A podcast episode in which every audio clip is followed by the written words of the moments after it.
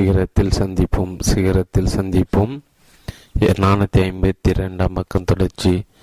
சிகரத்தில் சந்திப்போம் நானூற்றி ஐம்பத்தி ரெண்டாம் பக்கம் தொடர்ச்சி. சிகரத்தில் சந்திப்போம் நானூற்றி ஐந்து. சிகரத்தில் சந்திப்போம் நானூற்றி ஐம்பத்தி மூணாம் பக்கம் தொடர்ச்சி. சிகரத்தில் சந்திப்போம் நானூற்றி ஐம்பத்தி ரெண்டாம் பக்கம் தொடர்ச்சி. முதல் படி படுக்கிலிருந்து ஏழு முறையை மாற்றுங்கள். வாழ்க்கை அளிக்கக்கூடிய அத்தனை விஷயங்களை அனுபவிக்க வேண்டுமானால் உற்சாகம் நிரம்பிய சரியான மனப்பாங்கனை நீங்கள் வளர்த்துக்கொள்வது முக்கியம். அதுக்கு முதலில் நீங்கள் செய்ய என்ன செய்ய வேண்டும்? நீங்கள் படுக்கிலிருந்து எழும் முறையை தலைகீழாக மாற்ற வேண்டும். நான் சொல்வது குப்புறப்படுத்திக் கொண்டு எழுந்திருப்பதை பற்றி அல்ல. உங்கள் நாளின் தொடக்கத்தை முற்றிலுமாக மாற்றி அமைத்துக் கொள்ள வேண்டும் என்பதேதான். அதிகாலையில் அலாரம் அடித்தது முணங்கி கொண்டு அழுத்து கொண்டு எழுந்திருக்க பல பேரை நாம் பார்த்திருக்கிறோம். கண் விழித்ததும் அவர்கள் சொல்லும் முதல் வாக்கியம் இதுதான். சே அதர்கள் பொழுது விடிந்து விட்டதா? இப்போதுதான் தூங்கவே ஆரம்பித்தேன். நேற்றைய பொழுதையும் போலதான் இன்றைய பொழுதும் அமையும் என்று நான் பலரும் நினைப்பார்கள். நேற்றைய பொழுது அவர்களுக்கு மோசமானதாக அமைந்திருக்கும். இப்படிப்பட்ட எண்ணத்தோடு வேலை தொடங்கின அன்றைய பொழுது மட்டும் எப்படி சிறப்பாக அமையும்? இதையெல்லாம் தவிர்த்துவிட்டு உங்கள் பொழுதை தொடங்குவதற்கு சிறப்பான வழி இருக்கிறது. அந்த புதிய வழி பிரமாதமான பலன்களை உங்களுக்கு அளிக்கப் போகிறது. இந்த வழிமுறை பின்பற்றி உற்சாக உணர்வை உங்களுக்குள் வளர்த்து கொண்டு ஒரு மகிழ்ச்சிகரமான வாழ்க்கையை தொடங்குங்கள். இந்த புதிய வழிமுறையினால் சில கட்ட விஷயங்களும் உண்டு சில நல்ல விஷயங்களும் உண்டு. முதலில் கட்ட விஷயம் புதிய வழி முறை பின்பற்றும் போது அது பைத்தியகாரத்தனமாக குழந்தைத்தனமாக இருப்பதாக நீங்கள் கருதக்கூடும். இப்போது நல்ல விஷயம் முதலாவது வாழ்க்கையின் கொண்டாட்டங்களை நீங்கள் முழுமையாக அனுபவிக்க தொடங்குவீர்கள். உங்கள் குடும்பத்தினர் நண்பர்கள் மற்றும் சக ஊழியர்கள் மத்தியில் சந்தோஷமான உறவு பூத்து குலுங்கும். அதன் பிறகு நீங்கள் அதிக பணம் சம்பாதிப்பீர்கள். கூடுதல் பணம் உடனடியாக கிடைக்காவிட்டாலும் விரைவில் கண்டிப்பாக அதனை ஈட்ட தொடங்குவீர்கள். இப்போது சொல்லுங்கள் இவ்வளவு நன்மைகளை ஏற்படுத்தக்கூடிய ஒரு விஷயம் தினமும் ஐந்து நிமிடங்கள் மட்டுமே செய்யக்கூடிய ஒரு காரியம் உங்களுக்கு பைத்தியகரத்தனமாக தோன்றுகிறதா? நாளை காலை அலாரம் ஒழித்துடன் முதல் வேலையாக அதை நிறுத்துங்கள். பிறகு நேக நேராக உட்கார்ந்து கொண்டு உங்கள் கைகளை தட்டிப்படி சொல்லுங்கள். டே இன்று மிகச்சிறந்த நாள். இந்த உலகம் உனக்கு அளிக்கக்கூடிய வாய்ப்புகளை நன்மைகளை பயன்படுத்திக் கொள் இந்த புத்தகத்தை பல்வேறு துறைகளில் உள்ள பல்வேறு வயதுகளில் உள்ள வெற்றிகரமான ஆண்களும் பெண்களும் படித்து முடித்து படித்து கொண்டு இருப்பார்கள் என்பது உறுதி. அதே சிலர் இந்த விஷயத்தை சிறிது குழந்தைத்தனமாக கருதக்கூடும். ஒருவேளை அப்படி நீங்கள் நினைப்பதாக இருந்தால் இந்த குழந்தைத்தனமான விஷயத்தை ஒரு ஒரு முறை மீன் நேர்மையோடு முயற்சி செய்து பாருங்கள். அப்படி செய்வதால் அவங்களுக்கு எந்த நஷ்டமும் ஏற்பட போவதில்லை. அதே சமயத்தில் ஏகப்பட்ட லாபங்கள் கிடைக்கப் போகின்றன என்பதற்கு நான் உத்தரவாதம் அளிக்கிறேன். அதிகாலையில் படிக்க விட்டு இருந்தவுடன் உங்கள் தோட்டம் இருக்கும் லட்சத்தின் லட்சணத்தினை ஒரு நிலை கண்ணாடியில் பார்த்துக்கொள்வது மிகவும் நல்லது. அந்த நான் தனிநபர் காமெடி காட்சி பார்க்கும்போது பார்க்கும் நீங்கள் கொள்ளென்று சிரித்து விடுவீர்கள் அந்த காட்சியில் வைத்தியகரத்தனமாக இருந்தாலும் ஒரு பரவசத்தை உண்டு பண்ண வல்லமை அதற்கு தான் உள்ளது. இப்போது உங்களை பார்த்து நீங்களே சிரித்துக் கொள்வது எவ்வளவு பெரிய பிரச்சனையையும் எளிதாக தீர்க்கும் மனைவலியுமே உங்களுக்கு இதன் மூலம் உருவாகிறது. தன்னை தானே பார்த்து சிரித்து கொள்ளாதவன் மற்றவர் அவனை பார்த்து சிரிக்கும் போது பொறுத்து கொள்ள முடியாமல் மன அமைதி இழந்து விடுகிறான்.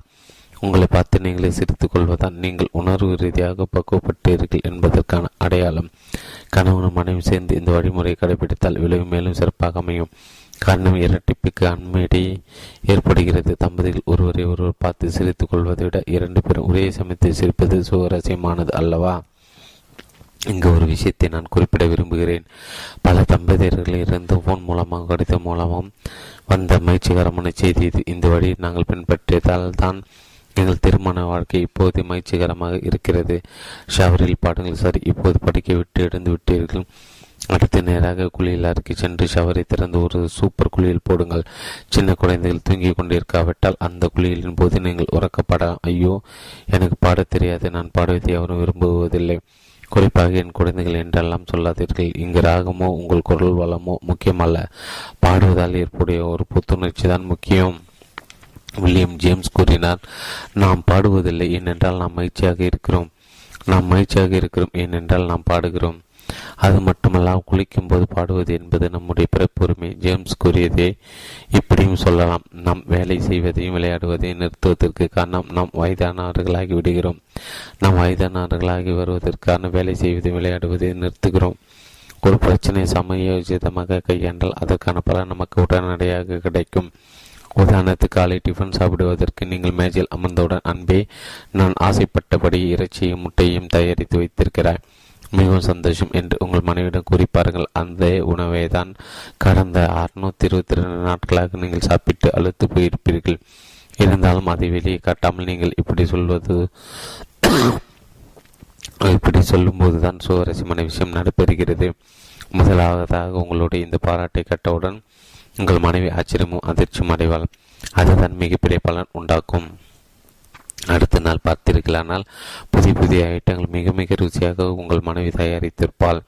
அதாவது உங்களுக்கு எந்த நஷ்டமும் இல்லாமல் பலன் அடைய தொடங்குகிறீர்கள். சரி இப்போது படிக்க விட்டு எழும் வழிமுறையை பற்றி தொடங்குவோம். நம் சிந்தனைக்கு பிறகுதான் செயல் நடைபெறுகிறது என்பதால் அடுத்த நாள் செய்யக்கூடிய செயலை பற்றி ஒரு தீர்மானமான எண்ணத்தோடு இரவு தூங்குகிறீர்கள். இது பாசிட்டிவாக திட்டமிடும் பழக்கத்தை உங்களிடம் உருவாக்குகிறது.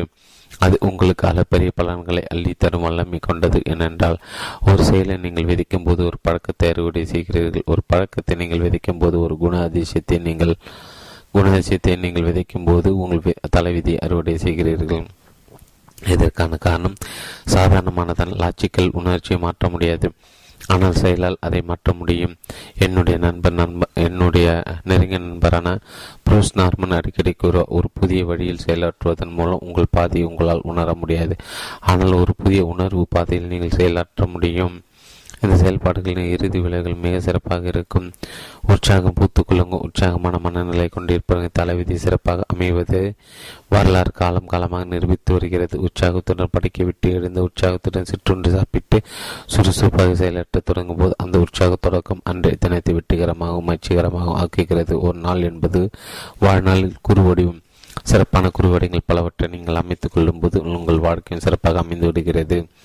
இந்த உற்சாகம் உங்கள் குடும்பத்தினருக்கு நண்பர்களுக்கு கூட அதிக நன்மைகளை அளிக்கிறது. காரணம் உற்சாகம் என்பது உடனடியாக தொற்றிக்கொள்ளக்கூடிய ஒரு அம்சம். உங்களை உற்சாகம் தொற்றிக்கொள்ளும் போது உடனடியாக உங்களை சுற்றி இருப்பவர்கள் அது வெற்றி தொற்றி கொண்டு விடுகிறது. இதனால் அத்தனை பேரும் நன்மை அடைகிறார்கள். உற்சாகமான நடவடிக்கைகளினால் இன்னொரு கூடுதல் நன்மையும் உள்ளது. அதாவது சிகரத்திற்கு செல்லும் பாதையில் வழக்கமான தடையாக இருப்பது காலம் தாழ்த்துதல் என்னும் பிரச்சனை. அதனை எதிர்கொள்வதற்கு ஒரு சக்தி மிக்க ஆயுதமாக இந்த உற்சாகம் செயல்படுகிறது. ஒருவேளை காலம் தடுத்துதல் என்பதுதான் உங்கள் பிரச்சனைகள் ஒன்றாக இருக்குமே என்னால் இந்த எளிமையான வழிமுறைகள் அதனை தீர்த்து வைக்க பெரிதும் உதவும் பழக்க வழக்கங்கள் என்ற பகுதிக்கு நாம் செல்லும் போது இதன் முக்கியத்துவம் இன்னும் சிறப்பாக வெளிப்பட போகிறது. இப்போதைக்கு அந்த எந்த வேலையாக இருந்தாலும் அதனை உடனடியாக தொடங்கிவிட வேண்டும் என்ற எண்ணத்தை வளர்த்து கொள்ள வேண்டும். நீங்கள் படுக்கை விட்டு எழும் முறைதான் உங்கள் முன்னேற்றத்தில் மிகப்பெரிய பங்கு வகிக்கிறது. என்பதில் துளியும் சந்தேகம் இல்லை. இந்த சமயத்தில் அதிகாலையில் நான் சொல்லிய வழிமுறையோடு எழுந்திருப்பது என்பது ஒரு நல்ல பழக்கம். என்பதையும் ஒவ்வொரு நல்ல பழக்கமும் தொடர்ந்து கடைபிடிக்கப்பட்டால் வாழ்க்கை நிச்சயமாக ஜொலிக்கும் என்பதையும் குறிப்பிட விரும்புகிறேன். ஒரு உற்சாகமான குறிப்பு. இந்த பழக்கத்தை நீங்கள் தொடங்கும் போது முதல் நாளில் இருந்ததே கூட சுவாரஸ்யமான பலன்கள் பலவற்றை நீங்கள் பெறக்கூடும். இருபத்தொரு நாட்கள் தொடர்ந்து கடைபிடிக்கும் போது பிரமிக்கத்தக்க மாற்றங்கள் உண்டாகும். அதே சமயத்தில் ஒவ்வொரு கெட்ட பழக்கமும் உங்களிடம் கொஞ்சம் கொஞ்சமாக தான் தோன்றும். தொற்றும் அந்த பழக்கத்தை நீங்கள் சரியாக உணர்ந்து கொள்வதற்கு முன் அந்த பழக்கம் உங்களை ஆக்கிரமித்து அடிமை அடிமை ஆக்கிவிடும் இந்த பகுதியில் இறுதியில் பழக்க வழக்கங்கள் குறித்து இரண்டு முழுமையான அத்தியாயங்களை ஒதுக்கியிருக்கிறேன். இப்போது சூத்திரத்தை மீண்டும் தொடங்குவோம். இரண்டாவது படி சில அடையாளங்களை நிறுவுங்கள்.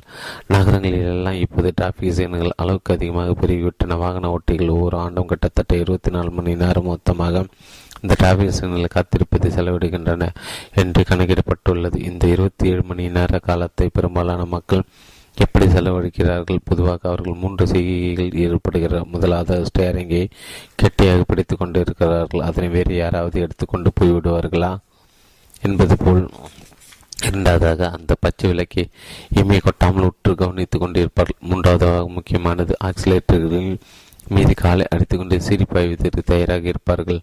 தங்கள் இன்ஜின்கள் வேகத்தை அதிகரிக்கும் போது பச்சை விளக்கு சீக்கிரமாக எரிய தொடங்கிவிடும் என்பது போல இந்த செய்கள் அவர்கள் தீவிரமாக இருப்பார்கள். நான் கேட்கிறேன் காலை படிக்க விட்டு எழுந்திருக்கும் போது கை தட்டி கை தட்டிப்படி அந்த நாளை தொடங்குவது பேத்தியரத்தனம் என்று நினைப்பவர்கள் டிராபிக் நிற்கும் நிற்கும்போது இன்ஜின் வேகத்தை அதிகரிப்பதால் பச்சை விளக்கு சீக்கிரமாக ஒளிர தொடங்கும் என்று நினைப்பது பைத்தியகரத்தனமாக தோன்றவில்லையா? வழிகாட்டும் விளக்கு டிராபிக் நிற்கும் நிற்கும்போது வழக்கமாக செய்யும் செய்கைகளுக்கு முற்றிலும் மாறாக இரண்டு விஷயங்களை ஆக்கப்பூர்வமாக செய்யலாம். முதலாவதாக அந்த விளக்குகளை பார்த்தபடி இது என்னுடையது. இது எனக்காக தான் இங்கே வைக்கப்பட்டிருக்கிறது. என்னுடைய பெயர் அதில் இருக்கிறது. இது முழுக்க முழுக்க என்னுடைய பயணத்தை எளிதாக்குவதற்காகவும் துரிதப்படுத்துவதற்காகவும் என்னை பாதுகாப்பதற்காகவும் தான் அமைக்கப்பட்டிருக்கிறது என்று எண்ணுங்கள். டிராஃபிக் சிக்னல் என்பது உங்களுக்கு ஒரு வழிகாட்டும் விளக்கு என்பதை உணருங்கள். இரண்டாக இந்த வழிகாட்டும் விளக்கின் மகத்துவத்தை நீங்கள் உணர்வது இங்கேதான் சுவாரஸ்யம் ஆரம்பிக்கிறது. இதனை வழி காட்டும் விளக்கு என்று குறிப்பிட்ட உடனே இரண்டு விஷயங்கள் உடனே நடைபெறும். முதலாவதாக உங்கள் முகத்தில் புன்னகை பொங்குவதோடு உங்களுடன் இருக்கும் நபரின் முகத்திலும் அந்த புன்னகை தொற்றிக்கொள்ளும். இரண்டாவதாக வழிகாட்ட விளக்கம் என்று சொன்ன மாத்திரத்தில் உங்களுடைய மனப்பாங்கு மாறத் தொடங்கும். நீங்கள் வாழ்க்கையின் பாசிட்டிவ் பக்கங்களை பார்க்கும்போது ஒரே ஒரு வார்த்தையோ அல்லது ஒரே ஒரு செயலோ கூட ஒரு தொடர்ச்சியான பாசிட்டிவ் சிந்தனைகளுக்கு வழிவகுக்கும். இதன் மூலம் பல்வேறு பாசிட்டிவ் செயல்களும் அவற்றின் மூலம் பாசிட்டிவ் விளைவுகளும் தான் ஏற்படும். பாசிட்டிவ் வார்த்தைகள் பெர்னி லோப்சிக் என்னும் பெயர் கொண்ட ஒருவர் எனக்கு நெருங்கிய நண்பராக இருக்கிறார். இவரை போன்ற ஒரு பாசிட்டிவ் மனிதரை நான் எங்கும் பார்த்ததில்லை.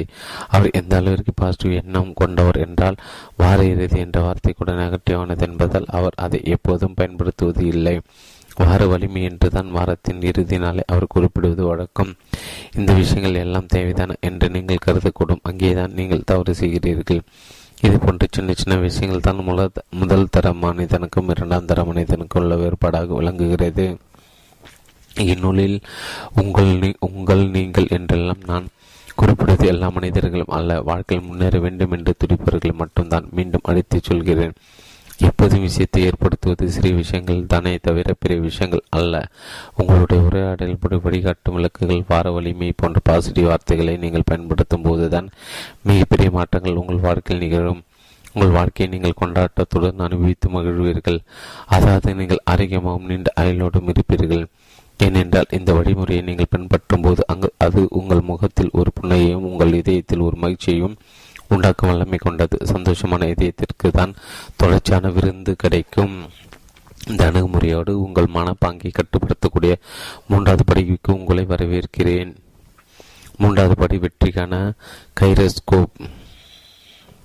இந்த உலகில் இருக்கும் ஒவ்வொரு ஜீவராசிக்கும் பிறக்கும் போதே ஒரு கைராஸ்கோப் இயற்கையிலே ஒரு பிறகு குணமாக அமைந்துவிடுகிறது. கைரோஸ்கோப் என்றால் நம் தேவைகளை நாமே பூர்த்தி செய்து கொள்வதற்காக கடவுள் நமக்கு பிறவிலை தந்திருக்கும்.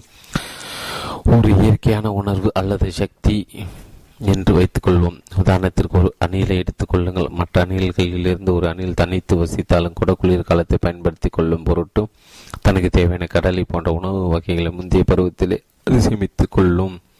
இன்னும் சொல்லப்போனால் முந்தைய ஆண்டின் குளிர்காலத்தின் போது அது பிறந்து கூட இருக்காது. ஆனால் குளிர்காலத்தின் போது தனக்கு வர வேண்டிய உணவை தேடிக்கொள்ள முடியாது என்று அதற்கு எப்படி தோன்றியது? இதுதான் சுய பாதுகாப்பு என்பது. கடவுள் நமக்கு பிறவிலே இந்த அற்புத குணத்தை அளித்திருக்கிறார். இத்தகைய கைராஸ்கோப் குணம் ஒவ்வொருவரின் உணர்வு இரண்டர கலந்திருக்கும். ஒரு சிறிய வாத்தை எடுத்துக்கொள்ளுங்கள் முந்தைய குளிர்காலத்தில் பிறகு அந்த வாத்து பிறந்திருந்தாலும் கூட மற்ற வாத்து கூட்டத்துடன் அதற்கு எந்தவித தொடர்பும் இல்லாவிட்டாலும் கூட குளிர்காலம் வருவதற்கு முன்பு அது தெற்கு திசை நோக்கி பறந்து செல்லும். கடவுள் கொடுத்திருக்கும் கடவுள் கொடுத்திருக்கும் சுய பாதுகாப்பு உணர்வு அந்த வாத்தினை அப்படி செய்ய தூண்டும். அதாவது அந்த வாத்துக்குள்ளே ஒரு கைரோஸ்கோப் பிறவிலே அமைந்துள்ளது. மனிதனிடமும் கூட இந்த கைரோஸ்கோப் பிறவியிலே அமைந்துள்ளது. ஆனால் மற்ற ஜீவராசிகளுக்கு மனிதர்களுக்குள்ள வித்தியாசம் என்னவென்றால் மனிதன் தன்னுடைய கைரோஸ்கோப்பை தானே அமைத்து கொள்ள முடியும். ஒரு ஏரியிலோ கடலிலோ படகுகள் ஓடும் காட்சியை பாருங்கள். பல்வேறு திசைகளிலும் ஆவி சென்று கொண்டிருக்கும். கிட்டத்தட்ட முன்னூத்தி அறுபது திசைகளும் அந்த படகுகளால் செல்ல முடியும். ஆனால் காற்று ஒரு திசையில் மட்டும்தான் இப்போது வீசும். இப்படி ஒரு திசையில் மட்டும் வீசும்போது அந்த படகுகளால் பல்வேறு திசைகள் எப்படி செல்ல முடிகிறது? இதற்கான பதிலை எளிமையாக சொல்லிவிடலாம்.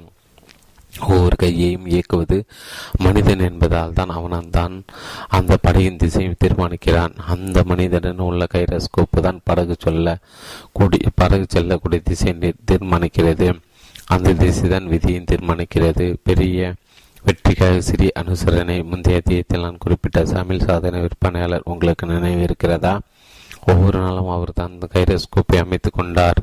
இன்னும் சொல்ல போனால் ஒவ்வொரு நாளும் பல முறை தன் கைரோஸ்கோப்பை அமைத்துக் கொண்டார். அதுதான் அவருடைய வெற்றிக்கு மிக உதவியாக இருந்தது. உங்களுக்கு கூட அப்படிதான் நான் ஏற்கனவே சுட்டி காட்டியபடி உங்கள் கட்டுப்பாட்டையும் மீறிய பல்வேறு கவனச்சிதறல்கள் ஏற்படத்தான் செய்யும். உங்களுக்கு உங்கள் லட்சியம் மையத்திற்கும் இடையே குறுக்கிடக்கூடிய விஷயத்தை உங்களால் தெளிவாக யூகிக்க முடியாது. உங்கள் பாதையில் சிறிய தடங்கள் ஏற்பட்டால் அதற்காக மீண்டும் நீங்கள் தொடங்கிய இடத்திற்கு செல்ல வேண்டும் என்பது அவசியமில்லை. நீங்கள் வெறுமனே ஒரு சிறிய அனுசரணையை மேற்கொண்டு உங்கள் லட்சிய பாதையை தொடரலாம். நினைவு வைத்துக் கொள்ளுங்கள் ஒரு உங்கள் பார்வை கேட்டிய தூரம் வரை செல்லுங்கள். அந்த இடத்தை அடைந்ததும் அதற்கு அப்பால் உள்ள தூரம் உங்களுக்கு புலப்படும். உங்களுக்கான கைரோஸ்கோப்பை அமைத்துக் கொள்வது எப்படி? இதற்கான பதில் எளிமையானது. ஆனால் அதற்கு முன்பு நான் ஒரு கேள்வி கேட்க விரும்புகிறேன். நீங்கள் தொலைபேசி நீண்ட ஒரு எடப்பாடு ஏதேனும் ஒரு தாளில் எதையாவது கிடைக்கும் பழக்கம் உள்ளவரா அது போன்ற கிறுக்கினால் என்ன பயன் இருக்கிறது? அதனை விலை கொடுத்து வாங்குவதற்கு யாரேனும் முன் வருவார்களா?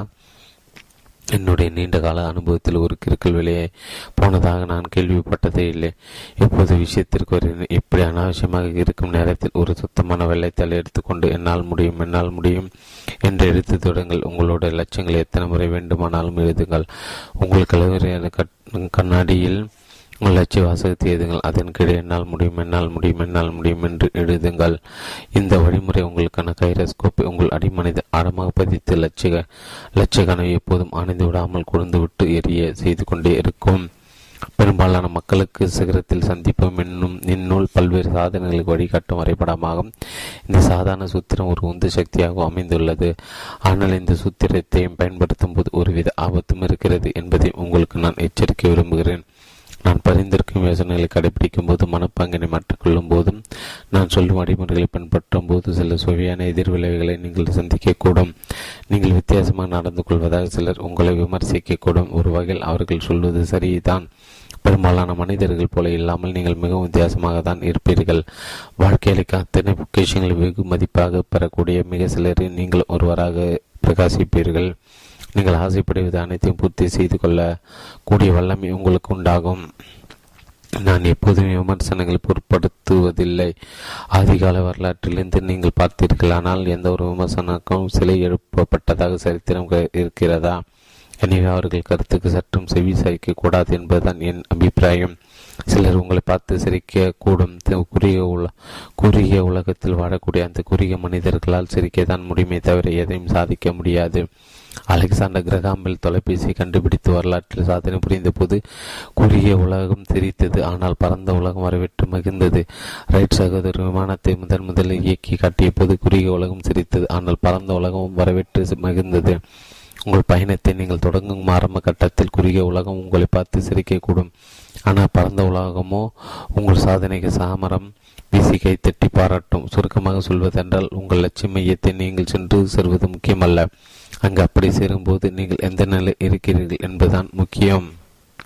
அத்தியாயம் மூன்று நான்காவது படி உங்கள் உள்மனத்து குணவலியுங்கள் உங்கள் மனப்பாங்கை கட்டுப்படுத்தக்கூடிய சூத்திரத்தின் முதல் படி முதல் மூன்று படிகள் மிக எளிமையானவை. அதன் சுருக்கம் முதல் முடி முதல் படி உற்சாகத்துடன் கைத்தட்டி படிப்படுக்கையை விட்டு எழுவது. இரண்டாவது படி வழிகாட்டும் விளக்கு.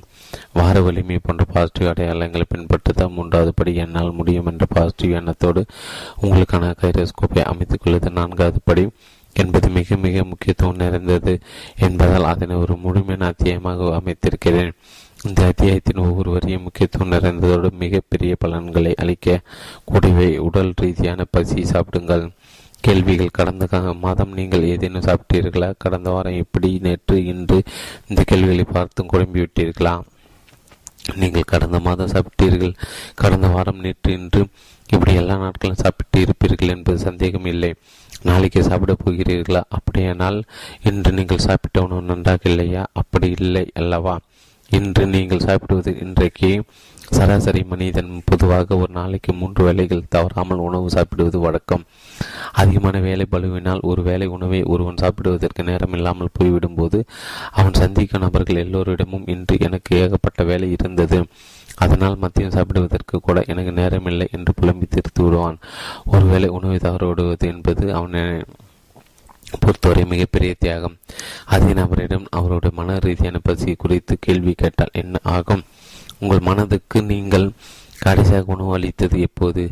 இந்த கேள்விக்கு அந்த நபரின் பதில் என்னவாக இருக்கும்? சரி உங்கள் பதில் என்ன? உங்களோட பதில் தான் முக்கியமானது ஏனென்றால் உங்களுக்கு உடல் ரீதியான பசி இருப்பதைப் போல மன ரீதியான பசியும் நிச்சயமாக இருக்க வேண்டும்.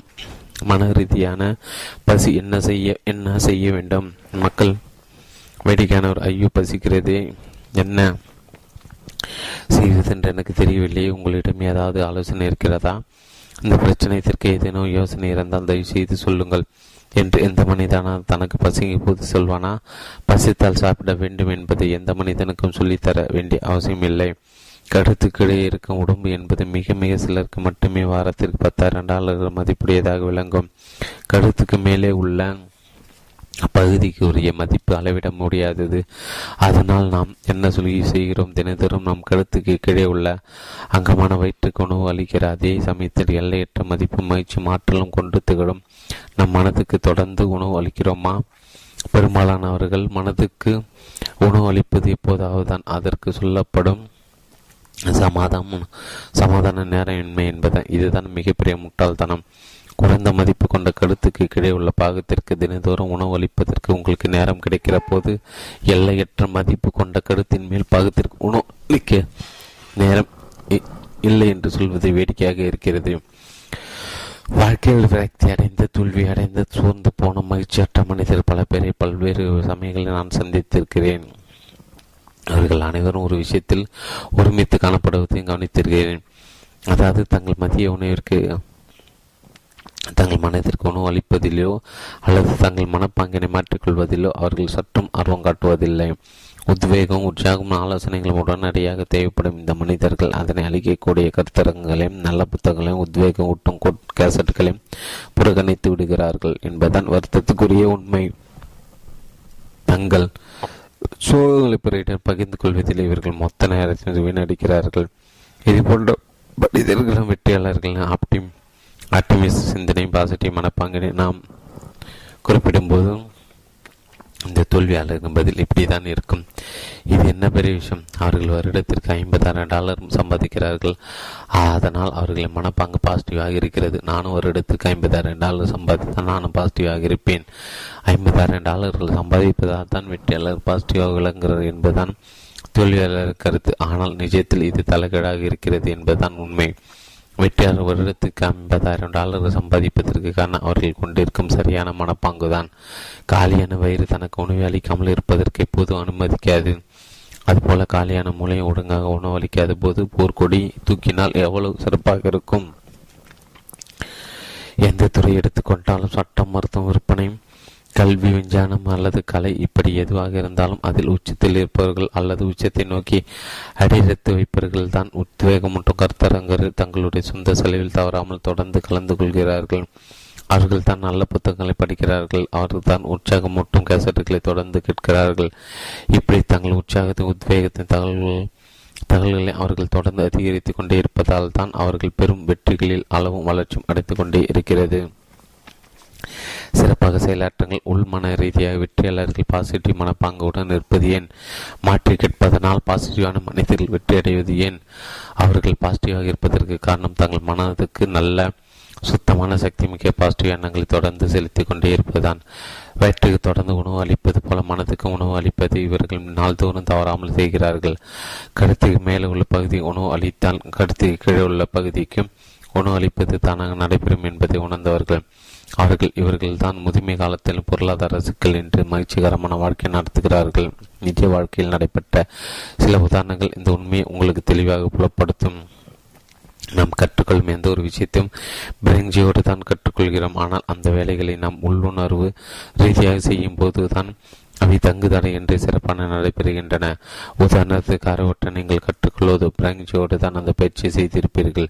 பயிற்சி பெருங்காலத்தில் கிளாட்சை அழுத்துங்கள் காக்சிலேட்டரை அழுத்துங்கள் மெதுவாக ஜாக்கரை இப்போது கீரை போடுங்கள் கிளச்சி மெல்ல விடுங்கள் இப்படி உங்கள் மனம் உங்களுக்கு கட்டளை பிறப்பித்துக் கொண்டே இருந்திருக்கும். அதே மீறி அடிக்கடி உங்கள் என்ஜின் நின்று போய் இருக்கும்.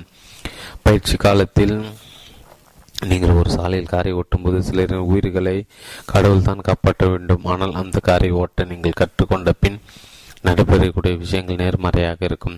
கிளர்ச்சியை அழுத்துவது கிளர்ச்சியை அழுத்துவது கீரை மாற்றுவது ஹாரன் அடிப்பது கதவை திறந்து மூடுவது போன்ற எல்லா செயல்களும் தான் தன்னிச்சையாக நடைபெறும். நீங்கள் உங்கள் நண்பருடன் அரட்டை அடித்துக் கொண்டே சர்வசாதாரண காரை ஓட்டிக் கொண்டிருப்பீர்கள்.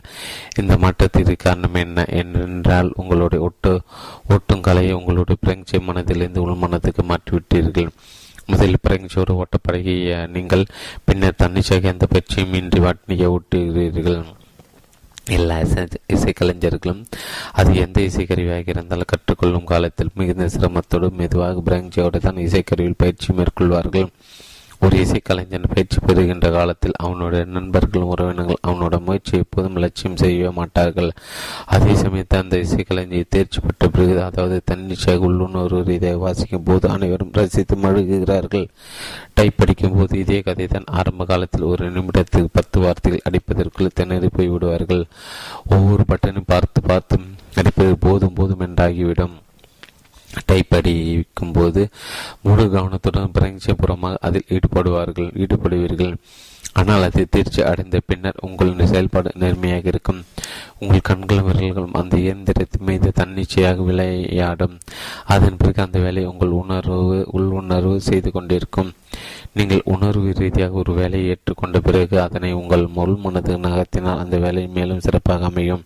உள்ளுணர்வு ரீதியாக செய்யப்பட எந்த வேலை எல்லா வேலைகளும் ஒருபோதும் சோடை போகாது. இந்த பட்டியலில் மனப்பாங்கும் அடங்கும்.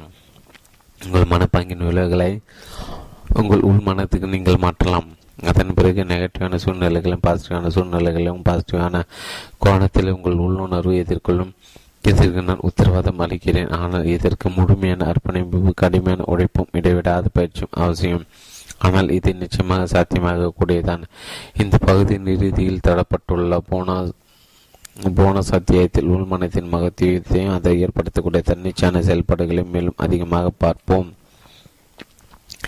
இது ஒரு ஆப்டிமிஸ்ட் சுத்தமான நல்ல விதமான சக்திகள் விஷயங்களை உங்கள் மனதிற்கு தொடர்ந்து அளித்து கொண்டே இருந்தால் பின்வரும் கதையில் வரும் நாயகனின் மனப்பங்கினை நீங்கள் பெறலாம். ஜான் வசித்து பகுதியில் ஒரு சமயம் பயங்கரமான வெள்ளப்பெருக்கு ஏற்பட்டது. அப்போது தப்பிக்கும் பொருட்டு அந்த வழியாக நீச்சல் அடித்து கொண்டு வந்த ஜானின் நண்பன் கத்தினான்.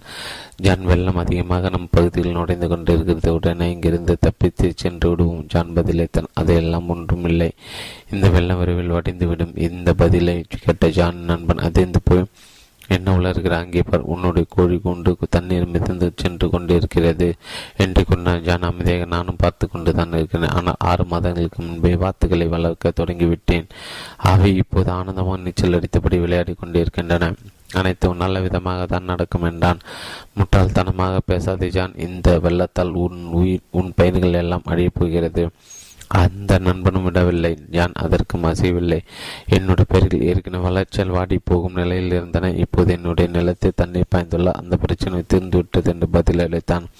அந்த பெசிமிஸ்ட் மறுபடியும் ஜானியின் மனதை மாற்ற முயற்சித்தான். விளையாடிய ஜன்னீரின் மட்டம் உயர்ந்து கொண்டே இருக்கிறது. இன்னும் சற்று நேரத்தில் உன் வீட்டை ஜன்னல் அருகே வந்துவிடும் என்பதை முதலில் புரிந்து கொள் ஆப்டிமிஸ்ட் ஜான் புன்னகித்தபடி பதிலளித்த அதுவும் நல்லதான் என் ஜன்னல் நிறைய அழுக்கு இருக்கிறது. அவையெல்லாம் சுத்தமாகிவிடும். இது ஒரு ஜோக்கு தான் என்றாலும் இது போன்ற ஜோக்குகளில் தான் மிகப்பெரிய உண்மைகள் வெளிப்படுத்தப்படுகின்றன. இந்த கதையில் ஒரு மோசமான சூழ்நிலையில் நம் ஹீரோ ஹீரோ பாசிட்டிவாக நடந்து கொள்கிற மனப்பாங்கு என்பது ஒரு நோக்கத்தை நிறைவேற்றுவதற்காக நாம் அமைத்துக்கொள்ளும் ஒரு நிலைதான். என்று அகராதி மனப்பாம்பிற்கு அர்த்தம் செல்கிறது. ஒரு குறிப்பிட்ட காலகட்டத்தில் உங்கள் மனம் மிகுந்த பக்கம் அடைந்துவிடும். அதன் பிறகு நீங்கள் எதிர்கொள்ளும் நெகட்டிவ் சூழ்நிலைகளில் அது தன்னிச்சையாக பாசிட்டிவ் கண்ணோட்டத்துடன் செயல்படும். இந்த நிலையை நீங்கள் தொடர்ந்து தக்க வைத்துக் கொள்ள வேண்டும். ஆனால் நிறைய நல்ல சுத்தமான சக்தி மிக்க உத்வேகம் மற்றும் விஷயங்களை உங்கள் மனதில் தொடர்ந்து செலுத்தி கொண்டே இருக்க வேண்டும். சிகரத்தில் சந்திப்போம் என்னும் இந்நூலில் ஆரம்பத்தில் நான் குறிப்பிட்டது போல உங்கள் படை குப்பைகளை முழுமையாக குடி தோண்டி புதைக்க உங்களால் முடியும். அப்படி புதைத்த பிறகு ரேடியோ டிவி பத்திரிகை நெகட்டிவ் நெகட்டிவ் நபர்களோடு உரையாடுவதால் போன்றவற்றால் புதிய குப்பைகளை மீண்டும் அவ்வப்போது உங்கள் மனதில் திணிக்கக்கூடும். உங்கள் சுத்தமான மனம் இதனால் அசுத்தமாகும் போது நீங்கள் என்ன செய்ய வேண்டும்? பதில் கரண்ட கரண்ட இரண்டு அத்தியாயங்களில் நாம் எதை பற்றி பேசிக் கொண்டிருந்தோமோ அதை தான் செய்ய வேண்டும். அதாவது உற்சாகத்துடன் காலை பொழுதை தொடங்குதல் வழிகாட்டும் விளக்கு கைரஸ்கோப்பி அமைத்தல் போன்ற பாசிட்டிவ் அடையாளங்களை தெரிந்து கொள்ளுதல் மற்றும் இந்த அத்தியாயத்தில் சொல்லப்பட்டுள்ள மனதுக்கு உணவு அளிக்கும் வழிமுறை பின்பற்றுதல் இவற்றை தொடர்ந்து மேற்கொள்ளவும் உத்வேகத்தின் மூன்று வகையில் முதல் வகை உத்வேகம் பயம் உண்டாக்குதல் இன்று இரவு பதினோரு மணிக்குள் வீட்டுக்குள் வராவிட்டால் உன் வீட்டிற்கு அனுமதிக்க மாட்டேன். அல்லது இந்த மாதம் உன் விற்பனை அதிகரிக்காவிட்டால் நீ வேலையிலிருந்து தூக்கப்படுவாய். சிலரிடம் இந்த பயம் உண்டாகும் உத்வேகம் சொல்லுபடியாகும். ஆனால் பலரிடம் இந்த மிரட்டல் பலிக்காது. மாறாக அது கோபத்தை கிளப்பி எதிர்ப்பை உண்டாக்கிவிடும். பயம் உண்டாக்கும் உத்வேகத்தை பற்றி பின்வரும் டெக்சாஸ் கதை அழகாக விளங்கும். டெக்சாஸில் அதிகம் ஒரு பணக்கார மிகப்பெரிய விருந்தினை ஏற்பாடு செய்தார். அந்த இரவு நிகழ்ச்சியில் கலந்து கொள்வது பலருக்கும் அழைப்பு விடுத்தார். குறிப்பாக திருமணத்தில் வய திருமண வயதில் உள்ள இளைஞர்களுக்கும் இளம் பெண்களுக்கும் சிறப்பு அழைப்பு விடுக்கப்பட்டது. விருந்து நடைபெற்ற இரவு நேரத்தில் அதில் கலந்து கொண்ட அனைவரும் தன் மாலையின் பின்புறத்தில் அமைந்த நீச்சல் குளியத்திற்கு அழைத்துச் சென்றார். அந்த தண்ணீர் ஏற்கனவே பயங்கரமான முதலைகளும் திமிலங்களையும் அவர் வளர்த்து வந்தார். அந்த நீச்சல் குளத்தை வெற்றிகரமாக ஒரு முனையிலிருந்து மறுமுனை வரை முதல் நீந்து கடப்போரும் மிகப்பெரிய பரிசுகளை அளிக்கப் போவதாக அறிவித்தார். அந்த பரிசினை மூன்று வகைகளாக அவர் பிரித்திருந்தார்.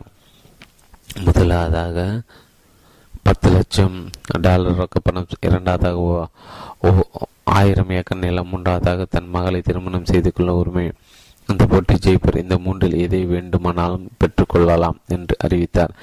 இதனை கட்டதும் அங்கிருந்த அனைவரும் மிகுந்த பரவசத்தோடு அந்த நீச்சல் குளத்தில் குதிக்க அப்போது சட்டென ஒரு எதிர்முனையில் நீரில் குதிக்கும் சத்தம் கேட்டது. அந்த இளைஞன் ஒலிம்பிக் சாதனைகள் முறியடிக்கும் வகையில் படு வேகமாக நீந்தி இந்த முனைக்கு வந்து சேர்ந்து விட்டான். அந்த பணக்கார உற்சாகத்தை அந்த இளைஞனை பாராட்டினான். தான் வாக்களித்தபடியே அந்த வெற்றியாளர் பரிசீலிக்க விரும்பி அவர் பத்து லட்சம் டாலர் பெற்றுக்கொள்கிறாய் என்று கேட்டார். இளைஞன் வேண்டாம் என்பது போல் தலையாட்டினான். ஆயிரம் ஏக்கர்கள் நிலம் அதையும் வேண்டாம் என்றான். என் மகளை திருமணம் செய்து கொள்ள விருப்பமா என்று கேட்டபோது அதையும் இளைஞன் மறுத்துவிட்டான். தன் அறிந்த மூன்று பரிசுகளையும் அந்த இளைஞன் நிராகரித்தால் திகைத்து போன பணக்காரர் கேட்டார். சரி உனக்கு என்னதான் வேண்டும்? அந்த இளைஞன் சட்டென பதிலளித்த என்னை இந்த குளத்தை தள்ளிவிட்டவன் பெயரை நான் முதலில் தெரிந்து கொள்ள வேண்டும். இரண்டாவது உத்வேகம். ஊக்கம் என்பது கேரட் உத்வேகம் என்பது இதனை செயலாற்றலுக்கு அளிக்கப்படும் ஒரு வெகுமதி என்று சொல்லலாம். அது இப்படி அமையும். விற்பனை நீ மற்றவர்களை முந்தின ஹவாய்க்கு உல்லாச பயணம் செல்லலாம். உன்னுடைய சதவீதத்தை மூன்று புள்ளிகள் அதிகரித்தால் உனக்கு பதவி உயர் அளிக்கப்படும். உன்னுடைய செயலாற்றல் சிறப்பாக அமைந்தால் உன்னுடைய வேலை நிரந்தரமாக்கப்படும். நேரடி வியாபாரத்துறையில் ஏற்படும் பெரும்பாலான மக்கள் மத்தியில் இந்த வகை உத்வேகம் கணிசமாக பயன்படுகிறது. ஒரு வண்டியை கருதி ஏற்றி செல்லும் காட்சியை நீங்கள் நேரில் பார்க்காவிட்டாலும் படங்களில் பார்த்திருப்பீர்கள். ஒரு கேரட்டை அந்த கழுதியின் முன்னால் தொங்கவிட்டு பாருங்கள். அந்த கேரட்டை சாப்பிடுவதற்கு அந்த கழுதை அடியெடுத்து வைக்கும் பொது வண்டி நகரம். இந்த வகை உத்வேகத்தை பயன்படுத்தும் போது அதற்கான சில யுக்திகளையும் கையாள வேண்டும். வண்டியின் எடை லேசாக இருக்க வேண்டும். கேரட்டை தங்கி கொண்டு கொச்சி சிறியதாக இருக்க வேண்டும். அந்த கேரட்டை கழுதியின் வாயிக்கு அருகில் அதன் ஆசை தூண்டுவது போல் வைக்க வேண்டும். அப்போது அந்த கழுதை கேரட்டை கடிப்பதற்கு நாம் அனுமதிக்க வேண்டும். காரணம் அப்போதுதான் அது உற்சாகத்தை இழக்காமல் தொடர்ந்து முயற்சித்து கொண்டே இருக்கும். இல்லாவிட்டால் அது தன் முயற்சிகளை கைவிட்டுவிடும். அந்த கடிதையின் பசி தீர்ந்துவிடும். பட பட்சத்தில் அதற்கென சில யுக்திகள் உள்ளன. உதாரணத்துக்கு குச்சி நீளத்தை குறைக்க வேண்டும். மேலும் கூடுதலாக இணைக்கக்கூடிய கேரட்டை தங்கவிட வேண்டும். வண்டியில் ஏற்படும் ஏற்றப்படும் பாரத்தின் எடையை சற்று குறைக்க வேண்டும். அப்போதுதான் அந்த கழுதி வண்டி எடுக்கும் வேலையை தொடர்ந்து மேற்கொள்ளும். இதேபோல நேரடி வியாபாரம் செய்வது விற்பனையாளர்கள் ஊக்கத்தையும் வெகுமதியும் அளிப்பதற்கான உச்சவரம்பினை மிக அதிகமாக நிர்ணயிக்க கூடாது. காரணம் அது சாத்தியமாக கூடியதல்ல என்கிற என விற்பனையாளருக்கு வந்துவிட்டால் அவர்களுடைய ஆர்வம் குறைந்து போய் ஒரு கட்டத்தில் சட்டென முழுமையாக நின்றுவிடும் அபாயம் உள்ளது. சரி ஒரு விற்பனால் நன்கு செயலாற்றி சௌகரிய நிலையில் அடையும் போது அதற்கு மேலான வெகுமதியை எதிர்பார்க்காத போது அல்லது கேரட்டுகள் வேண்டாம் என்று கருதும் போது நீங்கள் என்ன செய்ய வேண்டும்? அவன் தாகத்தை அதிகாரிகள் இதற்கான பதில் சாதாரணமானதான் அந்த கருதியை ஒரு பந்தய குதிரையாக மாற்றுங்கள். இதற்கு மூன்றாவது வகை உத்வேகமான உட்புறம் என்பதை பிரயோகிங்கள் அதற்கு அதற்கான வழிமுறையை இப்போது பார்ப்போம். ஒரு குதிரை நீர் சுனைக்கு உங்களால் அடைத்து செல்லத்தான் முடியும். அதனால் அதை நீர் அருந்த வைக்கும் சக்தி உங்களுக்கு கிடையாது. என்னும் முழுது மொழியே உண்மைதான். ஆனால் அதே குதிரையிட்ட உப்பு சப் உப்பு கட்டியை கொடுத்து நக்குமாறு செய்தால் உடனடியாக அதற்கு தாகம் ஏற்பட்டு நீரை அருந்த தொடங்கிவிடும். இந்த புத்தகம் உங்களுக்கு அப்படிப்பட்ட ஒரு உப்பு சட்டியை உப்பு கட்டியாக விளங்கும் என்பது என்னுடைய ஆப்டிமிஸ் அபிப்பிராயம். ஹார்வர்ட் பல்கலைக்கழகத்தின் தத்துவ பேராசிரியர் டேவிட் மெக் மெக்லாலண்டு தலைமையில் செயல்பட்ட குழுவினர் கடுமையான முயற்சிக்கு பின் விஞ்ஞான ரீதியாக ஒரு உண்மையை வெளியிட்டனர். உங்களை பற்றியும் உங்கள் சூழ்நிலை பற்றி நீங்கள் கொண்டிருக்கும் எண்ணத்தை மாற்றுவதன் மூலம் உத்வேகத்தை மாற்ற முடியும். ரீடர் டைஜஸ்ட் ஆயிரத்தி தொள்ளாயிரத்தி எழுபத்தி மே பக்கம் எண்பத்தி ஒன்பது என்பதுதான் அந்த உண்மை. இந்த உண்மைதான் இந்நூல் முழுவதும் வெளிப்பட்டு வெளிப்பட்டு உள்ளது இதில் ஏற்கனவே பலருக்கு ஏற்படுத்தியுள்ள நன்மைகளை அறிந்த போதும் நான் மிகவும் மகிழ்ச்சி அடைந்தேன் இந்த புத்தகத்தில் உள்ள செய்திகளையும் இதில் குறிப்பிடப்பட்டுள்ள வழிமுறைகளையும் நாம் நீங்கள் பின்பற்றும் போது அது உங்களையும் உங்கள் சூழ்நிலையும் நீங்கள் பார்க்கும் கண்ணாட்டத்தை மாற்றுவதற்கு பக்கபலமாக இருக்கும். இது உங்களுடைய செயல்திறனை மேம்படுத்த உறுதுணையாக விளங்கும். எவரும் எவருக்கும் உத்வேகம் அளிக்க முடியாது என்று அது தானாக ஏற்படுவது என்றும் ஒரு தவறான கருத்து பல பேரிடம் ஆழமாக பதிந்திருக்கிறது. அதற்கு இப்போது நான் விளக்கம் அளிக்க விரும்புகிறேன். நெருப்பு ஜுவாலையை பார்த்து ரசிப்பது எனக்கு மிகவும் பிடித்தமான ஒரு பொழுதுபோக்கு. ஒவ்வொரு வாரம் ஞாயிற்றுக்கிழமை மதியத்திற்கு பிறகு இதில் ஈடுபடுவது என்னுடைய வழக்கம். மரத்துண்டுகளை எல்லாம் ஒன்றாக கொட்டி வைத்து அதன் அதனை தீட்டு அந்த ஜுவாலையை ஜுவாலையாக பொங்கி எறியும் காட்சி நின்று பார்த்து ரசித்துக் கொண்டே இருப்பேன். அதன் பிறகு ஒன்று அல்லது இரண்டு மணி நேரம் ஐந்து தூங்கிவிடுவேன். வழக்கமாக நான் எழுந்து பார்க்கும்போது அந்த ஜோலை அடங்கி போயிருக்கும். ஆனால் அந்த நெருப்பு தன்னல் மட்டும் அணையாமல் கண் சிமிட்டி கொண்டு இருக்கும் உடனே என்னுடைய சிகரெட் பைப்பை எடுத்து அவற்றின் மீது ஊதுவேன். சட்டென அந்த ஜுவாலை குறைந்துவிட்டு எரிய தொடங்கும். இந்த புதிய ஜுவாலைக்கு நான் எவ்வித புதிய மரத்தையோ அல்லது புதிதாக எந்த நெருப்பையும் மூட்டவில்லை என்பதுதான் இங்கு குறிப்பிடத்தக்கது. நான் செய்வதெல்லாம் தகித்து கொண்டிருந்த நெருப்பு கட்டைகளை ஊ ஊதி கிளறி அதன் மூலம் கூடுதல் ஆக்சிஜன் கிடைப்பதால் அந்த ஜுவாலை புதுப்பிப்பது மட்டும்தான். இந்த நிகழ்ச்சியை நான் எதற்காக குறிப்பிடுகிறேன் என்றால் உங்கள் ஒரு உள்ளத்தின் நெருப்பு கட்டிகள் எப்போதும் தகித்து கொண்டிருக்கும். அதனை ஒரு ஊதி கிளறும் போதுதான் அந்த ஜோலையாக மாறி உங்கள் சிகரத்துக்கு அழைத்து செல்லும். இதை தான் உத்வேகம் ஊத்து ஊட்டுதல் என்று சொல்கிறோம். இதன் மகத்துவத்தை நீங்களும் பல சமயங்கள் கேள்விப்பட்டிருப்பீர்கள். ஆனால் உத்வேக சொற்பொழிவுகளை கேட்கும் சந்தர்ப்பம் பல காரணங்களால் உங்களுக்கு ஏற்படாமலே இருக்கும். கேட்பதற்கும் படிப்பதற்கும் கற்பதற்கிடையே வித்தியாசம் இருக்கிறது. கற்றுக்கொள்வது என்பது உங்களுடைய கை கால்களை போல மிகுந்த முக்கியத்துவம் நிறைந்தது. இதனை நீங்கள் உணர்வு ரீதியாக உள்ளுணர்வு ரீதியாகவும் நன்றாக கிரகித்து கொண்டால்தான் நெகட்டிவான நிகழ்ச்சிகளின் போது நீங்கள் தன்னிச்சையாக பாசிட்டிவ் கண்ணாட்டத்தில் செயல்படுவீர்கள். இதனை தான் மனப்பாங்கின் கட்டுப்பாடு என்று சொல்கிறோம். பின்வரும் மூன்று உதாரணங்கள் வெளிப்புற தூண்டுதல் முக்கியத்துவத்தை உங்களுக்கு உணர்த்துவதாக அமையும். நீங்கள் மாறலாம் அல்லது மாற்றப்படலாம்.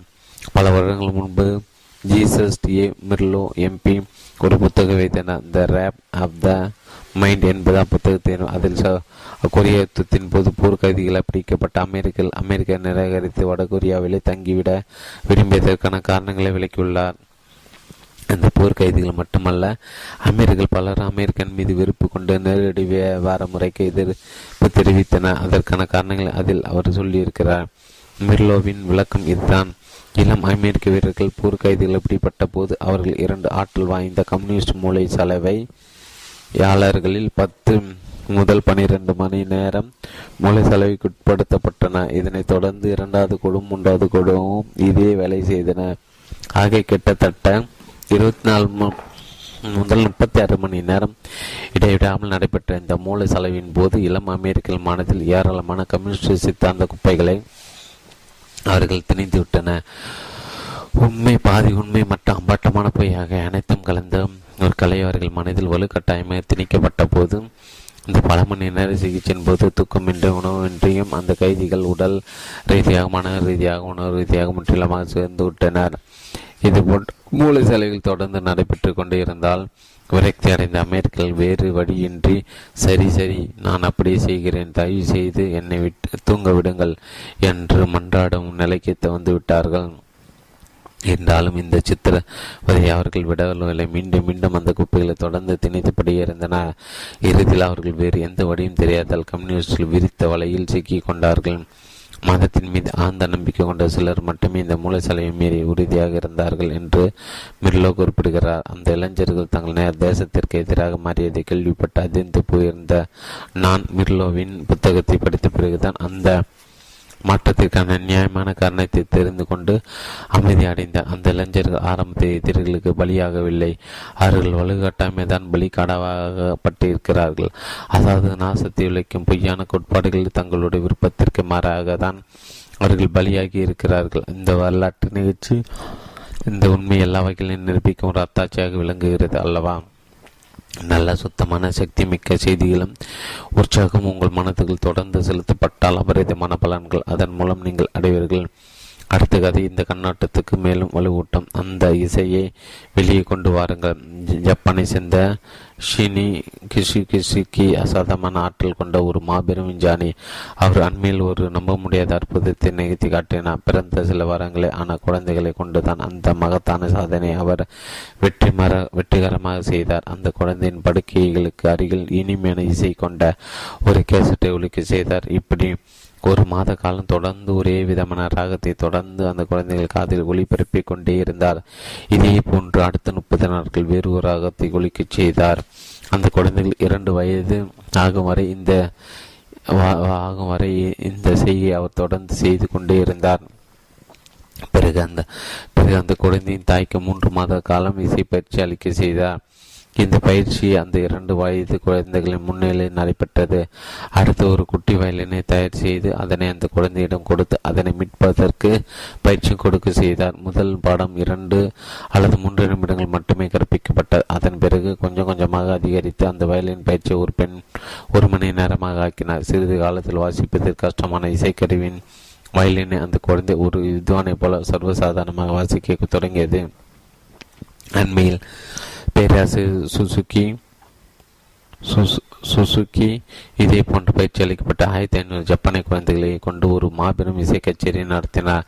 சராசரி ஏழு வயதில் இருந்த அந்த குழந்தைகளை அனைவரும் கிளாசிக்கல் சோபியன் பீத்தோன் விவால்டி போன்ற உலக புகழ்பெற்ற இசை இசையை வாசித்து அமர்களை படித்தினார் அதை பெரும்பாலான குழந்தை இயற்கையில் இசை ஞானத்தோடு பிறந்தவர்கள் அல்ல என்பது குறிப்பிடத்தக்கது.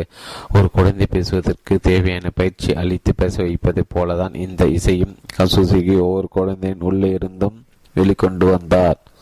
தொடர்ந்து பேசிக்கோ பேசிக்கொண்டே இருக்கும் பெரியவர்கள் மத்தியில் தான் ஒரு குழந்தை வளர்கிறது. எனவே வெளிப்பாடு தான் முதல் படியாக அமைகிறது. அடுத்து அவர்களைப் போல குழந்தை பேச முயற்சிக்கிறது. இந்த படியில்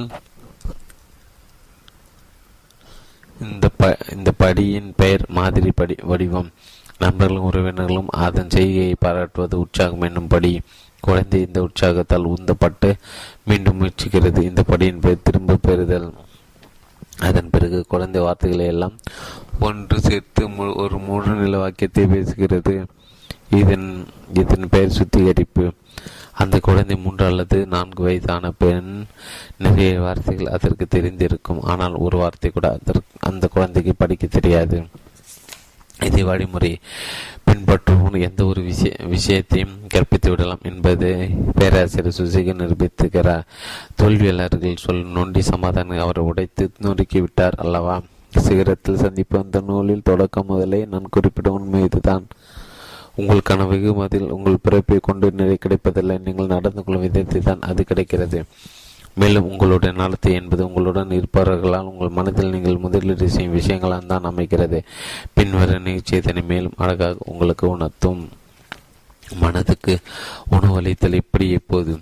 மனதில் நீங்கள் இறக்குமதி செய்யும் விஷயத்தில் முக்கியத்துவ நேரம் நீங்கள் உணர்ந்திருப்பீர்கள். எனவே பின்வரும் கேள்விகள் உங்களுக்கு எழக்கூடும்.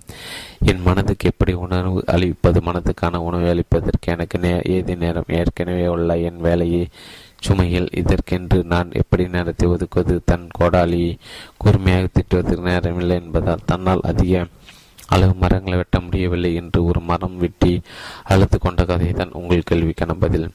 பெண் வரும் விஷயத்தை சற்று சிந்தித்து பாருங்கள். ஒரு சராசரி மனிதன் தன் வெளியேற மண்டையை அழகுபடுத்துவதற்கு ஷேவிங் முடிவெட்டு டை அடித்தல் மற்றும் சில ஒவ்வொரு ஆண்டும் மொத்தமாக செலவிடும் தொகை கிட்டத்தட்ட இருநூறு டாலருக்கு மேல் இருக்கும். ஒரு சராசரி பெண் இதே விஷயத்திற்கு செலவிடும் தொகை எவராலும் சொல்லி சொல்லி முடியாது. தனிப்பட்ட முறை என் மனைவி இதற்காக செலவிடும் தொகை எவ்வளவு என்பதை நான் தெரிந்து கொள்ள விரும்புவதில்லை. வெளிப்புற மண்டைக்கு இவ்வளவு பணத்தையும் நேரத்தையும் செலவிடும் நாம் முக்கியமான பகுதியான மண்டையின் உள்ளே அமைந்திருக்கும் மூளைக்கு எந்த அளவு செலவிட வேண்டும்? என் பதிவேட்டின் இன்றைய சூழலை உத்வேகமூட்டுவது மிகச்சிறந்த கருவியாக பயன்படுவது டிப் ரெக்கார்டு தான். இதைவிட சிறந்த ஒரு சாதனம் வேறு எதுவும் இல்லை என்பது என் தனிப்பட்ட கருத்து. இது போன்ற உத்வேக கல்வியினை பெறாமல் சுயமாக கோடீஸ்வரர் ஆனதாக ஒருவர் கூட நான் இதுவரை கேள்விப்பட்டதில்லை.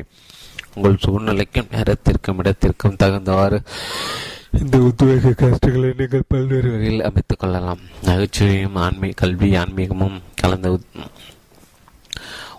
வேக சொற்பொடி கசட்டுகளை கேட்டுக்கொண்டே உங்கள் வீட்டில் நீங்கள் கடின கடினமான வேலைகளை செய்யும் போது அவை எளிதாக மாறுவதற்கு வேகமாக நடைபெறுகிறது. இவற்றை கேட்டபடியே நீங்கள் ஷேவிங் உடையணிதல் மேக்கப் செய்தல் போன்றவற்றில் ஈடுபடுவதால் உங்கள் எண்ணங்கள் புத்துணர்ச்சி பெற்று உற்சாகம் பூத்துக்குள்ளுங்கும் தற்போது நவீன உலகத்தில் டிராஃபிக்கில் அங்கங்கே நின்று நேரம் காத்து கொண்டிருக்க சமையல் அறிவுபூர்வமான உத்வேக பேச்சுகள் உங்கள் மனத்திற்கு தேவையான போஷாக்கை அளிக்கும். கலிபோர்னியா பல்கலைக்கழகம் நடத்திய ஒரு ஆய்வு இப்படி சொல்கிறது. லாஸ் ஏஞ்சல் லாஸ் ஏஞ்சல்ஸ் பகுதியில் வசிக்கும் ஒரு மாணவன் கல்லூரியில் இரண்டு ஆண்டுகள் படித்து பெறும் அறிவாற்றலை கேஸ்டுகள் கேட்டபடியே கார் ஓட்டுவதன் மூலம் மூன்று ஆண்டுகளில் ஒருவர் பெற்றுவிட முடியும்.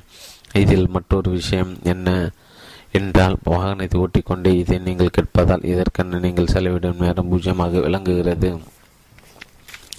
மக்கள் ஒரு குழுவை சேர்ந்து தரமான கேசட்டுகளை தொடர்ந்து கேட்கும்போது அவர்களுக்கு மிகுந்த மகிழ்ச்சி அன்பான அனுசரணையும் எல்லையற்ற பரவசம் உண்டாகின்றன. நல்ல விஷயங்களை கேட்பது நூல்களை படிக்கும் வழக்கத்தை சேர்த்து வளர்த்து கொண்டால் அது மேலும் அதிக பலன்களை தரும். அதாவது நீங்கள் பயணிக்கும் போது கேளுங்கள் ஒரு ஒரு இடத்தில் அமைந்திருக்கும் போது படியுங்கள். இவை வாழ்க்கையை ஒரு ஆப்டிமிஸ்ட் கண்ணத்தோடு பார்க்கும்போது பழக்க பழக்கத்தை மனதுக்கு அளிக்கும் அது மட்டுமல்லாமல் இவை உங்களுக்கு பல்துறை அறிவாற்றல் அற்புதமான மனப்பாங்கினை அளித்து உங்கள் முன்னேற்றத்துக்கு ஒரு மாபெரும் பக்கபலமாக அமையும். படிக்கும் பழக்கத்தை வளர்த்து கொள்ளும் போது படிப்பதற்கு நேரத்தை முன்கூட்டை திட்டமிட்டு கொள்ள வேண்டும். நல்ல நூல்கள் படிக்காதவர்கள் எப்போதும் சொல்லாகும் காரணம் தங்களுக்கு நேரமில்லை என்பதால் மனதுக்கு உணவளிக்க நேரமில்லை என்று சொல்வது தோல்வியாளர்கள் வழக்கமாக கையாள ஒரு நொண்டி சமாதானம். இந்த நமக்கு உண்மையிலே விருப்பம் இருந்தால் அதுக்கு நேரத்தை நாம் எப்படியாவது ஒதுக்கிக் கொள்வோம். ஆலோசனை தயவு செய்த புத்தகங்களை கடனாக வாங்குவதையும் கொடுப்பதையும் தவிரங்கள். உங்கள் சக்தி கெட்டவர்கள் புத்தகங்களை விலை கொடுத்து வாங்கி உங்களுக்கென ஒரு தனிப்பட்ட நூலகத்தை உருவாக்க தொடங்கள் உங்களுக்கு தேவையான சில விஷயங்களில் விஷயங்கள் உங்கள் புத்தகங்கள் கோடிட்டு வைத்து கொண்டால் அந்த குறிப்பிட்ட எதிர்காலத்தில் பல சமயங்களில் பயன்படக்கூடும். வெற்றியாளர்கள் செய்வது இதேதான். வெற்றியாளர்கள் செய்வது இதேதான். வெற்றியாளர்கள் செய்வது இதேதான். அமெரிக்க கப்பற்படையின் கேப்டனும் நாசா விஞ்ஞான விஞ்ஞானிமான திரு ஆலன் பீன் எனக்கு தனிப்பட்ட முறையில் பழக்கமானவர் என்பது எனக்கு அளவற்ற பெருமை உண்டு. அவர் உத்வேக கேசட்டுகளை தொடர்ந்து கேட்கக்கூடிய வழக்கம் கொண்டவர் என்பது பெருமைக்குரிய விஷயம். முதன் முதலாக நிலாவில் நடந்த மனிதர்கள் கேப்டன் பீனும் ஒருவர் என்பது குறிப்பிடத்தக்கது. மேலும் அவர் இரண்டாவது விண்வெளி களத்தின் கமாண்டராகவும் செயலாற்றியவர். நாசாவில் ஒரு பயிற்சி முகாம் நடைபெற்ற போது ஐம்பத்தி ஒன்பது நாட்கள் அவள் நாள்தோறும் காரில் போய் வர வேண்டி இருந்தது அச்சமயங்களில் எல்லாம் சுய மதிப்பீடு குறிக்கோள் அமைப்பது சரியான மனப்பண்பு முதலியவற்றின் முக்கியத்துவத்தை உணர்ந்திருந்த கேப்டன் பின் அவர்கள் காரில் பயணிக்கும் போது உத்வேக கஷ்டங்களை கேட்கும் வழக்கத்தை கொண்டிருந்தார் என்பதை இங்கு நான் பெருமையோடு குறிப்பிட விரும்புகிறேன். அந்த கேசட்டுகளில் என்னுடைய பேச்சுக்கள் சில இடம்பெற்றிருந்தன என்பதை நான் அறிந்தபோது நான் அளவற்ற மகிழ்ச்சி அடைந்தேன். இந்த புத்தகத்தில் அமைந்துள்ள கருத்துக்கள் பெரும் அளவில் அந்த கேசட்டுகள் இடம்பெற்றுள்ளன. தன்னுடைய பரபரப்பான வேலைமைக்கு மத்தியில் ஆலன் பீன் அவர்கள் சில அற்புதமான ஆலோசனை விலை மதிப்பு பெற்ற கருத்து பொக்கிஷங்களை இந்த புத்தகத்திற்கு வழங்கினார் என்பதை இங்கு நான் பெருமையோடு குறிப்பிட விரும்புகிறேன். இவை உங்கள் முன்னேற்றத்துக்கு சில கூடுதல் பலன்களை அளிக்கும் என்பது சந்தேகமில்லை. விண்வெளி துறையில் மனிதர்களை தேர்வு செய்வதற்கும் மற்ற துறையில் மனிதர்களை தேர்வு செய்வதற்கும் மிக அதிகமான வித்தியாசம் உள்ளது. விண்வெளி வீரர்களை தேர்வு செய்யும்போது அவர்கள் எத்தனையோ சோதனைகளை சந்தித்து வெற்றி கொள்ள வேண்டும். அந்த சோதனைகள் மிக மிக கடுமையானவை என்பது குறிப்பிடத்தக்க தக்கது. ஒவ்வொருவருக்கும் வலிமையான ஆரோக்கியமான சுய மதிப்பீடு அவசியம். மிக கடினமான சூழ்நிலை வீரர்களோடு ஒருங்கிணைந்து செயலாற்ற ஆற்றல் கொண்டிருக்க வேண்டும். ஒவ்வொருவருக்கும் லட்சியத்தோடு செயல்பட வேண்டும். ஒவ்வொரு கடினமான மனநிலை ஒழுக்கம் மன உறுதி சூப்பர் பாசிட்டிவ் மனப்பாங்கு ஆகிய அம்சங்கள் அனைத்தையும் கொண்டிருக்க வேண்டும். உயிரை பண வைத்து செல்லும் இந்த பிரயாணத்தை நெகட்டிவ் சிந்தனையாளர் கற்பனையிலாவது சிந்திக்க முடியுமா? மேற்கண்ட அத்தனை வசதி தகுதிகளும் இருந்தால்தான் ஒருவர் விண்வெளிக்கு செல்ல அனுமதிக்கப்படுவார். இவர்கள் சாமானியர்கள் அல்ல. தங்கள் உயிரை பணம் வைத்து தேசத்தின் பெருமைக்காக துணிகரம் செய்யும் மேற்கொள்ளும் தியாக சிலர்கள். ஒரு தேசத்தில் கௌரவத்தை நிலைநாட்டும் வல்லமை கொண்டவர்கள். கனடாவில் விட்டு வீட்டு உபயோகப் பொருட்கள் விற்பனையில் மிகப்பெரிய விநியோகஸ்தர்களாக விளங்கும் வேர்ல்டு வைடு டிஸ்ட்ரிபியூட்டர்ஸ் நிறுவனம் அண்மையில் வின் வின்பெக் நகரத்தில் நடத்திய கருத்தரங்கில் அதன் பொது மேலாளர் என்னிடம் கூறிய தகவல் இது. அவர்களிடம் உள்ள டாப் நைன்டீன் விற்பனைகளில் பதினேழு விற்பனையாளர்கள் நாள்தோறும் உத்வேகம் ஊட்டக்கூடிய விற்பனை பயிற்சி கேசட்டுகளை கேட்கும் வழக்கத்தை கொண்டிருக்கிறார்கள். அவற்றை கேட்பதால் தான் மிக சிறந்த விற்பனையாளராக விளங்குகிறார்கள். அவர்கள் மிகச்சிறந்த விற்பனையாளராக இருப்பதால் தான் அவர்கள் கேட்கிறார்கள் என் உண்மை அவர் அழுத்தமாக கூறினார். உண்மையை சொல்ல போனால் தேசமெங்கும் உள்ள உறுப்பினை மேலாளர்கள் நிறுவன நிர்வாக ஒருமித்து சொல்லும் கருத்து இதுதான். பல்வேறு துறையில் உச்ச நிலையில் உள்ளவர்கள் அனைவரும் எந்த விதி விலக்கும் இன்றி உத்வேக பேச்சுகள் கேட்பதையும் உத்வேக நூல்களை படிப்பதையும் வழக்கமாக கொண்டிருக்கின்றனர்.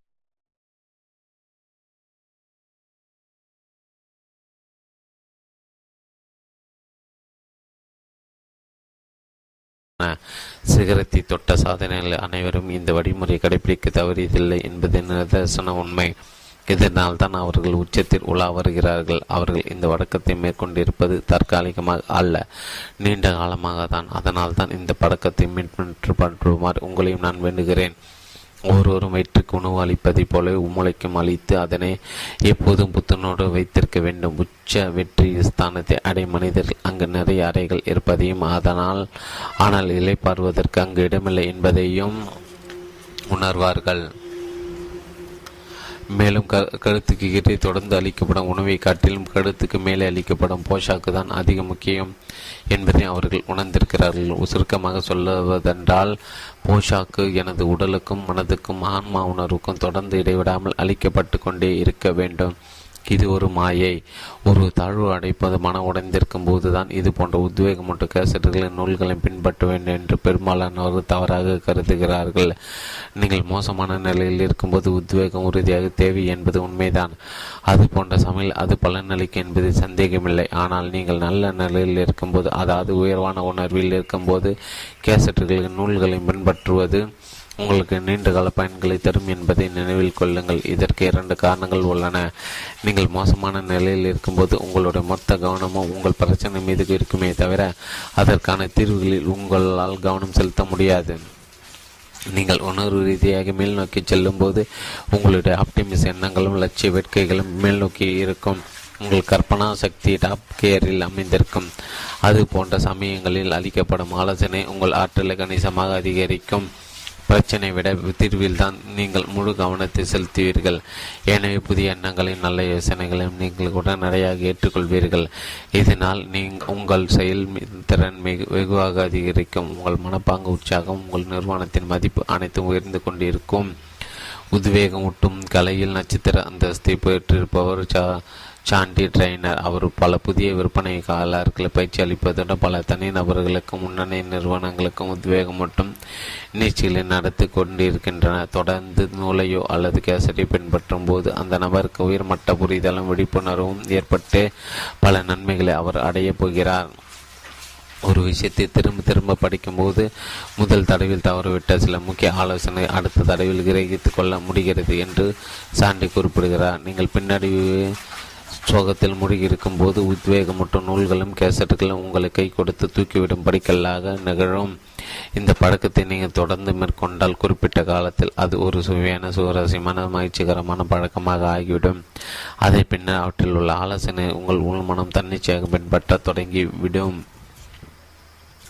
அடுத்து வரும் இரண்டு அத்தியாயங்களில் நல்ல மற்றும் கெட்ட பழக்க வழக்கங்களை பற்றி விரிவாக விளக்க இருக்கிறேன். இப்போது நாம் பேசிக் கொண்டிருப்பது நல்ல பழக்கத்தை பற்றி. இந்த நல்ல பழக்கத்தை நீங்கள் கட்டாயமாக பின்பற்றுவது மிக அவசியம். அதாவது ஒழுக்கட்டாயமாக நல்ல மனிதருடன் நட்புறவு கொள்ளுங்கள். ஒட்டு கட்டாயமாக கை தட்டிப்படியே காலை பொழுதை தொடங்கள். வலுக்கட்டாயமாக நல்ல நூல்களையும் கேசட்டுகளையும் பின்பற்றுங்கள்.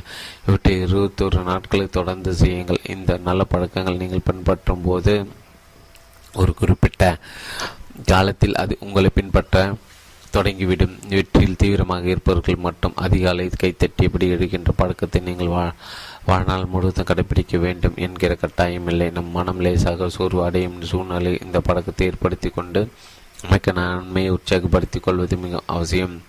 உங்களுடைய குறிப்பு உங்களுடைய மனநிலை நல்ல முன்னேற்றம் ஏற்பட்ட பிறகு இதனை தொடர்ந்து கடைபிடிப்பதிலும் தவறு இல்லை. நீங்கள் அந்த பழக்கத்தை குறைந்தபட்சம் இருபத்தி ஒரு நாட்கள் தொடர்ந்து செய்யும் போது அது உங்கள் மனதை பக்குவப்படுத்தி உங்கள் விழிப்புணர்வு அதிகரித்து ஒரு பரவசமான செல்வ வழக்கை வடிவகுக்கிறது இப்போது மன ரீதியாக உடல் ரீதியாக ஆன்மீக ரீதியாக வளர்ச்சி பெற சிறப்பான வழியை குறித்து பார்ப்போம்.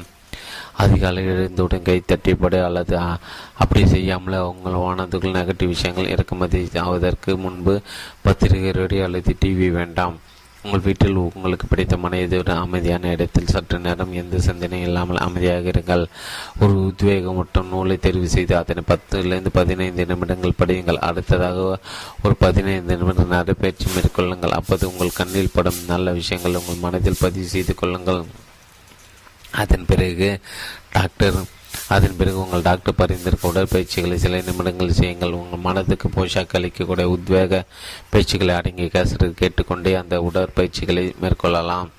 இப்போது உங்கள் மனம் நிரம்பியிருக்கும் ஆனால் உங்கள் வயிறு காலியாக இருக்கும். எனவே உங்கள் குளியலை முடித்துவிட்டு சத்துள்ள காலை உணவை சாப்பிடுங்கள். இது உங்கள் மனதில் புகுந்துள்ள நல்ல விஷயங்களை செயல்படுத்துவதற்கு ஆற்றலை தரும். உங்கள் நாளின் தொடக்கத்தை ஒவ்வொரு நாளும் இப்படி சரியான மனப்பாங்குடன் அமைத்து கொண்டால் ஒவ்வொரு நாளும் உங்களுக்கு வெற்றிகரமான உரு மகிழ்ச்சி ஆகாரமான இனிமையான நாளாக விளங்கும் என்பது உறுதி. புத்தகங்கள் மற்றும் கேசட்டுகள் வாங்குவதற்கு பணம் செலவாகுமே என்கிற எண்ணம் உங்களுக்கு தொண்டக்கூடும் இதையெல்லாம் செய்வதற்கு நமக்கு நேரம் இருக்குமா என்கிற சந்தேகம் உங்களுக்கு வரக்கூடும். இதை நினைவில் கொள் வைத்துக் கொள்ளுங்கள். புத்தகத்திலும் கேசட்டுகளில் நீங்கள் முதலீடு செய்ய ஒவ்வொரு ரூபாயும் பல மடங்கு பெருகி நீங்கள் எதிர்பாராத செல்வத்தை திரும்ப தரும் என்பது நிச்சயம். நீங்கள் இதற்காக செலவிடும் ஒவ்வொரு நிமிடமும் உங்கள் ஸ்டெமினாவையும் ஆர்வத்தையும் உற்சாகத்தையும் சக்தியும் பெருமளவில் அதிகரித்து உங்களுக்கு பல ஆண்டு காலம் கூடுதல் ஆயுளை தரும் என்பதில் சந்தேகமில்லை ஆகவே உங்கள் நேரத்தையும் பணத்தையும் சிறிதளவு முதலீடு செய்து செல்வாளத்துடன் சந்தோஷமான மனதுடன் ஆயுமான உடலுடன் உங்கள் ஆயுள் முழுவதும் ஆனந்தமாக வாழுங்கள். அத்தியாயம் நான்கு. பழக்க வழக்கங்கள் பழக்கங்கள் மற்றும் மனப்பாங்குதான். தொடக்கத்தை பழக்கத்தை நீங்கள் பற்றுகிறீர்கள். நீங்கள் ஒரு பழக்கத்தை பற்றும் போது அதன் இறுதி விளைவுகளையும் சேர்த்து தான் பற்றுகிறீர்கள். நல்ல பழக்கங்கள் மேற்கொள்வது கடினம். ஆனால் அதனோடு வாழ்வது சுகமானது. கட்ட பழக்கங்கள் மேற்கொள்வது சுகமானது. ஆனால் அதனோடு வாழ்வது கடினம். பெரும்பாலும் கட்ட பழக்கங்கள் இப்போதும் மெதுவாகவும் நிலைனமாகவும் தான் முதலில் உங்களை தொற்றும். அந்த கெட்ட பழக்கம்தான் உங்களை பிடித்திருக்கிறது. என் விழிப்புணர்வு உங்களுக்கு ஏற்படுவதற்கு முன்பாகவே அது உங்களை உடல் அளவில் நன்கு ஊடுருவியப்பித்து விட்டிருக்கும். இப்போது புகைப்பதை பற்றி பார்ப்போம். சிகரெட் பிடிப்பது என்பது தாழ்வு மனப்பான்மையின் அடையாளம் என்ற உளவில் அறிஞர் முரே ஃபேங்ஸ் குறிப்பிடுகிறார். நண்பர்கள் கூட்டத்தினால் தான் இந்த பழக்கம் ஒருவனுக்கு பெரும்பாலும் ஏற்படுகிறது. அந்த கூட்டத்தை சம அந்தஸ்து பெறுவதற்கும் அதில் ஐக்கியமாவதற்கும் தன் சிகரெட் ஒரு முதலில் முதலாக தொடுகிறான்.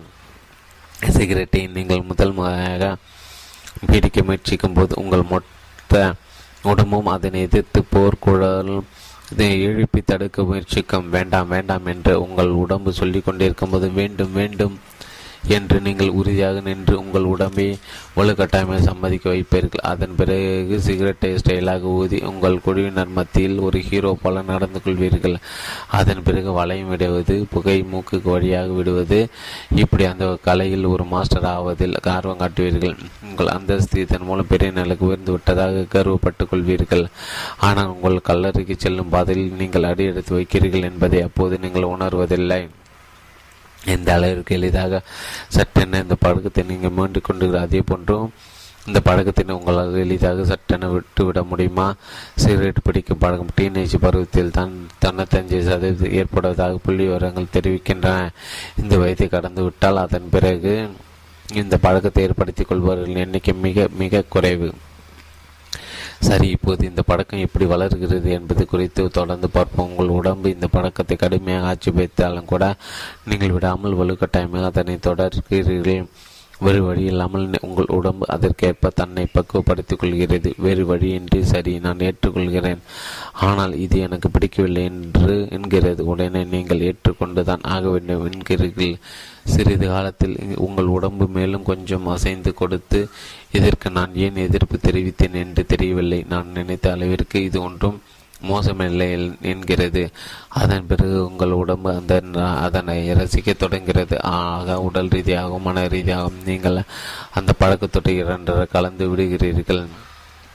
அதன் பிறகு இந்த பழக்கத்தை நாம் எப்போது வேண்டுமானால் விட்டு விட முடியும். ஏனென்றால் இந்த பழக்கத்தை நான் ஏற்கனவே பத்து முறைகள் விட்டிருக்கிறேன். இது இதற்கு இப்போது நான் அடிமையாக மாட்டேன் என்று சொல்வீர்கள் இறுதியாக உங்கள் உடம்பு தன் இறுதி அனுசரணையும் மேற்கொண்டு ஒரு குறிப்பிட்ட காலத்தில் சிகரெட்டை அதுவே கேட்க தொடங்கிவிடும். நீங்கள் சிகரெட் என்னும் எஜமானருக்கு அடிமையாகி விடுவீர்கள்.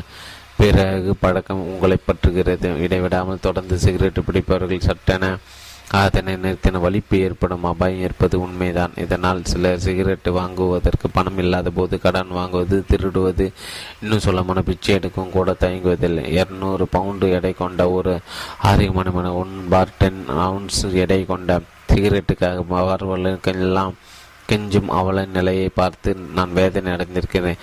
இது போன்ற பழக்கங்கள் தவிர்க்க முடியாமல் வலிமை அடையும் போதுதான் அந்த பழக்கத்திற்கு அடிமையானவன் அதனை தவிர்க்க ஆசைப்படுகிறான்.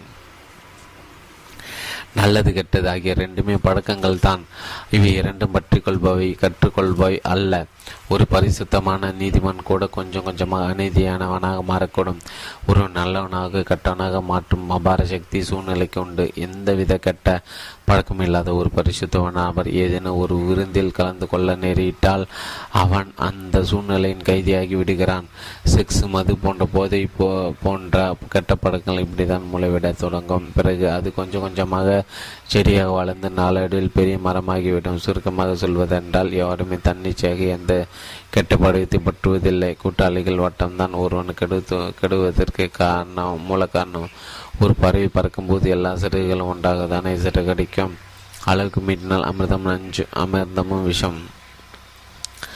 அளவுக்கு அதிகமாக உண்பதும் ஒரு கெட்ட பழக்கம் தான். தாங்கள் எவ்வளவு சாப்பிடுகிறோம் என்பதை அறியாமலே பல பேர் சாப்பிடுவார்கள். இதற்கு முக்கிய காரணம் பெற்றோர்களை அறியாமை தான். அவர்கள் தங்கள் குழந்தை மீது வைத்திருக்க அளவற்ற அன்பினால் அளவற்ற உணவை அந்த குழந்தைகளுக்கு திணிப்பது வழக்கம். என்னுடைய வ வயது மக்களை எடுத்துக்கொண்டால் நிறைய கொண்டோதர்கள் இருக்கிறார்கள். இதற்கு காரணம் எங்கள் முந்தைய சந்ததியினர் போதிய உணவு உண்ண வசதி இல்லாமல் கஷ்டப்பட்டவர்கள். அது மட்டும் அல்லாமல் உணவை வீணாக்குவது ஒரு பாவம். என்று கருதுபவர்கள். இதனால் அவர்கள் தங்களுக்கு பிறந்த குழந்தைகளிடம் உணவை சற்றும் வீணாக்காமல் கிட்ட தட்டினை சுத்தமாக்க வேண்டும் என்று எப்போதும் அறிவுறுத்தி கொண்டே இருப்பார்கள். இப்படி உடலின் தேவைக்கு அதிகமான உணவு உள்ளே சென்றால் என்னவாகும்? நாளொன்றுக்கு ஒரு அவுன்ஸு என்று எடுத்து வைத்து கொண்டால் கூட வருடத்திற்கு இருபத்தி மூன்று பவுண்டுகளை அளவுக்கு அதிகமான எடை உண்டாகி விடுகிறது ஒரு அவுன்ஸ் என்பது அதிகமல்ல ஆனால் இருபத்தி மூணு பவுண்டுகள் அதிகமல் அதிகமல்லவா?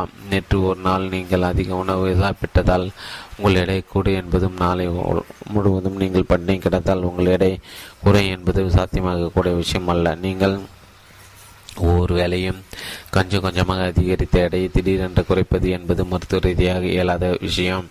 சிலருக்கு இந்த பிரச்சனை வேறு விதமாக இருக்கும்.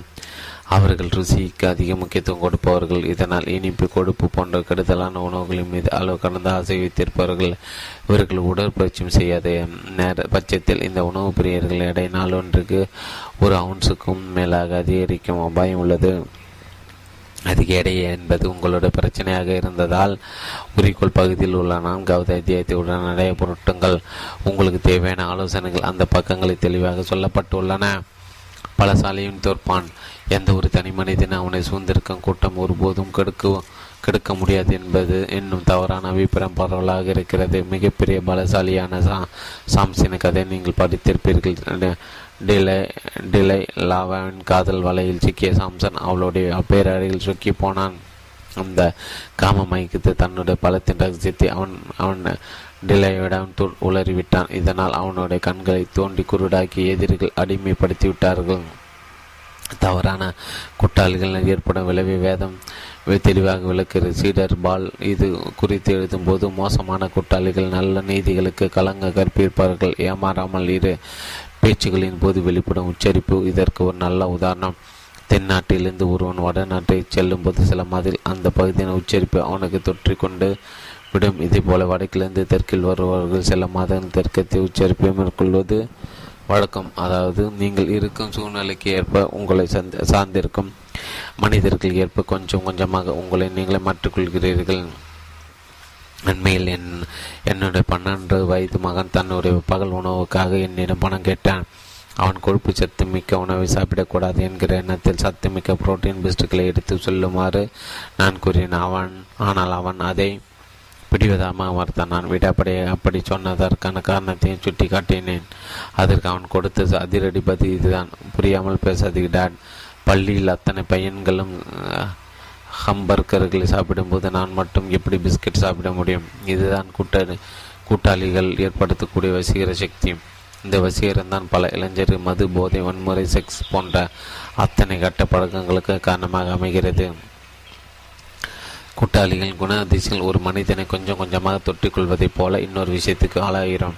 அதாவது நம் சூழ்நிலையை அமையும் ஒழிக்கும் நாட்டத்திற்கு உட்பட்டு அவற்றோடு ஐக்கியமாகி விடுகிறோம். உதாரணத்திற்கு காகித ஆலைகள் ரசாயன தொழிற்சிகள் போன்றவை அமைந்திருக்கும் பகுதியில் வசிப்பவர் அந்த தொழிற்சாலைகளிலிருந்து வெளிப்படும் நாட்டத்தை தொடர்ந்து நுகர்ந்து கொண்டே இருப்பதால் நாளடைவு அந்த நாட்டம் அவர்களுக்கு பழக பழகி போய்விடுகிறது. அந்த பகுதிக்கும் புதிதாக ஒருவர்கள் எடுத்து செல்லும் போது அந்த நாட்டத்தை அவர்கள் தெரிந்து கொள்கிறார்கள். இரண்டாம் உலக யுத்தம் நடைபெற்ற சமயத்தில் நான் டீனேஜ் பருவத்தில் இருந்தபோது எங்கள் வீடு ரயில் பாதைக்கு அருகில் அமைந்திருந்தது. அந்த பாதை இருபத்தி நாலு மணி ரயில்கள் வருவது போதமாக இருக்கும். ரயில் கடக்கும்போது எங்கள் வீடு லேசாக ஆட்டம் கொடுக்கும். நாளடைவில் அது எங்களுக்கு பழகிவிட்டதால் அந்த ரயில் சத்தம் கேட்காவிட்டால் எங்களுக்கு தூக்கம் வராது. ரயில் போக்குவரத்து இல்லாத சமயங்களில் தான் எங்களுக்கு விழிப்பு வரும். இந்த உதாரணங்கள் நெகட்டிவ் சூழ்நிலை ஒரு மனிதன் நெகட்டிவ் ஆக்கும் என்பதற்கு சான்றாக இருக்கின்றன அல்லவா? இந்த பாதிப்பு விதியாக தொடங்கி நாளடு விருட்சமாக விஸ்வரூபம் எடுத்துவிடும். உங்களை விட்டு விடாதீர்கள் ஒரு பெரிய காட்டை கொளுத்தக்கூடிய சக்தி ஒரு சின்ன தூக்கிச்சு கொண்டு இது போலவே ஒரு முறை நீங்கள் உட்கொள்ளும் போதே மருந்துக்கு உங்கள் வாழ்நாளையே உட்கொள்ளும் சக்தி உண்டு. பழக்கம் என்பது ஒரு கயிறை போன்றது. அதே அந்த கயிற்றில் நீங்கள் ஒவ்வொரு நாளும் நூலை சேர்க்க சேர்க்க அது ஒரு ஒரு கட்டத்தில் அறுக்க முடியாத அளவிற்கு வலிமையை பெற்றுவிடுகிறது. பிறகு அந்த கயிற்றினை வலிமை உங்கள் உச்சத்திற்கு அழைத்து செல்கிறது அல்லது உங்களை அதால பாதாளத்தை தள்ளுகிறது. நீங்கள் உச்சத்திற்கு செல்வதும் கீழே விடுவதும் நல்ல பழக்கத்தையோ அல்லது கெட்ட பழக்கத்தையோ பொறுத்து அமைகிறது. ஹாக்கி ரசிகர் டெரிக் சாண்டர்சனை அவ்வளோ எளிதாக மறந்துவிட முடியாது. அசத்தலான ஆற்றல் உடல் உடல் ரீதியான வலிமையுடன் மில்லியன் கணக்கான டாலர் ஹாக்கி விளையாட்டில் சம்பாதித்த சூப்பர் ஸ்டார் அவர் துரதிருஷ்டமாக டெரிக் போதை மருந்து அடிமையானவர் இதனால் தான் சம்பாதித்த பண அனைத்தையும் கொஞ்சம் கொஞ்சமாக இழந்த அவர் இறுதியில் மைனர் லீக் போட்டியில் ஆடும் நிலைக்கு தாழ்ந்து விட்டார். பணத்தை இழந்தது குறித்து அவர் வருத்தம் அடைந்தது உண்டா என்று ஒரு நிருபர் அவரிடம் கேட்டார். டெரிக் அமைதியாக பதிலளித்தார். இல்லை பணத்தை இழந்தது பற்றி எனக்கு துளியும் வருத்தம் இல்லை. ஆனால் டெரிக் சாண்டரிஸின் ஒரு பகுதி இழந்ததை நினைத்த நான் பெரிதும் வருத்தம் அடைகிறேன். ஒருவன் தன் பகுதி அடைப்பதை விட பெரிய சோகம் வேறு எதுவும் இல்லை. ஆனால் நான் முன்பே குறிப்பிட்டது போல இனியும் குறிப்பிடப் போவதைப் போல எவரும் போதைக்கு அடிமையாக வேண்டும் என்கிற எண்ணத்தில் அந்த படகத்தை தொடங்குவது இல்லை. இந்த போதை மருந்துகள் குறிப்பாக மாரிச்சி லவனா அபின் எல்எஸ்டி ஏற்படுத்தும் பாதிப்புகளை பற்றி நமக்கு இன்னும் முழுமையாக தெரியவில்லை. அது ஒரு உயிர்கொல்லி நோய் என்பதில் சந்தேகமில்லை. அது ஒருவனோட கௌரவத்தை சீரடிக்கிறது விழிப்புணர்வை குறைக்கிறது ஆண்மையை குறைக்கிறது. அது மட்டுமல்லாமல் அவர்களுக்கு பிறக்கும் குழந்தைகளை சில சமயங்கள் ஊனமாகவும் ஆகிவிடுகிறது. இதற்கு எல்லாம் போதிய ஆதாரங்களான அறிவாற்றலையும் பக்குவத்தையும் அது அதி அது அதிகரிக்கிறது என்கிற ஒரு மாயையும் அது தொற்றுவிக்கிறது அது மட்டுமல்ல மனித உடம்பின் செல்களை கொஞ்சம் கொஞ்சமாக அடித்து செக்ஸ் உணர்ச்சியும் குறைக்கிறது என்பதுதான் நடைமுறை உண்மை. போதின் மீது அவர்களோட மோகம் அதிகரிக்க அதிகரிக்க அவர்களால் கல்லறைக்கான தூரம் நெருங்கி வருகிறது. ஒரு இளைஞன் இந்த பழக்கத்தை தொடங்கும் போது ஆரம்ப காலத்தில் அவன் சம்பா சம்பாத்தியம் போதுமான அதாக இருக்கிறது. அதை அவன் தொடர்ந்து பின்பற்றும் போது போதையின் தேவை அதிகரிக்கிறது. விடுவதால் பணத்தின் தேவை அதிகரிக்கிறது. அப்போது அவன் பெற்றோரின் பணத்தை கேட்க தொடங்குகிறான். அவன் மே அது மேலும் அதிகரிக்கும் போது பெற்றோர் தரும் பணமும் அவனுக்கு போதாமல் போய்விடுகிறது அடுத்ததாக தன் அவன் தன் வீட்டில் உள்ள பொருள்களை எடுத்துக்கொண்டு போய் விற்க தொடங்குகிறான். அதற்காக சின்ன திருட்டுகள் ஈடுபட தொடங்க கடைசியில் திருட்டு கொள்ளை போன்ற சமூக விரோத நடவடிக்கைகளை தொழில் ரீதியாக செய்ய தொடங்குகிறான். ஆண்கள் இப்படி என்றால் பெண்கள் நிலை இன்னும் மோசமாகி விடுகிறது. போதைக்கு அடிமான பல இளம் பெண்கள் விபச்சாரிகள் ஆகிவிடுக ஆகியிருக்கிறார்கள். எத்தனையோ ஆண்கள் தங்கள் மனைவிகளையும் சகோதரிகளையும் விபச்சாரத்தை ஈடுபடுத்தி இருக்கிறார்கள். எத்தனை பேர் இந்த படகத்திற்கு இரையாக தங்கள் உறவினர் நண்பர்கள் கொலை கூட செய்கிறார்கள். பத்திரிகைகள் இது போன்ற செய்திகள் நாள்தோறும் வந்து கொண்டே இருக்கின்றன. எதிர்காரணம் யார்? நிலைமை இப்படி நீடித்து கொண்டே போனால் பிற்கால சந்தையினர் மிகப்பெரிய பாதிப்புக்குள்ளாவார்கள் நீதி நீர் போன்ற நல்ல விஷயங்கள் காலங்காலமாக மூத்த சமுதாயம் வளரும் சமுதாயத்திற்கு உபதேசி வருவது உண்மைதான். ஆனால் தற்போது நிலைமை இப்படி இருக்க இந்த புத்தகத்திற்கு பல்வேறு கோணங்களில் இதை பற்றி ஆராய்ச்சி செய்த போது நான் தெரிந்து கொண்டது இதுதான். இளைஞர் கட்ட பழக்கங்கள் ஆளாகி மோசமான நடத்தை மேற்கொள்வதற்கு முன்னுதாரணமாகவும் மூல காரணமாகவும் விளங்குவது மூத்த குடிமக்களின் செய்திகள் தான் விதிப்பதுதானே விளையும். தற்போது சூழலில் வீடு தெய்வாலயம் ஆகியவற்றில் எல்லாம் பெரும்பாலான இளைஞருக்கு ஈடுபாடு குறைந்து கொண்டே வருகிறது. அதே சமயத்தில் தொலைக்காட்சி தியேட்டர் ரேடியோ பத்திரிகை போன்றவற்றின் ஆக்கிரமி அவர்களோட மனங்களில் வெகுவாக அதிகரித்திருக்கிறது. தொலைக்காட்சியில் வசீகரம் படும் வேகம் வளர்ந்து வருகிறது. உண்மை என்னவென்றால் தொலைக்காட்சி நிலையங்கள் பத்திரிகை நிறுவனங்கள் மது மற்றும் சூதாட்ட விடுதியில் போன்ற அனைத்து கேள்வி வியாபாரங்கள் ஏன் இதுவும் டீனேஜ் பருவத்தினால் நடத்தப்படுவதில்லை? இவற்றுக்கு இரையாகும் வழிகடாகளாகத்தான் இந்த இளைஞர்கள் இருக்கிறார்கள். ஆனால் இளைய சமுதாயத்தை நாசப்படுத்தும் சமூக விரோத வியாபாரிகள் ஏராளமான லாபத்தை வாரி குவிக்கின்றன. ஆகவே இளைய சமுதாயம் சீரழிந்து பொறுத்து முக்கிய காரணம். மூத்த சமுதாயத்தினர் தான் என்பது என்னுடைய ஆணித்தரமான அபிப்பிராயம். மற்றும் சில பழக்கங்கள். தெய்வ சிந்தனை என்பது இன்னொரு கெட்ட பழக்கம். எந்த வகையிலாவது கடவுளை ஒருவன் விமர்சிப்பதை கேட்கும்போது மிகுந்த வருத்தம் ஏற்படுகிறது. இந்த நாத்திக கருத்துக்களை ஒருவர் பரப்புவதால்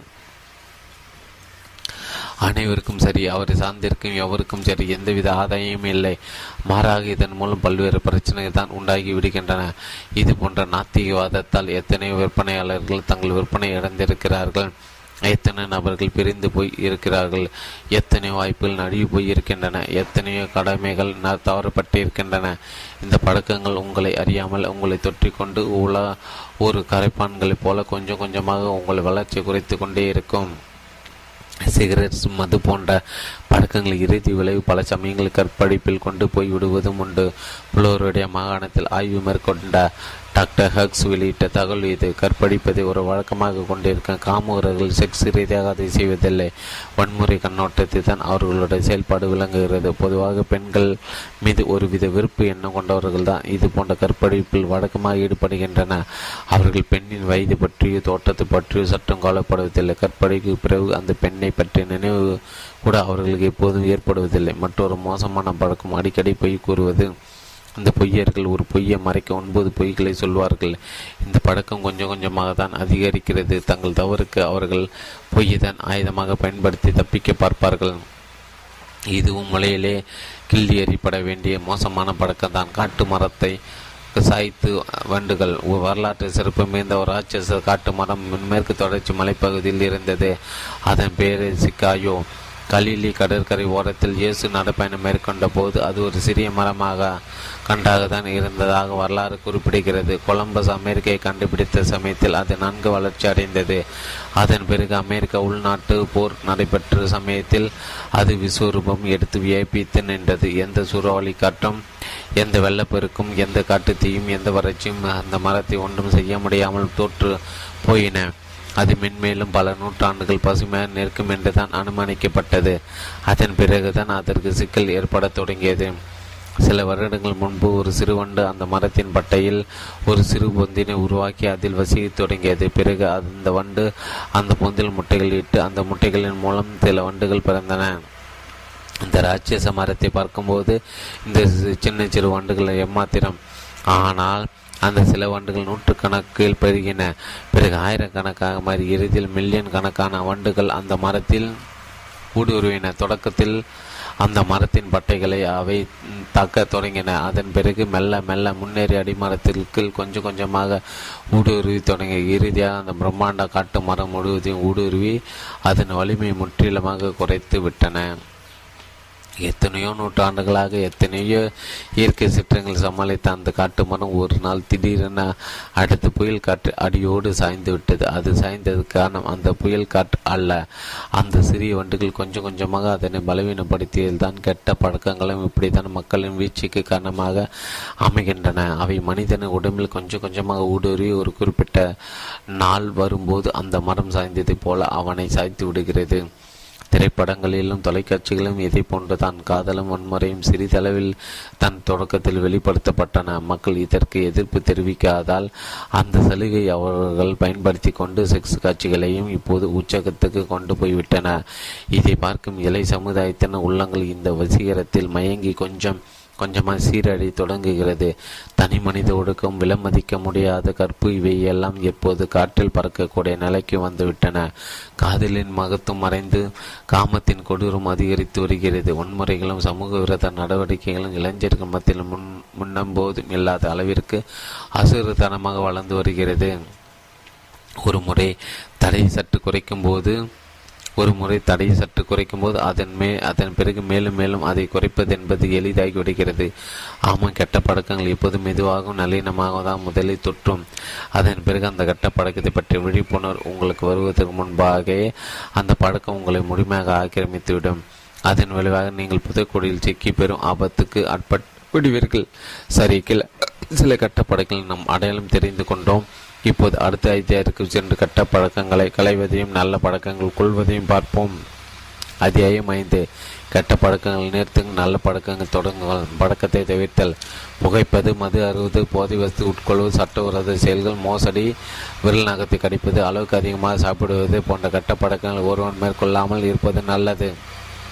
தங்கள் பிள்ளைகளை இது போன்ற பழக்கங்களை சீரியாமல் கவனமுடன் கண்காணிப்பது பெற்றோர்களின் கடமை. ஒரு மனிதனை அடிக்கக்கூடிய இந்த பழக்கங்களை தவிர்ப்பது இங்கே சில வழிமுறைகளை தரப்பட்டுள்ளன.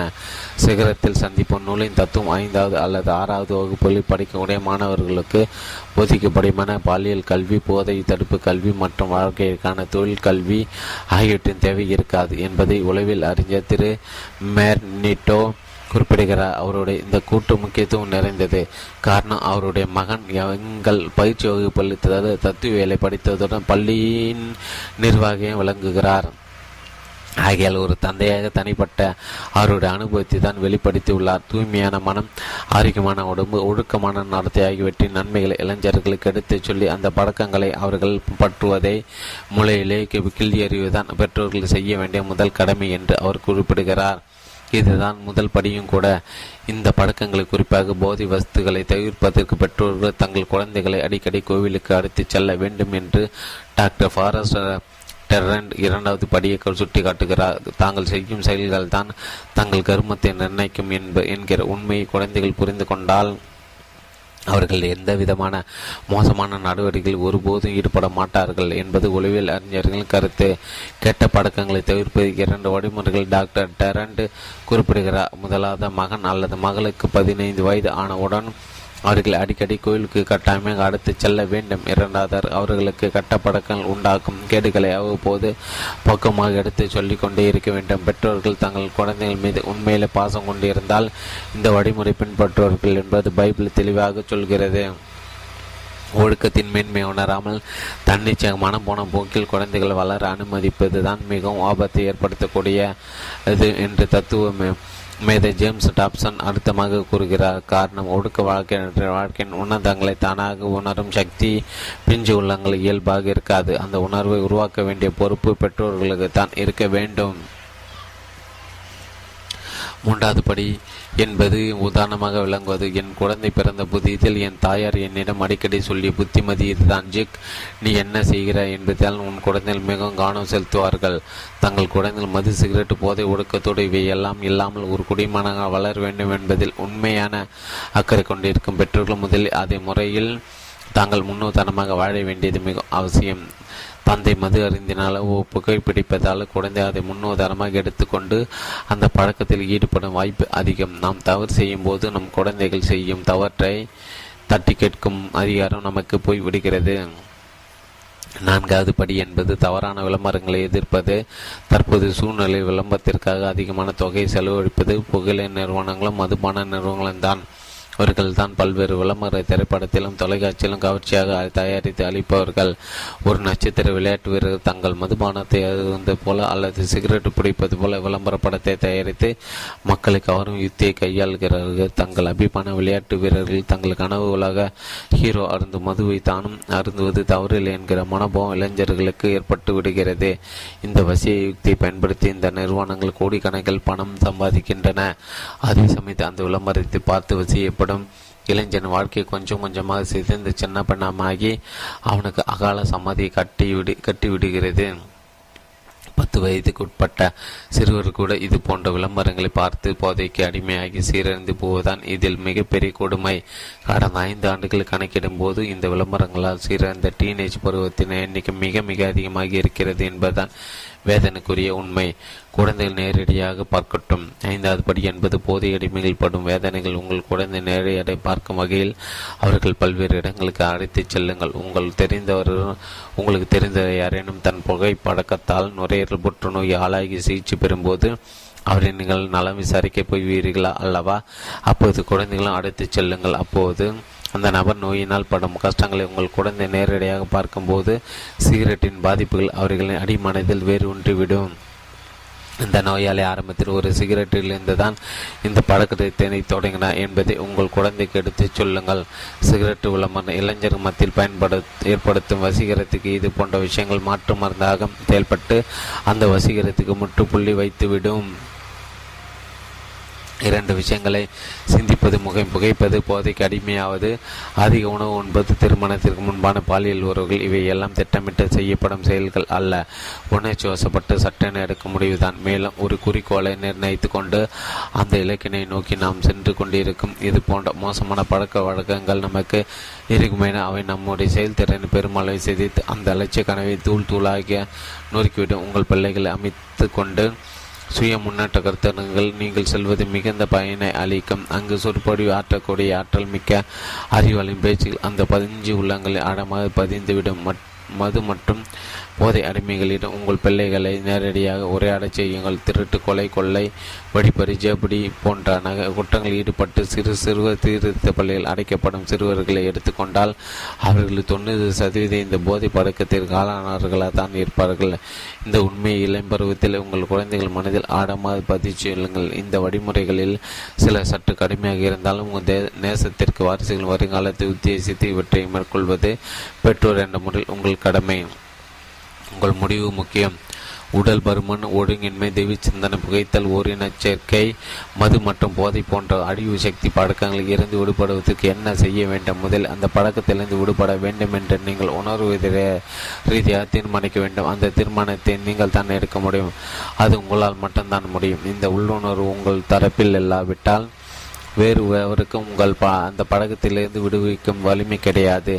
மற்றவர்கள் வற்புறுத்தற்க நீங்கள் சட்டென ஒரு முடிவுக்கு வந்து உங்கள் பழக்கத்தை நிறுத்தினால் கூட அது தற்காலிகமானதான? இருக்குமே தவிர நிரந்தரமானதாக இருக்காது. எனவே அழிவு சக்தியின் குறைபிடிக்கு அடிமையாகாமல் விடுதலை பெற வேண்டும் என்ற உள் மனதில் எடு உறுதி எடுக்கும் தீர்மானத்தில் தான் உங்கள் எதிர்காலம் அமைந்திருக்கிறது. மீதி உள்ள உங்கள் வாழ்நாளை வளமாக அமைத்துக் கொள்ளப் போகிறீர்களா? அல்லது அனைவரின் ஏளனத்துக்கு ஆளாகி இக்கட்டான புதைக்கோடில் விடப் போகிறீர்களா? நீங்கள் தான் முடிவெடுக்க வேண்டும். புனர்ஜென்மம் பெற்றவர்களிடம் பேசுங்கள். கட்ட பழக்கத்தை விடுவது என்பது எவ்வளவு சுலபம் அல்ல.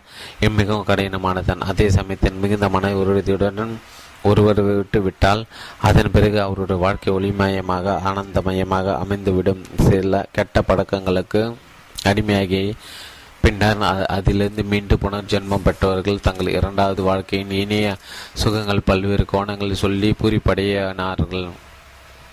பூரிப்படைவார்கள்.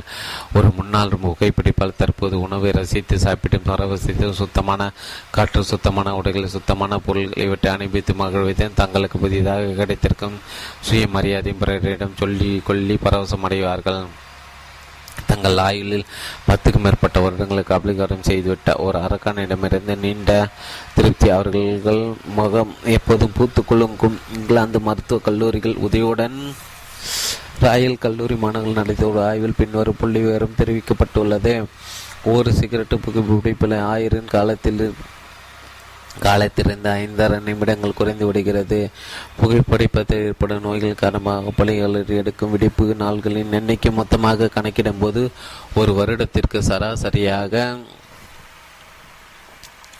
ஐம்பது மில்லியன் நாட்கள் ஒரு சிகரெட் ஏற்படுத்தும் ஆயில் ஒரு குறிப்பு ஐந்தரை நிமிடம் என்னும்போது தினமும் ஒரு பாக்கெட் சிகரெட் குடிப்பவர்கள் ஆயில் எந்த அளவிற்கு குறையும் என்பதை எண்ணி பார்க்க வேண்டும். புகை பிடிக்கும் நண்பர்களே உங்களுடைய வருங்கால வாழ்க்கை வளமாக இருக்க வேண்டும் என்று விரும்பினால் முன்னாள் புகைப்பிடிப்பாளர்களை உரையாடுங்கள். அந்த பழக்கம் இருந்தபோது அவர்கள் அடைந்த வேதனைகளும் நிறுத்த பிறகு அடையும் மகிழ்ச்சியையும் தெரிந்து கொண்டு அவர்கள் நீங்கள் பின்பற்ற தொடங்குங்கள். அளவுக்கு அதிகமான உடல் பருமனோடு நீங்கள் அவசியப்பட்டால் ஐம்பது முன்னூறு முன்னூற்றி ஐம்பது பவுண்டுகள் வரை பல்வேறு நிலை நிலைகளை எடை குறைத்து சாதனை புரிந்திருக்கும் மனிதர்களின் ஒரு கலந்துரையாடங்கள். அந்த உள்ளச்சதையால் அவர்கள் பட்ட கஷ்டங்களையும் அவற்றை கரைத்த பிறகும் பெரும் வெகுமதிகளையும் கவனமாக கொள்ளுங்கள். காண கேளுங்கள். கவனமாக கேளுங்கள். தங்கள் உடலுக்கு ஏற்ப ஆடைகள் வாங்குவதில் அவர்கள் பட்ட கஷ்டங்களை இப்போது எந்த பிரச்சனையும் இல்லாமல் ஆடை வாங்கக்கூடிய சந்தோஷத்தையும் அவர்கள் உங்களிடம் ஒப்பிட்டு சொல்லி உங்கள் உற்சாகப்படுத்துவார்கள். தங்கள் தொப்பையை மற்றவர்கள் அவ்வப்போது நையாண்டி செய்யும் போது ஏற்படும் மன உளைச்சலிருந்து இப்போது மக மன மகிழ்ச்சியோடு இருப்பதை அவர்கள் எடுத்து உரைப்பார்கள். மது அர்க்கனின் கோரப்படியிலிருந்து விடுபட்டு மறுவாழ்வு பெற்றவர்கள் தங்களுக்கு கிடைக்கும் புது புது நண்பர்களையும் பழைய நட்பையும் புதுப்பித்து கொண்டதையும் பிறரிடம் பெருமையாக சொல்லி புரித்து போவார்கள். மதுவிற்கு அடிமையான போது சிதறி போன குடும்பத்தினர் இப்போது மீண்டும் ஒன்று கூடி மகிழ்ச்சிகரமான இல்லறம் நடத்துவதையும் புதிய சுயமரியாதையும் புதிய சமுதாய வாழ்க்கையையும்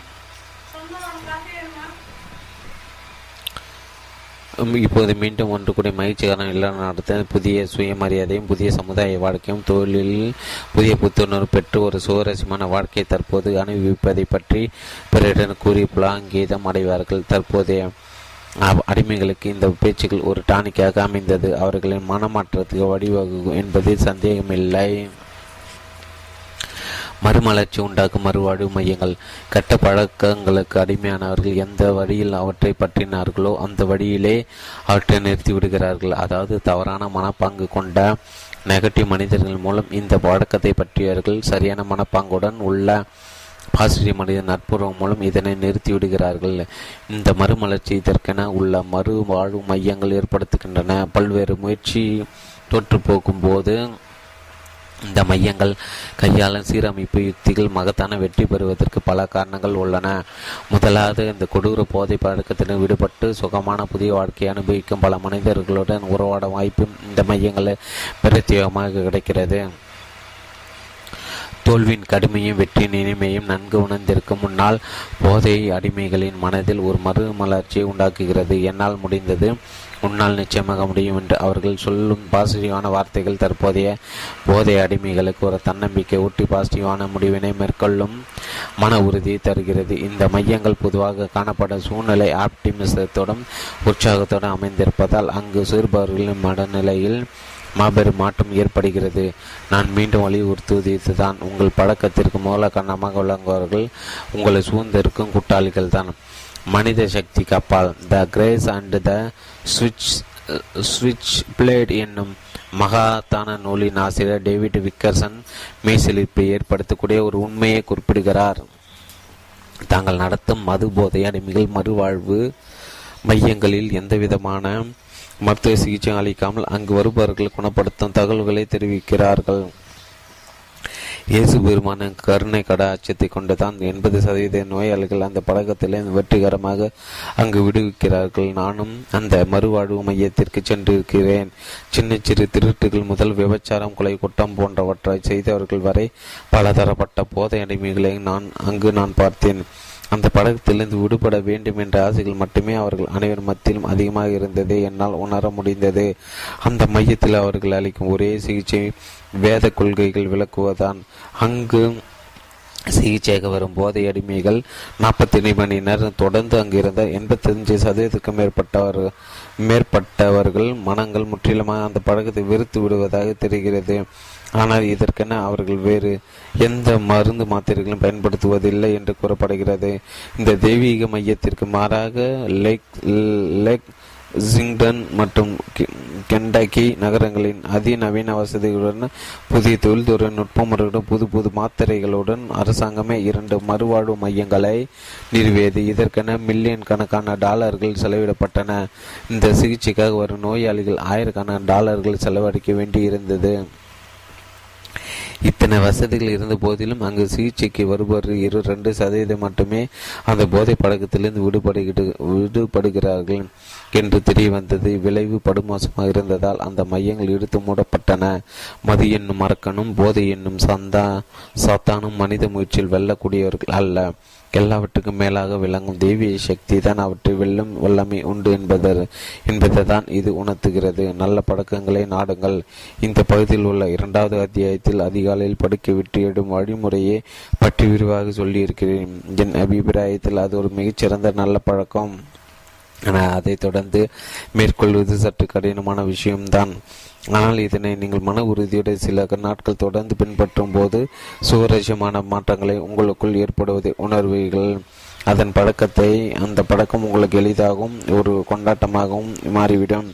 இருபத்தி நாட்கள் தொடர்ந்து செய்யும் போது நீங்கள் ஒரு புதிய உலகத்தில் சஞ்சரிக்க தொடங்குவீர்கள். மகிழ்ச்சியான உற்சாகமான பரவசமான மனிதனை நீங்கள் உலா வருவீர்கள் எந்த ஒரு நல்ல பழக்கத்தை கடினமாக முயற்சி செய்து அதனை உங்களோடு தக்க வைத்துக் கொள்ளுங்கள். அதன் பிறகு வாழ்க்கை உங்களுக்கு தரக்கூடிய வெகுமதிகள் அனைத்தையும் அது உங்களுக்கு பெற்றுத்தரும் இந்நூலின் நான்காம் பகுதி குறிக்கோள் அமைப்பது குறித்தான சில நுட்பமான விஷயங்களை நான் குறிப்பிட்டீர்கள். ஓடும் பயிற்சியை மேற்கொண்ட போது ஆரம்ப காலத்தில் நான் பட்ட கஷ்டங்களை அந்த பகுதி சுட்டி காட்டியிருக்கிறேன் என் கஷ்டத்தை பொருட்படுத்தாமல் முதல் நாள் ஓடினேன். பிறகு இரண்டாவது அதன் பிறகு மூன்றாவது. இப்படி நாட்கள் வாரங்களாகி வாரங்கள் மாதங்களானதும் அந்த பழக்கம் எனக்கு சர்வசாதாரணமாகி விட்டது ஆனால் நான் ஓடிக்கொண்டிருந்த போது இருந்த மகிழ்ச்சியும் புத்துணர்ச்சியும் இப்போது எனக்கு இல்லை. காரணம் என் கட்டுப்பாட்டுக்கு மீறிய சில சூழ்நிலைகளால் இப்போ இதெல்லாம் அந்த பழக்கத்தை தொடர்ந்து சரியாக மேற்கொள்ள என்னால் முடியவில்லை. இது போன்ற நல்ல பழக்கங்கள் கடினமானவை தான் ஆனால் இவை அளிக்கும் வெகுமதிகள் இனிமையானவை.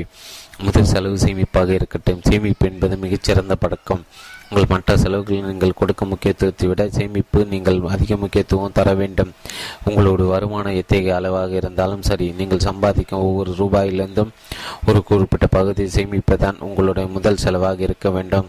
உங்கள் வருமானம் உங்கள் வளமான வருங்காலத்திற்கு இதுதான் சரியான அடித்தளம். உங்கள் சேமிப்புகளை உங்கள் சேமிப்பு கணக்கில் ஒவ்வொரு ரூபாயும் சேர்ந்து அது கொஞ்சம் மக பெருகும் போது கிடைக்கும் பரவசம் அலாதியானது. இந்த நல்ல பழக்கம் நாளடியில் உங்களோட இரண்டர கலந்து ஒரு பகுதியாக மாறிவிடும் போது உங்கள் எதிர்காலம் ஒளிமயமாக ஜொலிக்கும். உங்கள் குழந்தைகள் ரூபாய்கள் குழந்தைகளை பெற்றெடுப்பார்கள் அந்த குழந்தைகளுக்கு குழந்தைகளை பெற்றெடுப்பார்கள் என்று சேமிப்பின் மக திசையினர்கள் அழகாக குறிப்பிடுகிறார்கள். சேமிப்பு என்ன? நல்ல பழக்கத்தை பின்பற்றுவது ஆரம்ப காலத்தில் சற்று கடினமாக தான் இருக்கும். பல சமயங்களில் நீங்கள் சேமிப்பதை தவறிவிடக்கூடும். ஆனால் மற்ற விஷயங்களை எதுவாக இருந்தாலும் அவை எல்லாவற்றுக்கும் மேலாக உங்கள் சேமிப்பு தான் நீங்கள் அதிக முக்கியத்துவம் அளிக்க வேண்டும். இந்த மன உறுதி உங்களுக்கு எப்போதும் இருக்க வேண்டும். ஒரு மனிதன் குண அதிசயத்தை மிகச் சிறப்பாக வெளிப்படுத்தும் சக்தி அவனுடைய சேமிக்கும் பழக்கத்திற்கு உண்டு.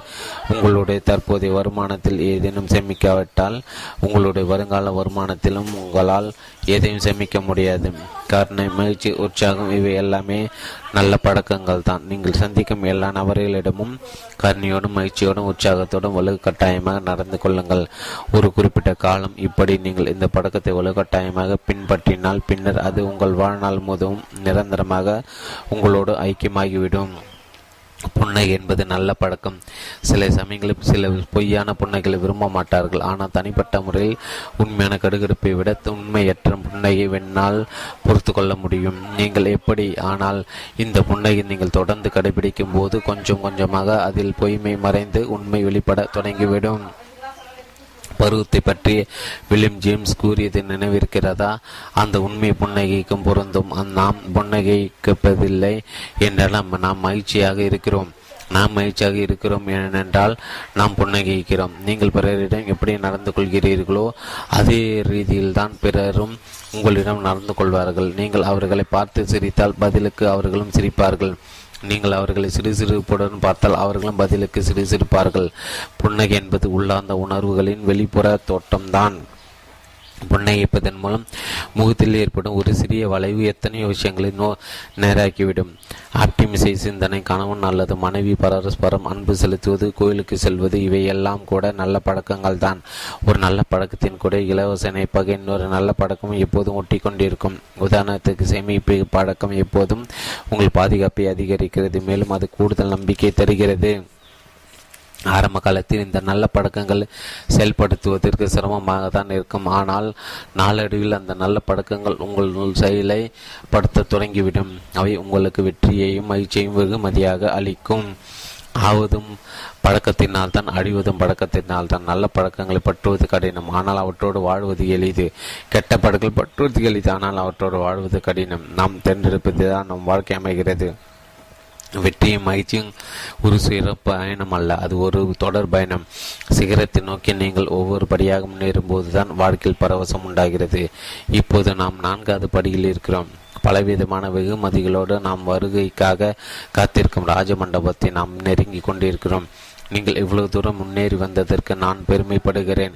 சிகரத்தை நோக்கி உங்கள் சாதனை பயணத்தை நீங்கள் முன்னேறுவதை நினைத்து நாம் கருவப்படுகிறேன். தொடர்ந்து படியுங்கள். இது உங்கள் புத்தகம். உங்களை முன்னேற்ற வடிப்பது உங்கள் மனப்பாங்க திறமை அல்ல பகுதி ஆறு வேலை நோக்கம். ஒன்று இலவச உணவு எங்கும் கிடைக்காது. என்ன உண்மை உணர்த்துவது? இரண்டு விலையை செலுத்துவது. மற்றும் விலை அழி அனுபவிப்பது. இவற்றுக்கிடையே உள்ள வேறுபாட்டை தெளிவுபடுத்துவது. மூன்று உங்கள் வேலை மற்றும் தொழில் விட தொழில் தொடர்பான ஒரு புதிய மனப்பாங்கை அறிமுகப்படுத்துவது. நான்கு வாழ்க்கையில் எதையாவது செய்தால்தான் எதையும் பெற முடியும் என்பதை விளக்குவது. அத்தியாயம் ஒன்று தொழிலாளர்களை வெற்றியாளர்கள். இலவச உணவு. பல வருடங்களுக்கு முன்பு ஞானம் மிகுந்த ஒரு வய வயதான அரசர் தன் அரசவையில் இருந்த பண்டிதர்கள் அனைவரும் ஒன்று கூட்டி அவர்களிடம் ஒரு அறிவுபூர்வமான வேலையை ஒப்படைத்து நீண்ட காலம் ஞானம் குறித்து நீங்கள் தொகுக்க வேண்டும். அதனை பிற்கால சந்தேகத்தை பயன்படுத்தி கொள்ளும் வகையில் புத்தக வடிவில் எழுதி தரவும் என்று கூறினார். அந்த பண்டிதர்களும் இந்த வேலை மகிழ்ச்சியுடன் ஒப்பு கொண்டு நீண்ட காலம் ஞானம் குறித்த ஆராய்ச்சியில் தீவிரமாக ஈடுபட்டன. இறுதியாக அனைத்தையும் தொகுத்து அவற்றை பனிரெண்டு புத்தகங்களாக தயாரித்து மிகுந்த பெருமையுடன்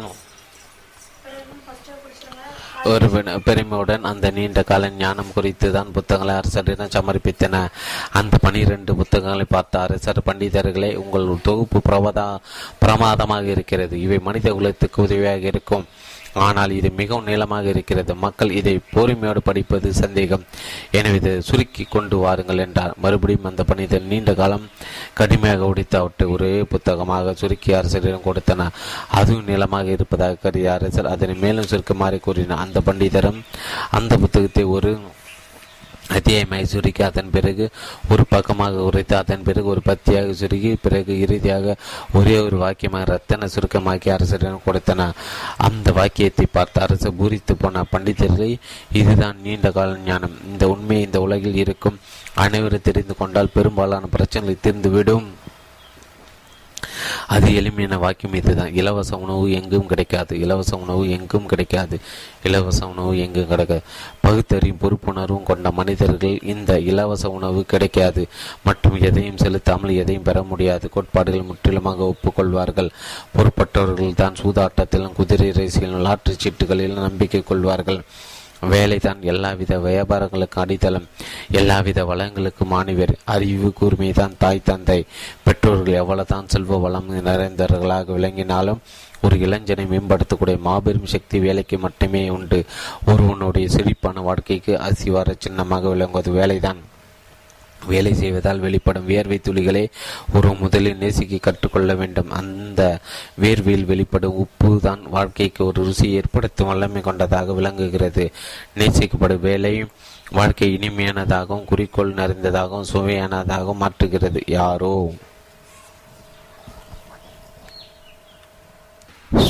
ஸ்தூல மனம் ஸ்தூல மனம் வேலையின் முக்கியத்துவத்தை உங்களுக்கு உணர்த்தும் போது உங்கள் மனதை நன்றாக திறந்து வைத்துக் கொள்ளும்படி கேட்டுக்கொள்கிறேன். ஸ்தூல மனம் ஸ்தூல மனம் ஸ்தூல மனம் ஸ்தூல மனம் ஸ்தூல மனம் வேலையின் முக்கியத்துவத்தை உங்களுக்கு உணர்த்தும் போது உங்கள் மனதை நன்றாக திறந்து வைத்துக் கொள்ளும்படி கேட்டுக்கொள்கிறேன். இதை நான் சொல்வதற்கு காரணம் சிலருடைய மனம் சற்று அசைந்து கொடுக்காமல் ஸ்தூல நிலையில் அமைந்திருக்கும் எந்த சக்தியாலும் அதனை எல்லளவும் மாற்ற முடியாது. ஆனால் உண்மை என்னவென்றால் மனம் என்பது பாராசூட்டு போன்றது. திறந்த வெளியில் மட்டும்தான் செயல்படும். இந்த உலகம் முழுவதும் இருபத்தி நாலாயிரம் மைல்கள் பரப்பளவு முழுதும் ஒரு வினாடிக்கு குறைவான நேரத்தில் ஒரு செய்தி நம்மால் அனுப்ப முடியும். ஆனால் மனத்தை சுற்றியுள்ள கால் அங்குல எலும்பு கூட்டுக்குள் ஒரு விஷயத்தை நுழைப்பதற்கு பல ஆண்டு காலம் முயற்சித்தாலும் முடியாமல் போய்விடுகிறது. முன்னேற்றத்திற்கு உத்தவாரம் தரும் தத்துவங்களை சொல்லும்போது அந்த கணத்தில் உத்வேகம் உற்சாகம் மக்கள் கொள்வதை நான் பல சமயங்கள் பார்த்திருக்கிறேன். குறிக்கோள்கள் அமைத்துக் கொள்வதால் ஏற்படக்கூடிய நன்மைகளையும் சந்தோஷத்தையும் வளத்தையும் அவர்கள் மிக உன்னிப்பாக கேட்பார்கள். ஆனால் துரதிருஷ்டவசமாக சற்று நேரத்தில் அவை அனைத்தையும் மறந்துவிட்டு நடைமுறையில் அவற்றை செயல்படுத்த முயற்சிக்காமல் ஒரு காதில் வாங்கி மற்றொரு காதில் விட்டு விடுகிறார்கள் வருவார்கள் நான் ஒரு உண்மையை இங்கு வலியுறுத்தி விரும்புகிறேன். நடைமுறைக்கு உகந்த அழகான பலனளிக்கக்கூடிய தத்துவங்கள் இந்த உலகத்தில் ஒருபோதும் பயனளிக்காது. நீங்கள் மனது வைக்காவிட்டால் ஒரு ஞானி இதை அழகாக இப்படி குறிப்பிடுவார். ஏட்டுக்கல்வி என்பது ஒரு மிகப்பெரிய வயல்வெளி. ஆனால் அது எதுவும் விளையாது. துரதிருஷ்டவசமாக பெரும்பாலான மக்கள் தங்களுக்கு ஒரு வேலை கிடைத்தவுடன் அதனை விட ஒரு மேம்பட்ட வேலை தேடுவதில்லை. இன்னும் எத்தனை காலம் இந்த நிறுவனத்தில் நீங்கள் வேலை செய்ய உத்தேசித்து உள்ளீர்கள்?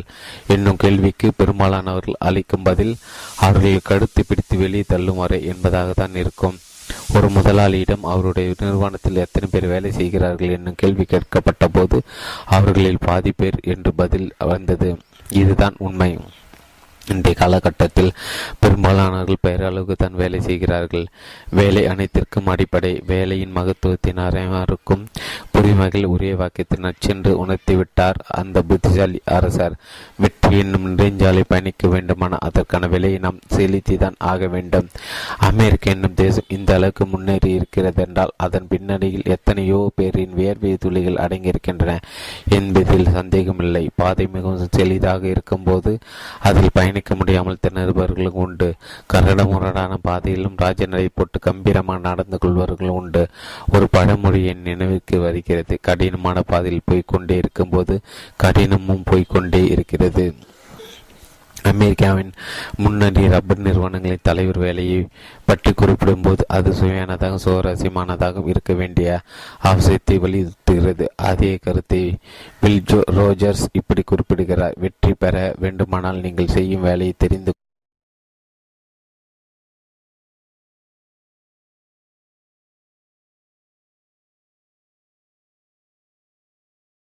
கொள்ள வேண்டும். அதனை விரும்ப வேண்டும். அதனை நம்பிக்கையோடு கையாள வேண்டும்.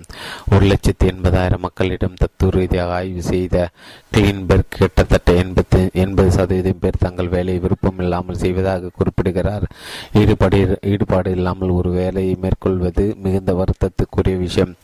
இதனால் தான் பல இடங்களில் இரண்டாம் தர செயல்பாடுகளும் முன்னே மூன்றாம் தர வியாபாரங்களும் நடைபெறுகின்றன. வேலை பற்றி கேள்வி கேட்கப்படும் போது பெரும்பாலானவர்கள் பதில் அதிருப்தியாக அமைவதை பார்த்து பல முறை ஆச்சரியம் அடைந்திருக்கிறேன் வார இறுதி நாளான வெள்ளிக்கிழமைகளில் வேலை பார்ப்பவர்களின் முகங்களில் தென்படும் பிரகாசம் வாரத்தில் முதல் நாளான திங்கட்கிழமைகள் காணாமல் போய்விடுகிறது. வருத்தத்துக்குரிய உண்மை. அலுவலகங்களில் மாட்டப்பட்டிருக்கும் கடிகாரங்கள் எண்பது சதவீத பணியாளர்கள் வீட்டிற்கு புறப்படுவதை சுட்டிக்காட்டத்தான் பயன்படுகின்றன. பெரும்பாலான தொழிலாளர் அலுவலகத்தை விட்டு வெளியே செல்வதற்கு காட்டும் அக்கறையும் உற்சாகத்தையும் அலுவலகத்தை நுடையும் போது சற்றும் காட்டுவதில்லை. அண்மையில் நான் லாஸ்கோ லாஸ் ஓகாஸ் நகரத்திற்கு போய் பேச சென்றிருந்தேன். அப்போது எனக்கு கிடைத்த ஒரு தகவல் அதிர்ச்சி ஊட்டுவதாக இருந்தது. அதாவது அந்நகரத்தில் இருக்கும் காசினோக்களில் சூதாட்ட விடுதி ஒரு காசினோ இரண்டு கால்பந்து மைதானங்களை விட பெரிதாக இருப்பதாக கூறினார்கள்.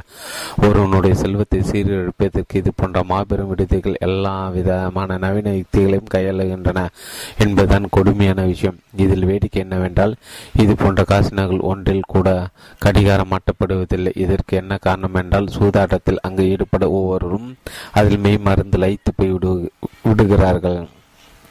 நேரங்காலம் பற்றியெல்லாம் அவர்கள் துளியும் சிந்திப்பதில்லை. அதே சமயத்தில் இந்த காசினோக்களில் உரிமையாளர்களும் சூதாடிகளுக்கு நேரத்தை சுட்டி காட்ட சுட்டி காட்ட விரும்பாதால் எந்த இடத்திலும் அவர்கள் கடிகாரத்தை மாட்டுவதில்லை.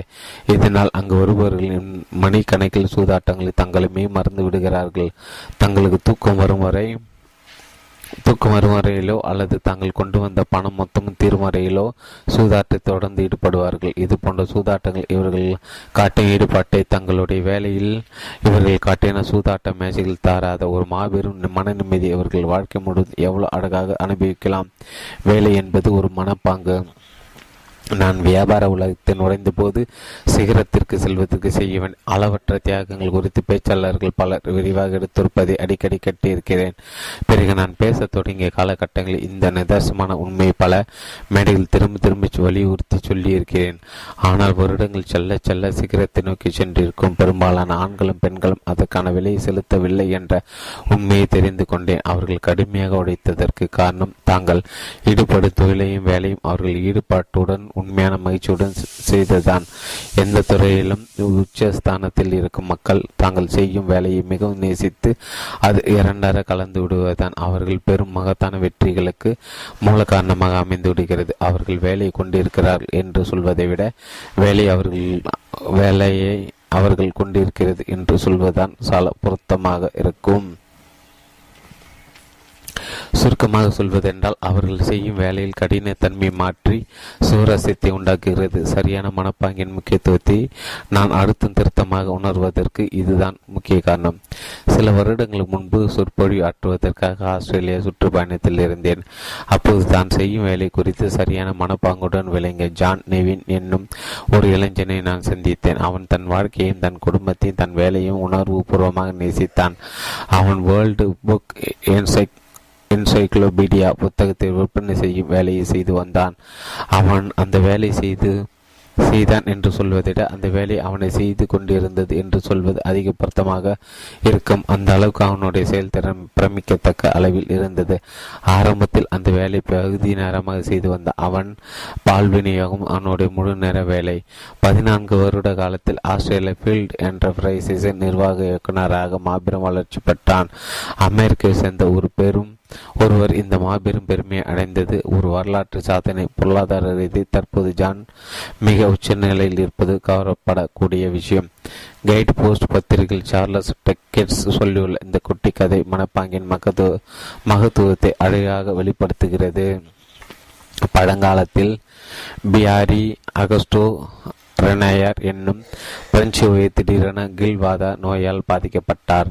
அவருடைய கைகள் முறுக்கி கொண்டன. ஆனால் அவர் சற்றும் தளராமல் தன்னுடைய விரல் நுனிகளை பிரஷை பிடித்து மிகவும் கஷ்டப்பட்டு ஓவி திட்டும் வேலையில் தொடர்ந்து ஈடுபட்டு வந்தார்.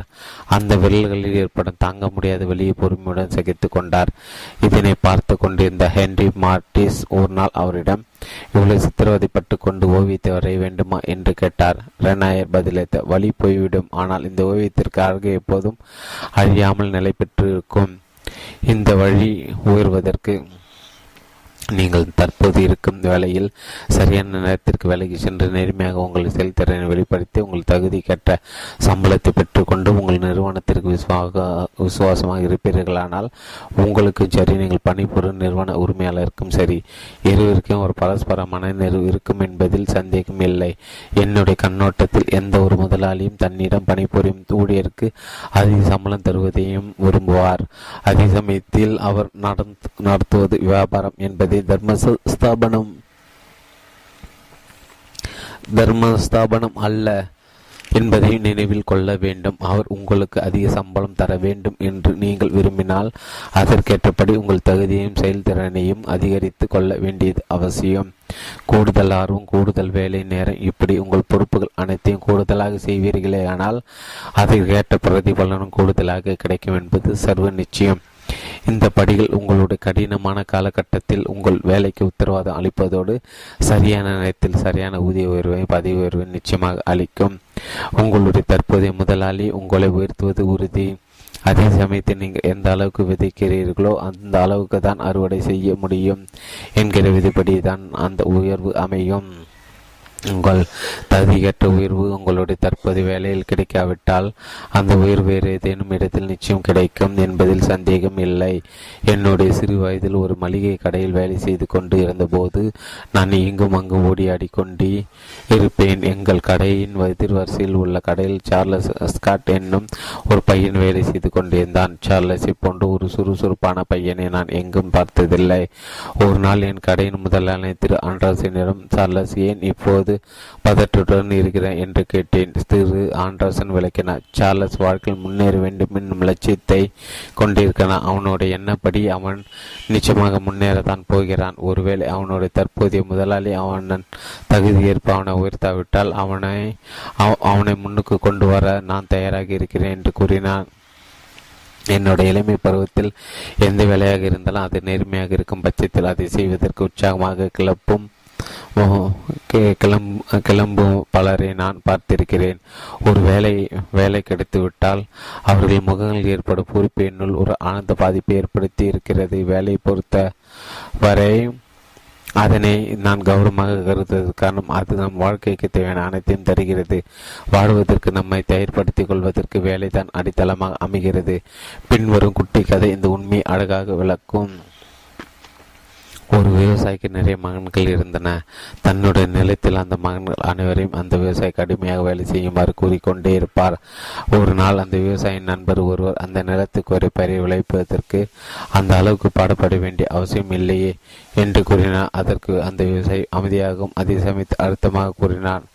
நான் நான் வளர்ப்பது பயிர்களை மட்டுமல்ல என் மகன்களையும் தான் இலவச உணவுக்கு சன்னாகதி ஒரு பனிப்பிரதேச மலைப்பகுதியில் வந்த ஒரு பெரியவன் கதையை நான் மிகவும் ரசித்திருக்கிறேன். பல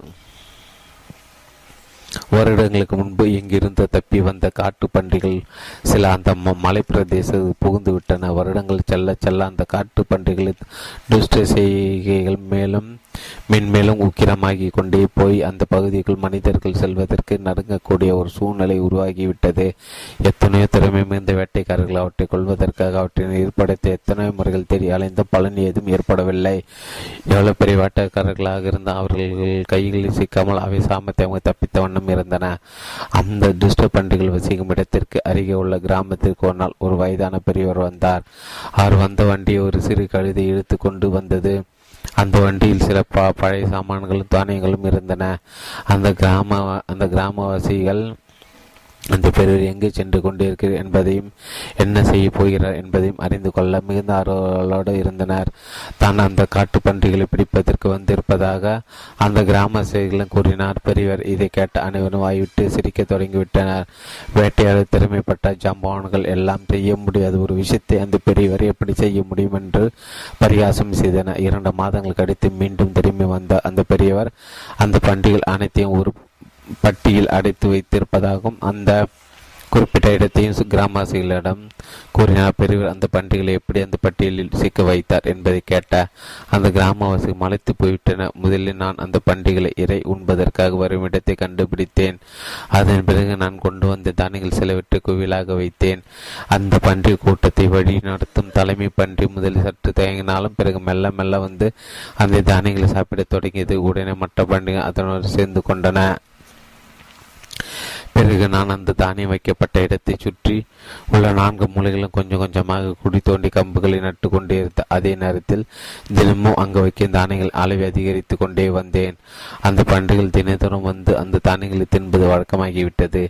அதே சமயத்தில் நான் கொஞ்சம் கொஞ்சமாக நான்கு பக்கம் மரப்பழங்களை பொருத்தி அந்த மரப்பெட்டி பெட்டியை முழு முழுமையாக உருவாக்கி கொண்டேன்.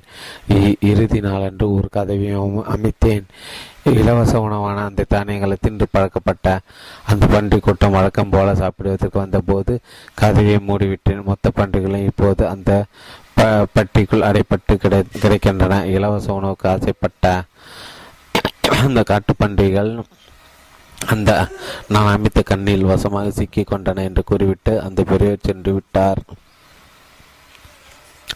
இந்த கதை ஒரு மிகப்பெரிய உண்மையை உணர்த்துகிறது. அதாவது தன்னுடைய இசை இறைக்காக ஒரு மிருக மனிதனை சந்திருக்கும் போது அதன் பலம் குன்றி போய் அது ஆபத்தில் சிக்கிக் கொள்கிறது. இந்த உண்மை மனிதனுக்கு முற்றிலுமாக பொருந்தும். எந்த வேலையும் தராமல் ஒருவனை நீங்கள் நீண்ட காலம் இலவச உணவு அளித்து பழக்கப்படுத்தி விட்டால் அதை விட ஒரு பெரிய தண்டனை அவன் வாழ்க்கையில் வேறு எதுவும் இருக்க முடியாது. மீனா மீன் பிடிக்கும் கலையா? செய்வதற்கு கடிமான வேலைகள் மூன்று இருக்கின்றன. முதலாவது உங்களை நோக்கி சாய்ந்திருக்கும் சுவரின் மீது ஏறுவது. இரண்டாவது உங்களை விட்டு விலகிச் செல்லும் பெண்ணுக்கு முத்தமிடுவது. மூன்றாவது உங்கள் உதவி விரும்பாத? ஒருவருக்கு நீங்கள் உதவி செய்வது என்னை நோக்கி சார்ந்திருக்குமா சுவரில் நான் ஏறுவதற்கு இதுவரை முச்சத்தில்லை என்பதை நேர்மையுடன் ஒப்புக்கொள்கிறேன். பின்வரும் வசனத்தை சிலர் அடிக்கடி சொல்வதை நான் பலமுறை கட்டியிருக்கிறேன் எனக்கு தேவையான ஆரம்பம் முதலீட்டுக்கு யாரேனும் பணம் கொடுத்து உதவினால் நான் வாழ்க்கையில் ஓகோ என்று வளர்ந்து விடுவேன். வங்கியில் என் கணக்கில் ஏகப்பட்ட டாலர்கள் வைத்திருப்பேன். அதனை கொண்டு என்னுடைய மீதி வாழ்க்கை மேலும் மேலும் வளமாக்கிக் கொள்ள என்னால் முடியும். இந்த துரதிருஷ்டம் என்னவென்றால் பெரும்பாலான மக்கள் யாரேனும் தங்களுக்கு உதவி செய்து தங்களை தூக்கி விடுவார்கள் என்கிற எண்ணத்தை வருட கணக்கில் காத்து கொண்டு இருக்கிறார்கள் என்பதுதான் மனிதர் ஒருவருக்கொரு பரஸ்பரம் உதவி செய்வது தவறு என்று சொல்லவில்லை. ஆனால் நான் ஏற்கனவே முந்தைய அத்தியாயத்தில் சுட்டிக்காட்டியபடி நீங்கள் ஒரு மனிதனுக்கு மீனை கொடுத்தால் அன்றைய பொழுதுக்கு மட்டும்தான் அது அவனுக்கு உணவாக அமையும். அதே சமயத்தில் மீன் பிடிக்கும் கலையை அவனுக்கு கற்று கற்றுக் கொடுத்தால் அவன் வாழ்நாள் முழுவதற்கு உணவா உணவளிப்பதாக அமையும். மீன் பிடிக்கும் பாடத்தை கற்றுக் கொடுப்பது எனக்கு அபார நம்பிக்கை இருக்கிறது. ஒரு மனிதனுக்கு பண உதவி செய்வது என்பதை பொதுவாக ஒரு தவறான வழியாகவே நான் கருதுகிறேன். இது போன்ற உதவிகளை பெறுவர்களில் பெரும்பாலானவர்கள் எந்த நோக்கத்திற்காக பண உதவி அளிக்கப்படுகிறது? அந்த நோக்கத்தை சரியான முறையில் பயன்படுத்த தவறிவிடுகிறார்கள். அதாவது அந்த உதவியை அவர்கள் வீணாக்கி விடுகிறார்கள். அதன் பிறகு அவர்கள் இதே போன்ற வேறொருவரிடம் பண உதவி செய்யுமாறு கேட்க தொடங்கி விடுகிறார்கள். நாளடி இது அவர்களுக்கு பழக்கப்பட்டு போய்விடுகிறது. ஒரு பழக்கத்திற்கு அது நல்லதாக இருந்தாலும் சரி கெட்டதாக இருந்தாலும் சரி நீங்கள் அடிமையாகிவிட்டால் நாளடிவில் அது உங்களை அடிமைப்படுத்தி விடுகிறது.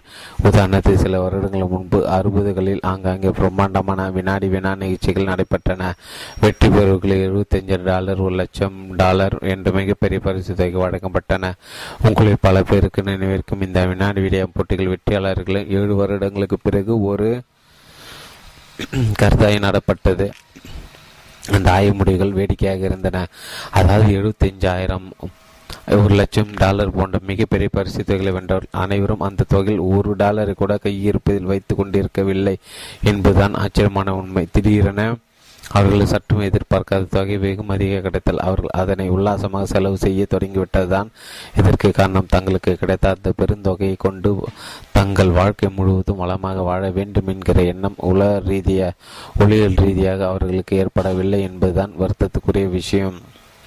மிக அண்மை காலத்தில் பத்து லட்சம் டாலர்கள் அளவுக்கு மிகப்பெரிய தொகைகளை லாட்டரி சீட்டு குழுக்களை பட்டவர்கள் மத்தியிலும் நெகட்டிவ் விளைவுகள் தான் ஏற்பட்டு இருக்கிறது என புள்ளி விவரங்கள் தெரிவிக்கின்றன.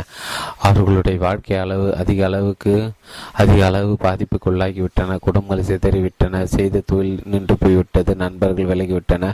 அவர்களுடைய மனப்பாங்கும் சுயமரியாதையும் சிறந்து போய்விட்டன.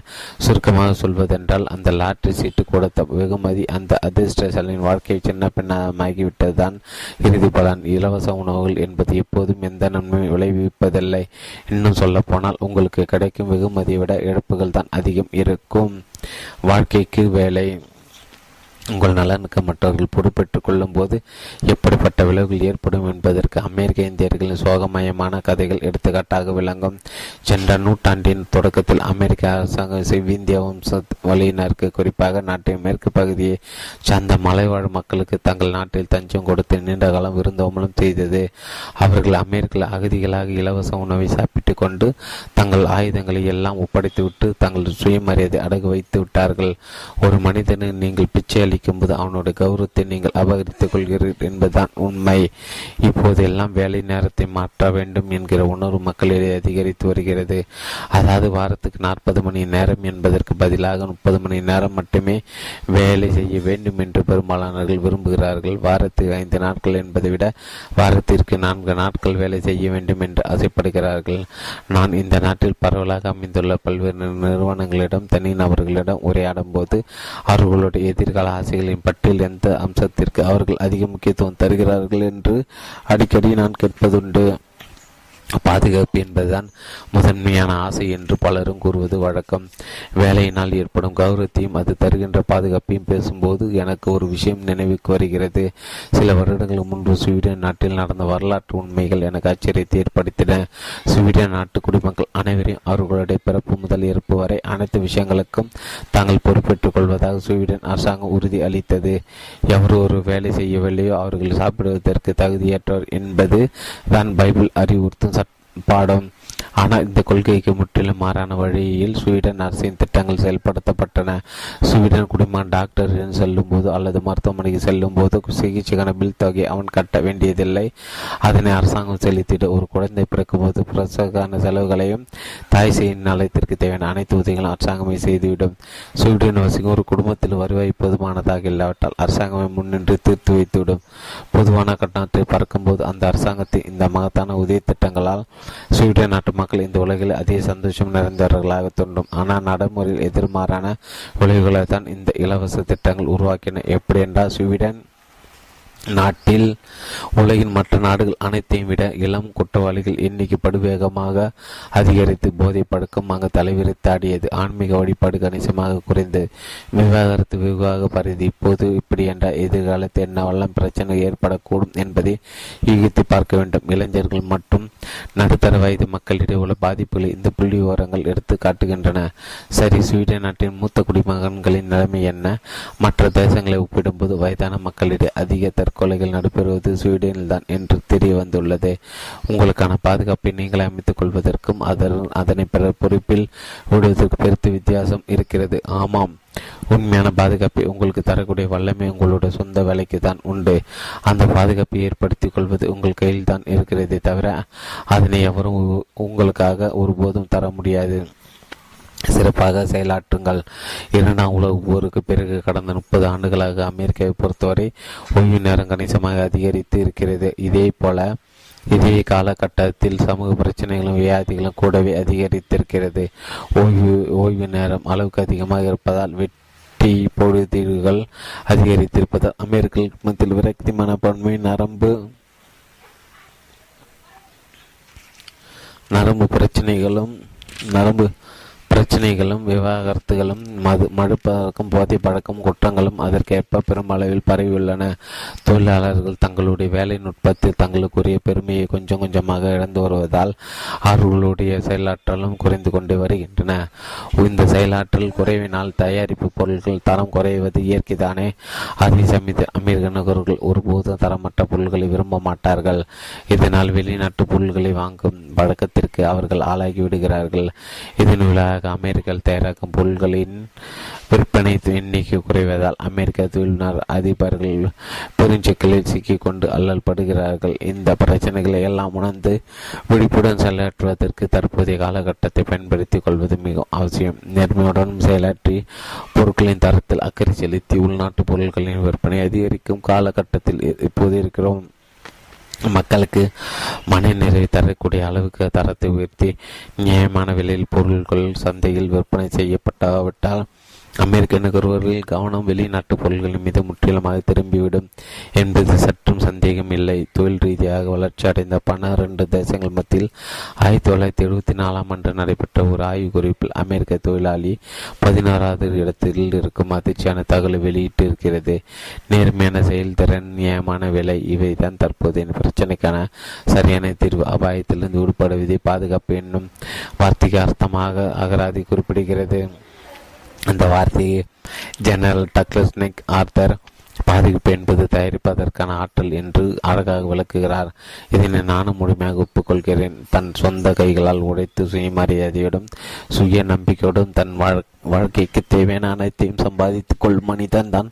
எப்போது மற்ற நம்பி மனிதரை விட மிகுந்த பாதுகாப்பு பாதுகாப்பானவன். நான் ஏற்கனவே குறிப்பிட வேலை என்பது நம் வாழ்வின் தேவைக்கு மேலாக தருவதுடன் வாழ்க்கையை தருகிறது. ஆண் பெண் யாராக இருந்தாலும் சரி தனக்கு தேவையான அனைத்தையும் ஈட்டிக்கொண்டு பிறருக்கும் உதவி செய்வதில் உண்மையான மகிழ்ச்சி அடங்கியிருக்கிறது. முதலில் தொடங்கிவிடுங்கள். பொதுவாக முதலாளிகள் ஒரு பணியில் அமர்த்தும் போது ஏற்கனவே வேலையில் இருப்பவர்களுக்கு தான் முன்னுரிமை தருவார்களே தவிர வேலை இல்லாதவர்களுக்கு எப்போதும் வாய்ப்புகளை பெற தயங்குவதுதான் நடைமுறையில் இருக்கின்ற உண்மை. குறிப்பாக நீண்ட காலம் வேலை இல்லாமல் இருப்பவர்களுக்கு வேலை கிடைப்பது என்பது குதிரை கொம்புதான். ஏணிப்படியின் முதல் படியாக இருப்பது? வேலை பார்ப்பதுதான். அந்த முதல் படி ஏறுவதுதான் சற்று கடினமான விஷயம். வேலை கிடைப்பதற்கு எப்படிப்பட்ட யுக்தியை கையாள வேண்டும் என்னும் சுச்சமும் உங்களுக்கு தெரிந்துவிட்டால் அதன் பிறகு அடுத்தடுத்த வேலைகளை கைப்பற்றி வாழ்க்கையில் மென்மேலும் முன்னேறுவது மிகவும் எளிது. வேலை தேடும் இளைஞர்களிடையே இருக்கும் பிரச்சனைகள் என்னவென்றால் தங்களுக்கு கிடைக்கக்கூடிய வேலை பற்றி பல்வேறு எதிர்பார்ப்புகளையும் கனவுகளையும் அவர்கள் சுமந்து கொண்டிருப்பதுதான். அவர்கள் எப்போதும் ஆசைப்படுவது மிக சிறப்பான வேலை மிக உயர்ந்த நிறுவனத்தையும் தான் அதே சமயத்தில் தாங்கள் அதற்கு தகுதி படைத்தவர் படைத்தவர்தானா என்று அவர்கள் சற்றும் எண்ணி பார்ப்பதில்லை. முழுமையான மன நிறைவு. தேவைக்கேற்ப விடுமுறை மருத்துவ விடுப்பு ஓய்வூதிய ஓய்வூதிய சலுகைகள் இப்படி எல்லா கோணங்களிலும் அவர்களுடைய எதிர்பார்ப்பு மிக அதிகமாக மிக அதிகமாக இருக்கும். ஆனால் இது போன்ற அளவுக்கு மீறிய எதிர்பார்ப்புகள் ஏற்கனவே ஒரு நிறுவனத்தில் பணி பணி புரிந்தபடியே இன்னொரு நிறுவனத்தில் வேலை தேடுபவர்களிடையே இருப்பது இல்லை. தொழிலாளிக்கும் முதலாளிக்கும் உள்ள உறவுகளை தொழிலாளிக்கும் ஆனால் இது போன்ற அளவுக்கு மீறிய எதிர்பார்ப்புகள் ஏற்கனவே ஒரு நிறுவனத்தில் பணிபுரிந்தபடியே இன்னொரு நிறுவனத்தில் வேலை தேடுபவர்களிடையே இருப்பதில்லை. தொழிலாளிக்கும் முதலாளிக்கும் உள்ள உறவுகளை அவர் அவர் கோணத்தில் பார்க்கும்போது உள்ள லாப நஷ்டங்களை இவை எல்லாவற்றையும் தங்கள் அனுபவத்தின் மூலம் ஏற்கனவே வேலைப்பார்ப்புகள் தெரிந்து வைத்திருப்பார்கள் என்பதால் தான் பெரும்பாலான நிறுவனங்கள் முதன் முதலாக வேலைக்கு சேர்பவர்களை விட அனுபவம் இருந்தவர்கள் பணியில் அமர்த்துவதில் ஆர்வம் காட்டுகின்றன எனவே வேலை தேடும் படலத்தை தொடங்குவார்கள். முதலில் கிடைக்கும் வேலை எதுவாக இருந்தாலும் அதனை உடனடி ஏற்றுக்கொள்ள வேண்டியது அவசியம். நீங்கள் ஒரு வேலை சேர்ந்து விட்டால் அதற்கு பிறகு உங்கள் தகுதிக்கேற்ற வேலை தக்க நேரத்தில் கிடைக்கும் என்பதிலும் உங்கள் வாழ்க்கை தரம் உயர்ந்து கொண்டே போகும் என்பதிலும் சந்தேகமில்லை.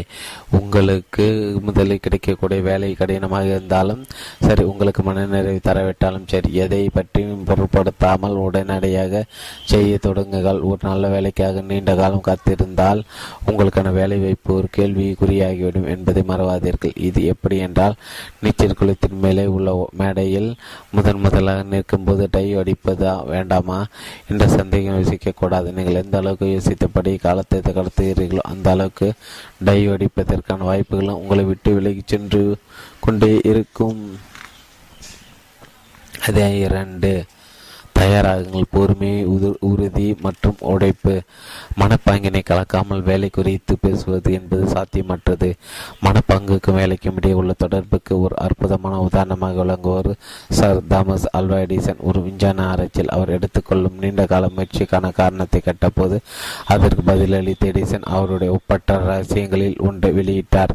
அந்த இளம்பத்தியர்கள் மிஸ்டர் எடிசன் உங்களுடைய தற்போதைய முயற்சியில் பத்தாயிரம் முறை தோல்வி அடைந்ததற்கும் நீங்கள் அந்த தோல்வி எப்படி எடுத்துக் கொள்கிறீர்கள் எடிசன் பதிலளித்தால் இளைஞனே உன் வாழ்க்கை நீ இப்போது தொடங்கி இருக்கிறாய் என்பதால் உன் எதிர்காலத்தை நன்மை அளிக்க கூட ஒரு சூட்சமத்தை உனக்கு சொல்ல விரும்புகிறேன்.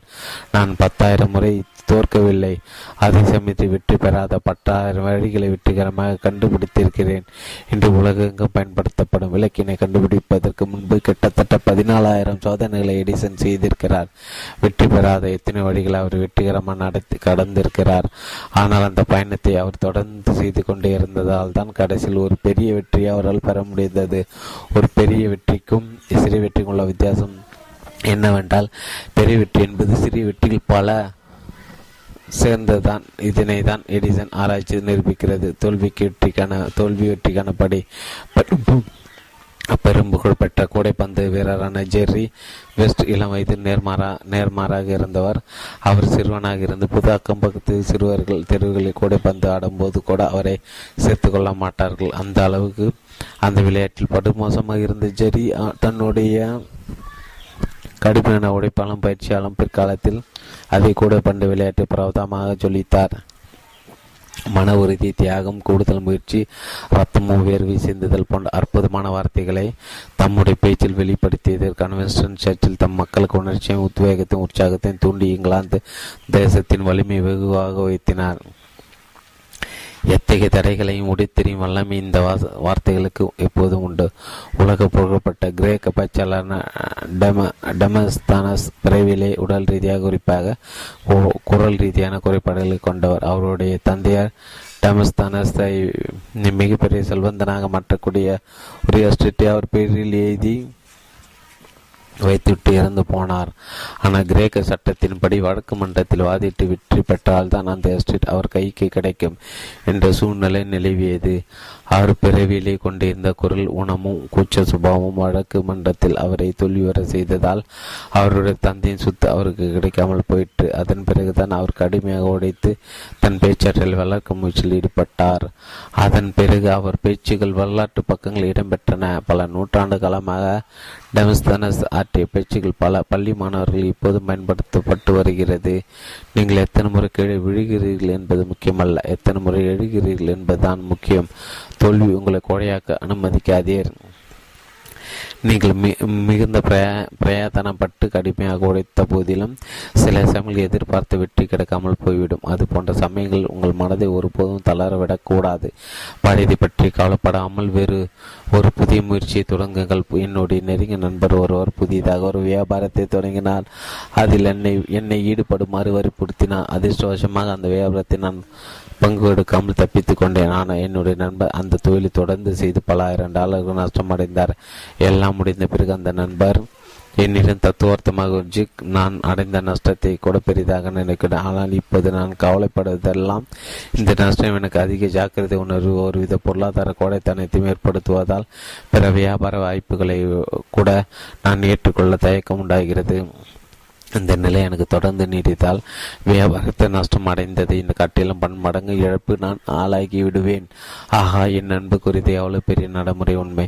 இன்னொரு இளைஞன் தன் நண்பர்களும் சேர்ந்து எண்ணெய் வியாபாரத்தில் ஈடுபட்டான்? அவன் எதிர்பார்த்த அளவு வியாபாரம் சரியாக நடைபெறாததால் தன் பங்குகளை திரும்ப பெற்றுக்கொண்டு அந்த நிறுவனத்தை விட்டு வெளியே வந்துவிட்டான். சிறிது காலத்திற்கு பிறகு அந்த இளைஞனின் நண்பர்களின் கடுமையான முயற்சியினால் அந்த நிறுவனம் அமோகமான வளர்ச்சி கண்டது. அந்நிறுவனம் சிஐடிஜி ஓ என்னும் பெயரில் மக்களிடையே இப்போதும் பிரபலமாக விளங்குகிறது. இந்த நிறுவனத்தை விட்டு வெளியேற அந்த இளைஞன் பின்னர் துணி வியாபாரத்தில் ஏற்பட்டான்? அது எண்ணெய் வியாபாரத்தை விட மேலும் படுமோசமாக விளங்கியது. பெருத்த நஷ்டத்திற்கு உள்ளான அந்த இளைஞன் அப்போது மனம் தளரவில்லை. அதன் பிறகு அவன் அரசியல் நுழைந்தான்? அந்த இளைஞன் வேறு யாருமில்லை. அமெரிக்க ஜனாதிபதியாக உயர்ந்த ஹாரியம் ஹாரி எஸ் ட்ரூமன் தோல்வி என்பது மன உறுதி குறைபாட்டை தான் சுட்டி காட்டுகிறது அதே சமயத்தில் வெற்றி என்பது மன உறுதியோடு ஒரு வேலை ஈடுபடுவதை பிர பிரதிபலிக்கிறது. பிரசிடென்ட் கல்வியின் குழு செய்தினால் மன உறுதி இரு இடத்தை நிற்பதற்கு இந்த உலகத்தில் வேறு எதுவுமே இல்லை. வெறும் திறமையாலயத்தையும் சாதிக்க முடியாது. புத்தியுள்ள மனிதர் எல்லாம் வெற்றி காண்பதில்லை. வெற்றி பெற்ற மனிதர் எல்லாம் புத்திசாலி இல்லை. ஒருவனின் வெற்றியை தீர்மானித்து விடாமுயற்சியும் மன உறுதியும் கடுமையான உழைப்பும் வாய்ப்புகள் வெளியில் இல்லை. நீங்கள் முன்னேற்ற பாதையில் தொடர்ந்து சென்று கொண்டிருக்கும் போது ஏனில் உள்ள ஒவ்வொரு படியும் அடுத்த படியை நோக்கி செல்வதற்காக வைக்கப்பட்டிருக்கிறது. என்பதை நீங்கள் உணர வேண்டும். அதாவது ஏனில் உள்ள எந்த படியும் நீங்கள் ஓய்வெடுப்பதற்காக அமைக்கப்படவில்லை என்பதை மேலும் முன்னேறி செல்வதற்கான அந்த படியை நீங்கள் பயன்படுத்த வேண்டும் என்பதையும் உணர்ந்து கொள்வது அவசியம். நான் சோர்வடின் சமையல்களெல்லாம் heavy weight champion James O கார்பெட்டின் பொன் பொன்னியை நினைவுபடுத்திக் கொள்வேன். மேலும் ஒரு ரவுண்டு சண்டை போடுவதன் மூலம் நீங்கள் சாம்பியன் ஆக முடியும். சூழ்நிலை கடினமாக இருக்கும் போதெல்லாம் மேலும் ஒரு ரவுண்டு சண்டை போடுங்கள். இதே விஷயத்தை வில்லியம் ஜேம்ஸ் நமக்கு இரண்டாவது வாய்ப்பு மட்டுமே இருப்பதாக நினைக்காதீர்கள். மூன்றாவது நான்காவது ஐந்தாவது ஆறாவது ஏழாவது இப்படி பல வாய்ப்புகள் இருக்கின்றன என்று குறிப்பிடுகிறார். ஒவ்வொரு தனி மனிதனுக்குள்ளும் ஏகப்பட்ட ஆற்றல்கள் புதிந்து கிடைக்கின்றன. ஆனால் அவற்றை நாம் தெரிந்து கொள்ளாவிட்டாலோ அல்லது சரியாக பயன்படுத்தாவிட்டாலோ அவை அனைத்தும் பயனற்று போய்விடும். மாபெரும் இசை கலைஞரான பாப்லே கசல்ஸ் சர்வதேச அளவில் அங்கீகாரம் பெற்ற பின்னர் கூட நாள்தோறும் ஆறு மணி நேரம் பயிற்சி தொடர்ந்து மேற்கொண்டார். இவ்வளவு பெரும் புகழும் பெற்ற பின்னரும் கூட இப்படி தொடர்ந்து பயிற்சி செய்ய வேண்டிய அவசியம் என்ன என்று சிலர் அவரிடம் கேட்டனர். அதற்கு கசல்ஸ் எளிமையாக பதிலளித்தார். நான் அந்த கலை மேலும் கற்றுக்கொள்ள விரும்புகிறேன். வாய்ப்புகள் என்பது நம் கதவி தட்டும் என்று எதிர்பார்க்க கூடாது. அது நம் ஒவ்வொருக்குள்ளேயும் அமைந்திருக்கிறது. அவற்றை வெளியெடுக்க தான் நாம் கஷ்டப்பட வேண்டும். எருமையை சூடாக்கினால்தான் நம் விருப்பத்திற்கேற்றபடி அதனை அடித்து வளைக்க முடியும். என்பது சரிதான். ஆனால் நாம் அடிப்பதாலும் எருமை சுடாக்க முடியும் அல்லவா? ஆமாம் மன உறுதி முயற்சி இரண்டு முக்கியத்துவம் நிறைந்தவை. விற்பனை மேலாளர்கள் தங்கள் விற்பனை இல்லை என்கிற வார்த்தையை தான் ஆமாம் என்கிற வார்த்தைக்கு அருகில் உள்ள உங்களை அடித்துச் செல்லும் என்று அடிக்கடி கூறுவது வழக்கம். உங்களுடைய திறமைகளை வளர்த்தபடியே நீங்கள் தொடர்ந்து வேலை செய்யும் போது நீங்கள் எதிர்பார்க்கும் வெற்றி ஒரு நாள் நிச்சயம் உங்களுக்கு கிடைக்கும். இன்னொரு விஷயத்தை நான் குறிப்பிட குறிப்பிட விரும்புகிறேன். நீங்கள் எதிர்பார்க்க அந்த வெற்றி திருநாள் வரும் வரை நீங்கள் ஒரு மாபெரும் வெற்றியாளர் தான் உங்களால் முடிந்த அளவு மிக சிறப்பாக வேலை செய்யும் ஒரு மனநிறை உங்களுக்கு தான் எப்போதும் இருந்து கொண்டே இருக்கும். இந்த அணுகுமுறையோடு உங்கள் லட்சிய பாதையில் நீங்கள் பயணிக்கும் போது உங்களுக்கான பெரிய வெற்றி காத்து கொண்டே இருக்கிறது என்பதில் சந்தேகமில்லை. சோம்பேறித்தனம் இந்த பகுதி முழுவதும் வேலை செய்வதின் முக்கியத்துவத்தை பற்றி உங்களுடன் பேசிக்கொண்டிருந்தேன். ஒரு சோம்பேறி என்பவன் ஒரு நோயாளி அல்லது உற்சாகமாக உற்சாகமற்றவனாக விளங்குகிறான். நோயாளி என்றால் அவன் டாக்டரை பார்க்க வேண்டும் உற்சாகமற்றவன் என்றால் அவனை செய்ய வேண்டிய விஷயங்கள் பல இருக்கின்றன. இந்த புத்தகத்தை அவன் படிக்க வேண்டும் மீண்டும் மீண்டும் படிக்க வேண்டும். உத்வேகமுற்று பேச்சாளரின் பேச்சுகளை கேட்க வேண்டும். உற்சாகமான மனிதர்களிடம் உருவாட வேண்டும். முன்னாள் ஒலிம்பிக் சாம்பியனும் மிக சிறந்த பேச்சாளருமான பாப் ரிச்சர்ஸ் பின் வரும் விஷயத்தை சுட்டி காட்டுகிறார் ஒவ்வொரு முறை ஒலிம்பிக் நடைபெறும். அதன் அதற்கு முந்தைய ஒலிம்பிக் சாதனைகளை வீரர்கள் முறியடிப்பதற்கான காரணம் அவர்கள் மிக சிறந்த வீரர்கள் மத்தியிலே வாழும் சூழ்நிலை நிலவதால் தான். உலகின் பல்வேறு நாடுகளிலிருந்து வரும் முன்னணி வீரர்கள் ஒருவருக்கு ஒருவர் நெருக்கமாக இருக்கும்போது அவர்களுடைய திறமைகள் போட்டி போட்டுக்கொண்டு பழிச்செடுக்கின்றன தங்களை பற்றி மதிப்பீடு பணப்பாங்கு பிரச்சனை பிரச்சனைகள் தான். பல மனிதர்களை சோம்பேறிகளாக்கி விடுகிறது. அவர்கள் எந்த வேலையிலும் எந்த தொழிலிலும் முழுமையான அளவுக்கு முயற்சி செய்ய விரும்புவதில்லை. தாங்கள் முழு ஈடுபட்டோடு ஒரு விஷயத்தை செய்து அது தோல்வியில் முடிந்துவிட்டால் தங்களால் தாங்கிக் கொள்ள முடியாது என்று கருதுவதுதான் சோம்பேறிகளின் செய்திகளுக்கு முக்கிய காரணம். இதனால் தான் அவர்கள் அரைமனதோடு எந்த வேலையும் செய்கிறார்கள். அந்த வேலை பற்றி அடையாத போது அவர்கள் தங்களுக்குள் சர்வசாதாரணமாக சமாதானம் செய்து கொள்கிறார்கள். எந்த ஒரு தோல்வியும் அவர்கள் தோல்வியாகவே நினைக்க மாட்டார்கள். அவர்கள் உண்மையிலே முழு ஈடுபாட்டுடன் முயற்சி செய்திருந்தால் தானே தோல்வி உணர முடியும். இந்த கண்ணோட்டை மனதில் கொண்டு உங்களை பற்றி ஆராய்ச்சியில் இறங்குமாறு உங்களை வேண்டிக் கொள்கிறேன். ஒருவேளை உங்களை பற்றிய சுய மதிப்பீட்டு மனப்பாங்கில் உங்களுக்கு பிரச்சனை இருப்பதாக கருதினால் உடனடியே இந்த புத்தகின் இரண்டாவது பகுதியில் உள்ள பக்கங்களை புரட்டி பார்த்துக் கொள்வது உங்களுக்கு உதவியாக இருக்கும்.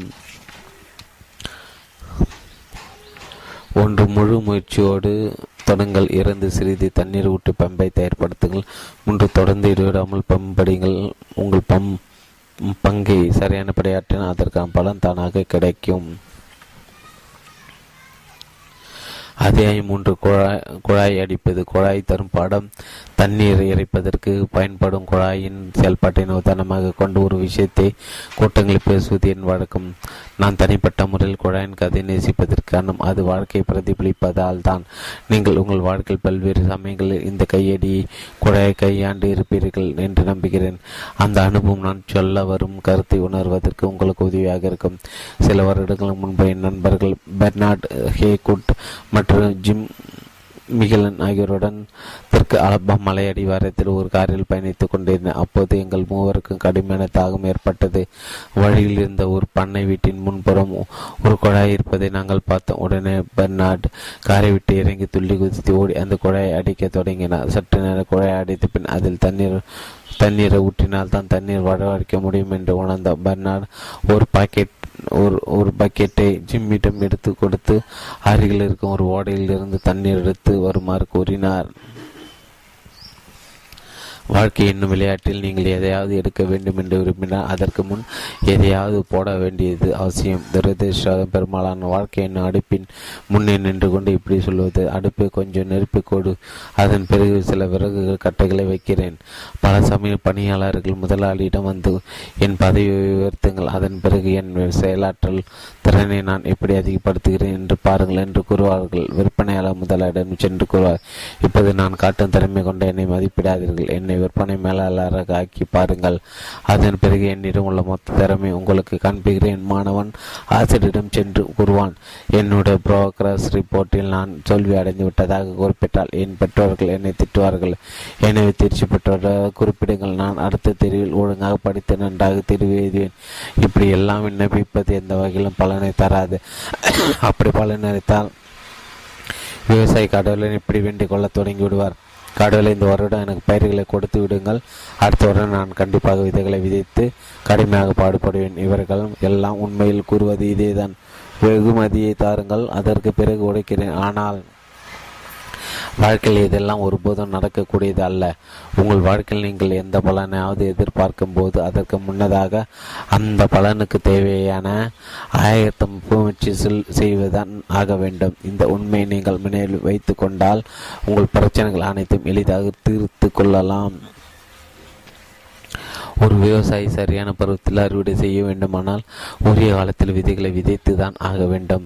அது மட்டுமல்லாமல் பயிர்களை சாகுபடி செய்வதற்கு முன் அவற்றை வளர்ப்பதில் அக்கறை காட்ட வேண்டும். ஒரு மாணவன் அதிக மதிப்பெண்களை பெற வேண்டுமான அந்த தகுதியை வளர்த்து கொள்ள நூற்றுக்கணக்கான மணி நேரத்திற்கு முன்னதாக தயார் செய்து கொள்ள வேண்டும். நாளை மலராக விளங்கு என்ற செயலாளர் அதற்கான முயற்சிகளையும் உடைப்பையும் செய்தால்தான் அது சாத்தியமாகும். இன்றைய விளையாட்டு வீரர் நாளை சாம்பியன் பட்டத்தை பெறுவதற்கு தேவையான பயிற்சி செய்துதான் ஆக வேண்டும். குழாய் கொஞ்சம் கொஞ்சமாக அடித்த தண்ணீர் இருப்பதைப் போல தான் ஒரு விற்பனையாளர் கொஞ்சம் கொஞ்சமாக முன்னேறி விற்பனை மேலாளராக உயர முடியும். உடனடியாக நிறுத்தணும். சரி இப்போது இதற்கு அலபாமா மலையடி வாரியத்துக்கு மீண்டும் செல்வோம். நாங்கள் சென்றிருந்த சமயம் ஒரு கடுமையான கோடைக்காலம். சில நிமிடங்கள் அந்த குழாய் அடித்த உடனே பெண்ணாட்டின் உடம்பு முழுவதும் குப்பு குப்பு என்று வெறுத்து விட்டது. சே கொஞ்சம் தண்ணீர் எவ்வளோ கஷ்டப்பட வேண்டியிருக்கிறது என்று தன்னை தானே பெருநாடு கூறிக்கொண்டதை நான் உணர்ந்தேன். அதாவது நாம் செய்யும் முயற்சி எந்த அளவு இருக்கிறதோ அதற்கான பலனும் அந்த அளவு உடனடி கிடைக்க வேண்டும் என்பது பெருநாட்டின் விடைப்போம் பொறுமையடைந்த பெர்னாட் ஜிம் இந்த குழாயில் தண்ணீர் வரும் வரும் என்று நம்பிக்கையில்லை என்றார். ஜிம் பதில நிச்சயமாக வரும். பண்ணார் பொதுவாக தெற்கு அலபாமில் உள்ள கிணறு ஆழமானவை ஆனால் அதனால் இங்கு கிடைக்கும் தண்ணீர் சுத்தமாகவும் இனிப்பாகவும் ருசியோடு இருக்கும். ஜிம்மி இப்போடி கூறியது வாழ்க்கைக்கும் ஒத்து போகும் அல்லவா? மிகுந்த கஷ்டப்பட்டு செய்யப்பட காரியங்கள் தான் மிகுந்த பாராட்டையும் பெறுகின்றன என்பதுதானே உண்மை. இப்போது பெர்னாடு கலைப்பின் உச்சத்தை அடைந்து விட்ட நிலை இல்லை ஜிம்மி இங்கு நிச்சயமாக தண்ணீர் இல்லை என்று கூறியபடி அந்த குழாயின் பிடியிலிருந்து கையெடுத்து கொண்டார் உடனே சட்டென அந்த பிடியை பிடித்து கொண்ட ஜிம் இப்போது நிறுத்தக்கூடாது பெர்னார்ட். அப்படி நிறுத்தின மேல் நோக்கி வந்து கொண்டிருக்கும் தண்ணீர் மீண்டும் கீழே போய்விடும். அதன் பிறகு மறுபடியும் நாம் அந்த தண்ணீரை ஆரம்பத்திலிருந்து கொண்டு வர வேண்டும்.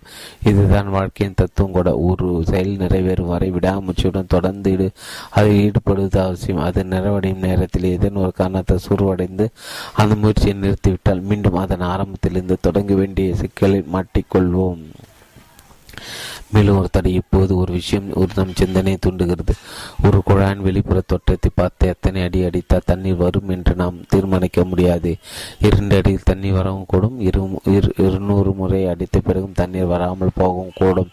அதுபோதான் வாழ்க்கையில் நமக்கு வரக்கூடிய திருப்பு முனையை தீர்மானிக்கும் சக்தி நமக்கு இல்லை. அது நாளைக்கே கூட வரலாம் அல்லது இன்னொரு மாதம் வருடம் அல்லது அதற்கு மேலே கூட தள்ளி போகலாம். குழாய் அது கடுமையாக இருந்தாலும் கூட நீண்ட நேரம் உற்சாகத்துடன் நீங்கள் தொடர்ந்து தொடர்ந்து அடித்துக் கொண்டே இருக்க வேண்டும். விரைவாகவோ அல்லது தாமதமாகவோ அதற்கான வெகுமதி நிச்சயம் உங்களுக்கு கிடைக்கும் என்பதில் சந்தேகமில்லை. தண்ணீர் வர தொடங்கிவிட்டால் நீங்கள் அந்த குழாயை அடிக்கும் வேலை எளிதாக தொடரலாம். மேலும் உங்கள் தேவைக்கும் அதிகமான தண்ணீர் உங்களுக்கு கிடைக்கும். வாழ்க்கையின் வெற்றியும் மகிழ்ச்சியும் கூட இதே ரீதியில் தான் அமைந்துள்ளது. நீதி தெளிவாக இருக்குது. நீங்கள் செய்வது எந்த வேலையாக இருந்தாலும் சரி சரியான மனப்பாங்குடன் சரியான பழக்க வழக்கங்களுடன் விடாமுயற்சியுடன் தொடர்ந்து செய்து கொண்டே இருங்கள். மேலும் ஒரு அடி அடித்தால் தண்ணீர் பாய்ந்து வருவதைப் போல உங்கள் வாழ்க்கையின் வெற்றியும் உங்கள் கை கேட்டிய தூரத்தில் தான் அமைந்திருக்கிறது. டாக்டர் வக்கீல் மாணவர் இல்லதரசி தொழிலாளி அல்லது விற்பனையாளர் இப்படி யாராக இருந்தாலும் சரி ஒரு முறை உங்கள் குழாயில் நீரோட்டம் வெளிப்பட்டு விட்டால் அதை தொடர்ந்து தக்க வைத்துக் கொள்வது எளிதாக இருக்கும். தன்னை யார் இயக்குகிறார்கள் என்கிற பாரபட்சம் குழந்தைக்கு எப்போதும் இருப்பதில்லை. வயதானவன் இளையவன் படித்தவன் படிக்காதவன் ஆண் பெண் குண்டான ஒல்லியான ஜாதி மதம் இப்படி எதையும் உத்தேசித்து அதன் செயல்பட அமைவதில்லை. இதனால் தான் நான் இந்த குழாயின் கதை பல கூட்டங்களை எடுத்துக்காட்டாக குறிப்பிடுவது வழக்கம். நீங்கள் சிகரத்தை நோக்கி பயணிக்கும் போது இந்த குழாயின் கதையை எப்போதும் நினைவில் வைத்திருங்கள். நீங்கள் அரை அரை மனதோடு ஏதோ உணவுதானம் என்ற நம்பிக்கை இல்லாமல் குழை அடைக்க தொடங்கள் ஒருபோதும் அதிலிருந்து தண்ணீர் வட முடியாது. தண்ணீரை வரவடைத்து தீர வேண்டும் என்கிற மன உறுதியோடு குழாயை நீங்கள் அடிக்கும்போது தான் விளைவு பிரமாதமாக இருக்கும். நீரட்டும் ஒரு முறை தொடங்க தொடங்கப்பட்டு விட்டால் நீங்கள் ஒரு நிலையான அழுத்தத்தை தந்து கொண்டு இருந்தாலே போதும்.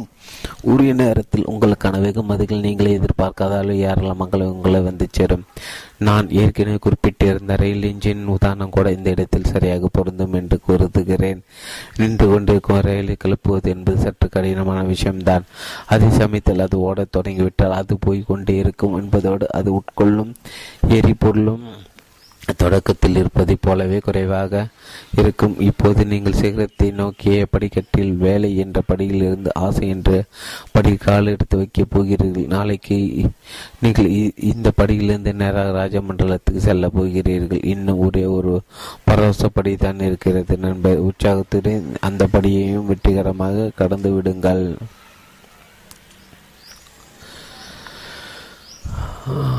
வெற்றி என்பது ஒரு முடிவற்ற பயணம். உங்கள் வெற்றி பாதையின் ஒவ்வொரு படியும் நீங்கள் சிறப்பாக கடந்து சிகரத்தை நோக்கி சென்று கொண்டிருக்கிறீர்கள் பகுதி ஏழு ஆசை. ஒன்று நோக்கம்.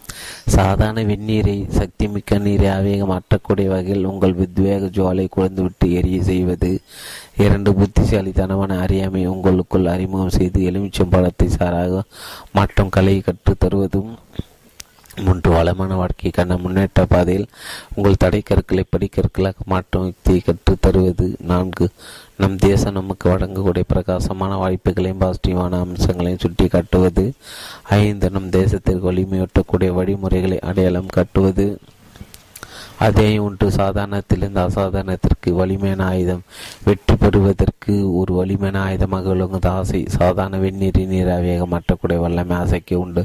சாதாரண திறமைகள் கொண்டிருக்க ஒரு நபர் அசாத்திய திறமைகள் கொண்ட ஒரு நபரை ஜெயிப்பதற்கான வல்லமை தருவது ஆசை என்னும் ஆயுதம். ஆசை என்பது சிறிய வித்தியாசத்தை ஏற்படுத்தக்கூடிய ஒரு கூடுதல் பலம்.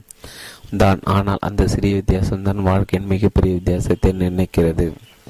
ஆசை என்பது ஒரு கூடுதல் விஷயம்தான். உங்கள் உடலுக்கு வெப்பத்தை ஊட்டக்கூடிய போர்வையின் ஒரு அங்கலமாக அது விளங்குகிறது. நீரை நீராவியாக மாற்றக்கூடிய ஒரு மிகச்சிறிய கூடுதல் பலம்தான் அது.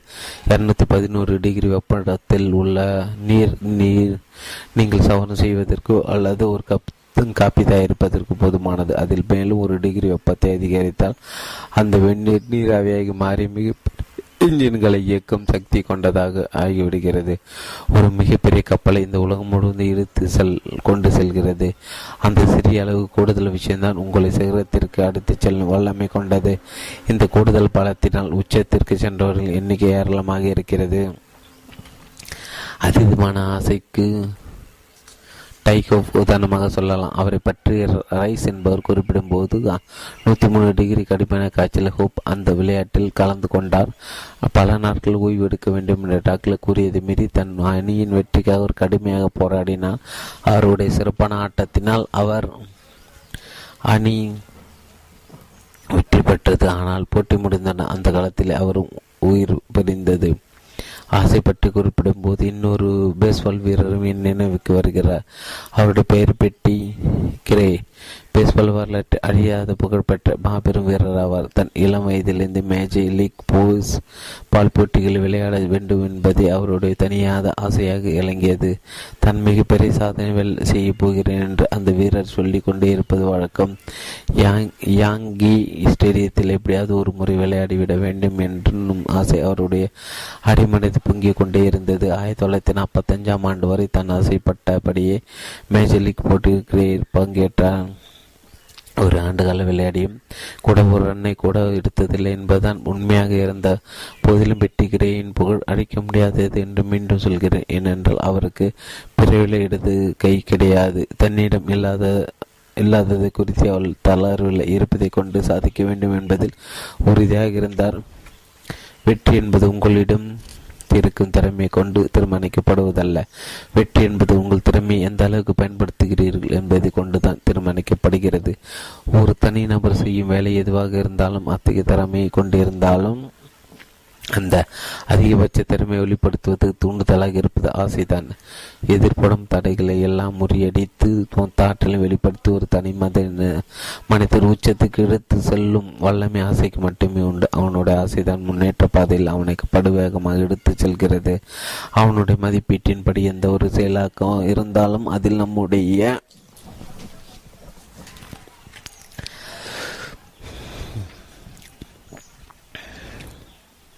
அவனுடைய ஆசைதான் முன்னேற்ற பதில் அவனை படு வேகமாக எடுத்து செல்கிறது.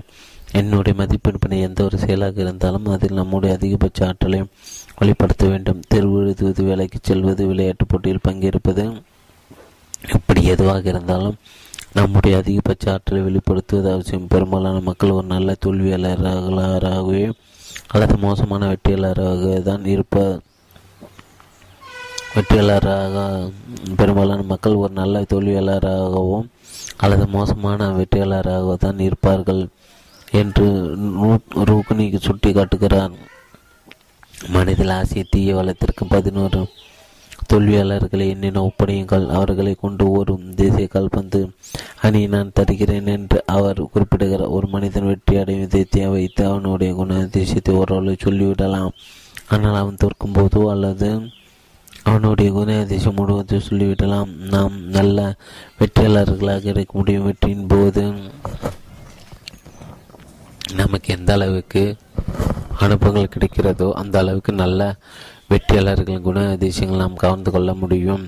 இது உங்கள் அணியின் அணிகளுக்கும் தனிநபர்களுக்கும் உங்களுக்கும் பக்கம் பலமாக இருக்கும் என்பதற்கு நான் உத்தரவாதம் தருகிறேன்.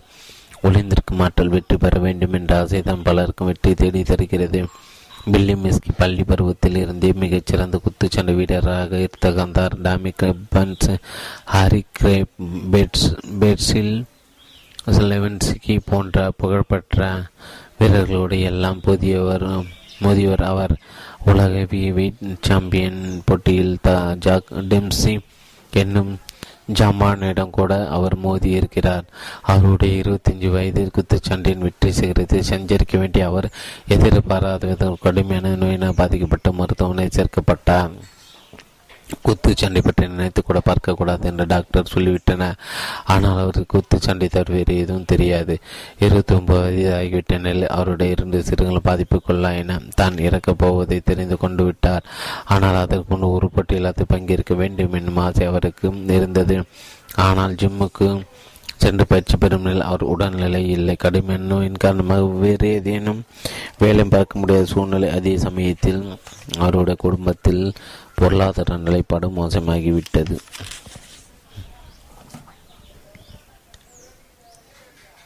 சீரத்தில் சந்திப்போம். சீரத்தில் சந்திப்போம். ஐநூற்றி எழுபத்தஞ்சாம் பக்கம் தொடர்ச்சி. சீரத்தில் சந்திப்போம். ஐநூற்றி எழுபத்தஞ்சாம் பக்கம் தொடர்ச்சி. ஒளிந்திருக்கும் ஆற்றல். சீரத்தில் சந்திப்போம். ஐநூற்றி எழுபத்தஞ்சாம் பக்கம் தொடர்ச்சி. ஒளிந்திருக்கு ஆற்றல் வெற்றி பெற வேண்டும் என்ற ஆசைதான் பலருக்கும் தேடி தருகிறது. பில்லி மிஸ்கி பள்ளி பருவத்தில் இறுதி மிக சிறந்த குத்துச்சண்டை வீரராக திகழ்ந்தார். டாமி கிப்பன்ஸ் ஹாரி கிரேப் பேட்லி லெவன்சி போன்ற புகழ்பெற்ற வீரர்கள் கூட எல்லாம் மோதியவர் அவர். உலக ஹெவி வெயிட் சாம்பியன் போட்டியில் ஜாக் டெம்சி என்னும் ஜாம்பானிடம் கூட அவர் மோதி இருக்கிறார். அவருடைய இருபத்தஞ்சு வயதில் குத்துச்சண்டையின் வெற்றி சிகரத்தில் சஞ்சரிக்க வேண்டிய அவர் எதிர்பாராதமாக ஒரு கடுமையான நோயினால் பாதிக்கப்பட்டு மருத்துவமனை சேர்க்கப்பட்டார். குத்துச்சண்டை பற்றி நினைத்து கூட பார்க்கக்கூடாது என்று டாக்டர்கள் சொல்லிவிட்டனர். ஆனால் அவருக்கு குத்து ஜாண்டை தவிர வேறு எதுவும் தெரியாது. இருபத்தி ஒன்பது வயதில் வயதாகிவிட்ட நிலையில் அவருடைய இரண்டு சிறுநீரகங்களும் பாதிப்புக்குள்ளாயின. தான் இறக்கப் போவதை அவர் தெரிந்து கொண்டு விட்டார். ஆனால் அதற்கு முன்பு ஒரு போட்டியிலாவது பங்கேற்க வேண்டும் என்னும் ஆசை அவருக்கு இருந்தது. ஆனால் ஜிம்முக்கு சென்று பயிற்சி பெறும் நிலையில் அவர் உடல் இல்லை. கடுமையான நோயின் காரணமாக வேறு ஏதேனும் வேலையும் பார்க்க முடியாத சூழ்நிலை. அதே சமயத்தில் அவருடைய குடும்பத்தின் பொருளாதார நிலை படுமோசமாகிவிட்டது இந்த நிலை கிறிஸ்துமஸ் நெருங்கி கொண்டிருந்தது. தன் நேசத்துக்குரிய குடும்பத்தினர் வரப்போகும் கிறிஸ்துமஸை இப்படியாவது முயற்சிகரமாக கொண்டாட வேண்டுமே என்று அவர் மனம் தவித்தது. நவம்பர் மாதம் தன்னுடைய நண்பரும் தன் மேலாளருமாக விளங்கியவரும் ஜாக் ரொட்டியை சந்தித்து எப்படியாவது ஒரு போட்டியை ஏற்பாடு செய்யப்படும் மிஸ்கி வேண்டினார். மிஸ்கின் உடல்நல நன்கு உணர்ந்திருந்த ரெட்டி பிடிவாதமாக முதலை மறுத்துவிட்டார் கிறிஸ்துமஸ் நெருங்கி கொண்டிருப்பதால் தன் குடும்பத்தின் வறுமையை உத்தேசித்து ஒரே ஒரு போட்டிக்கு மட்டும் ஏற்பாடு செய்யப்படும். மிஸ்கி மன்றாடி கேட்டுக்கொண்டார் இறுதி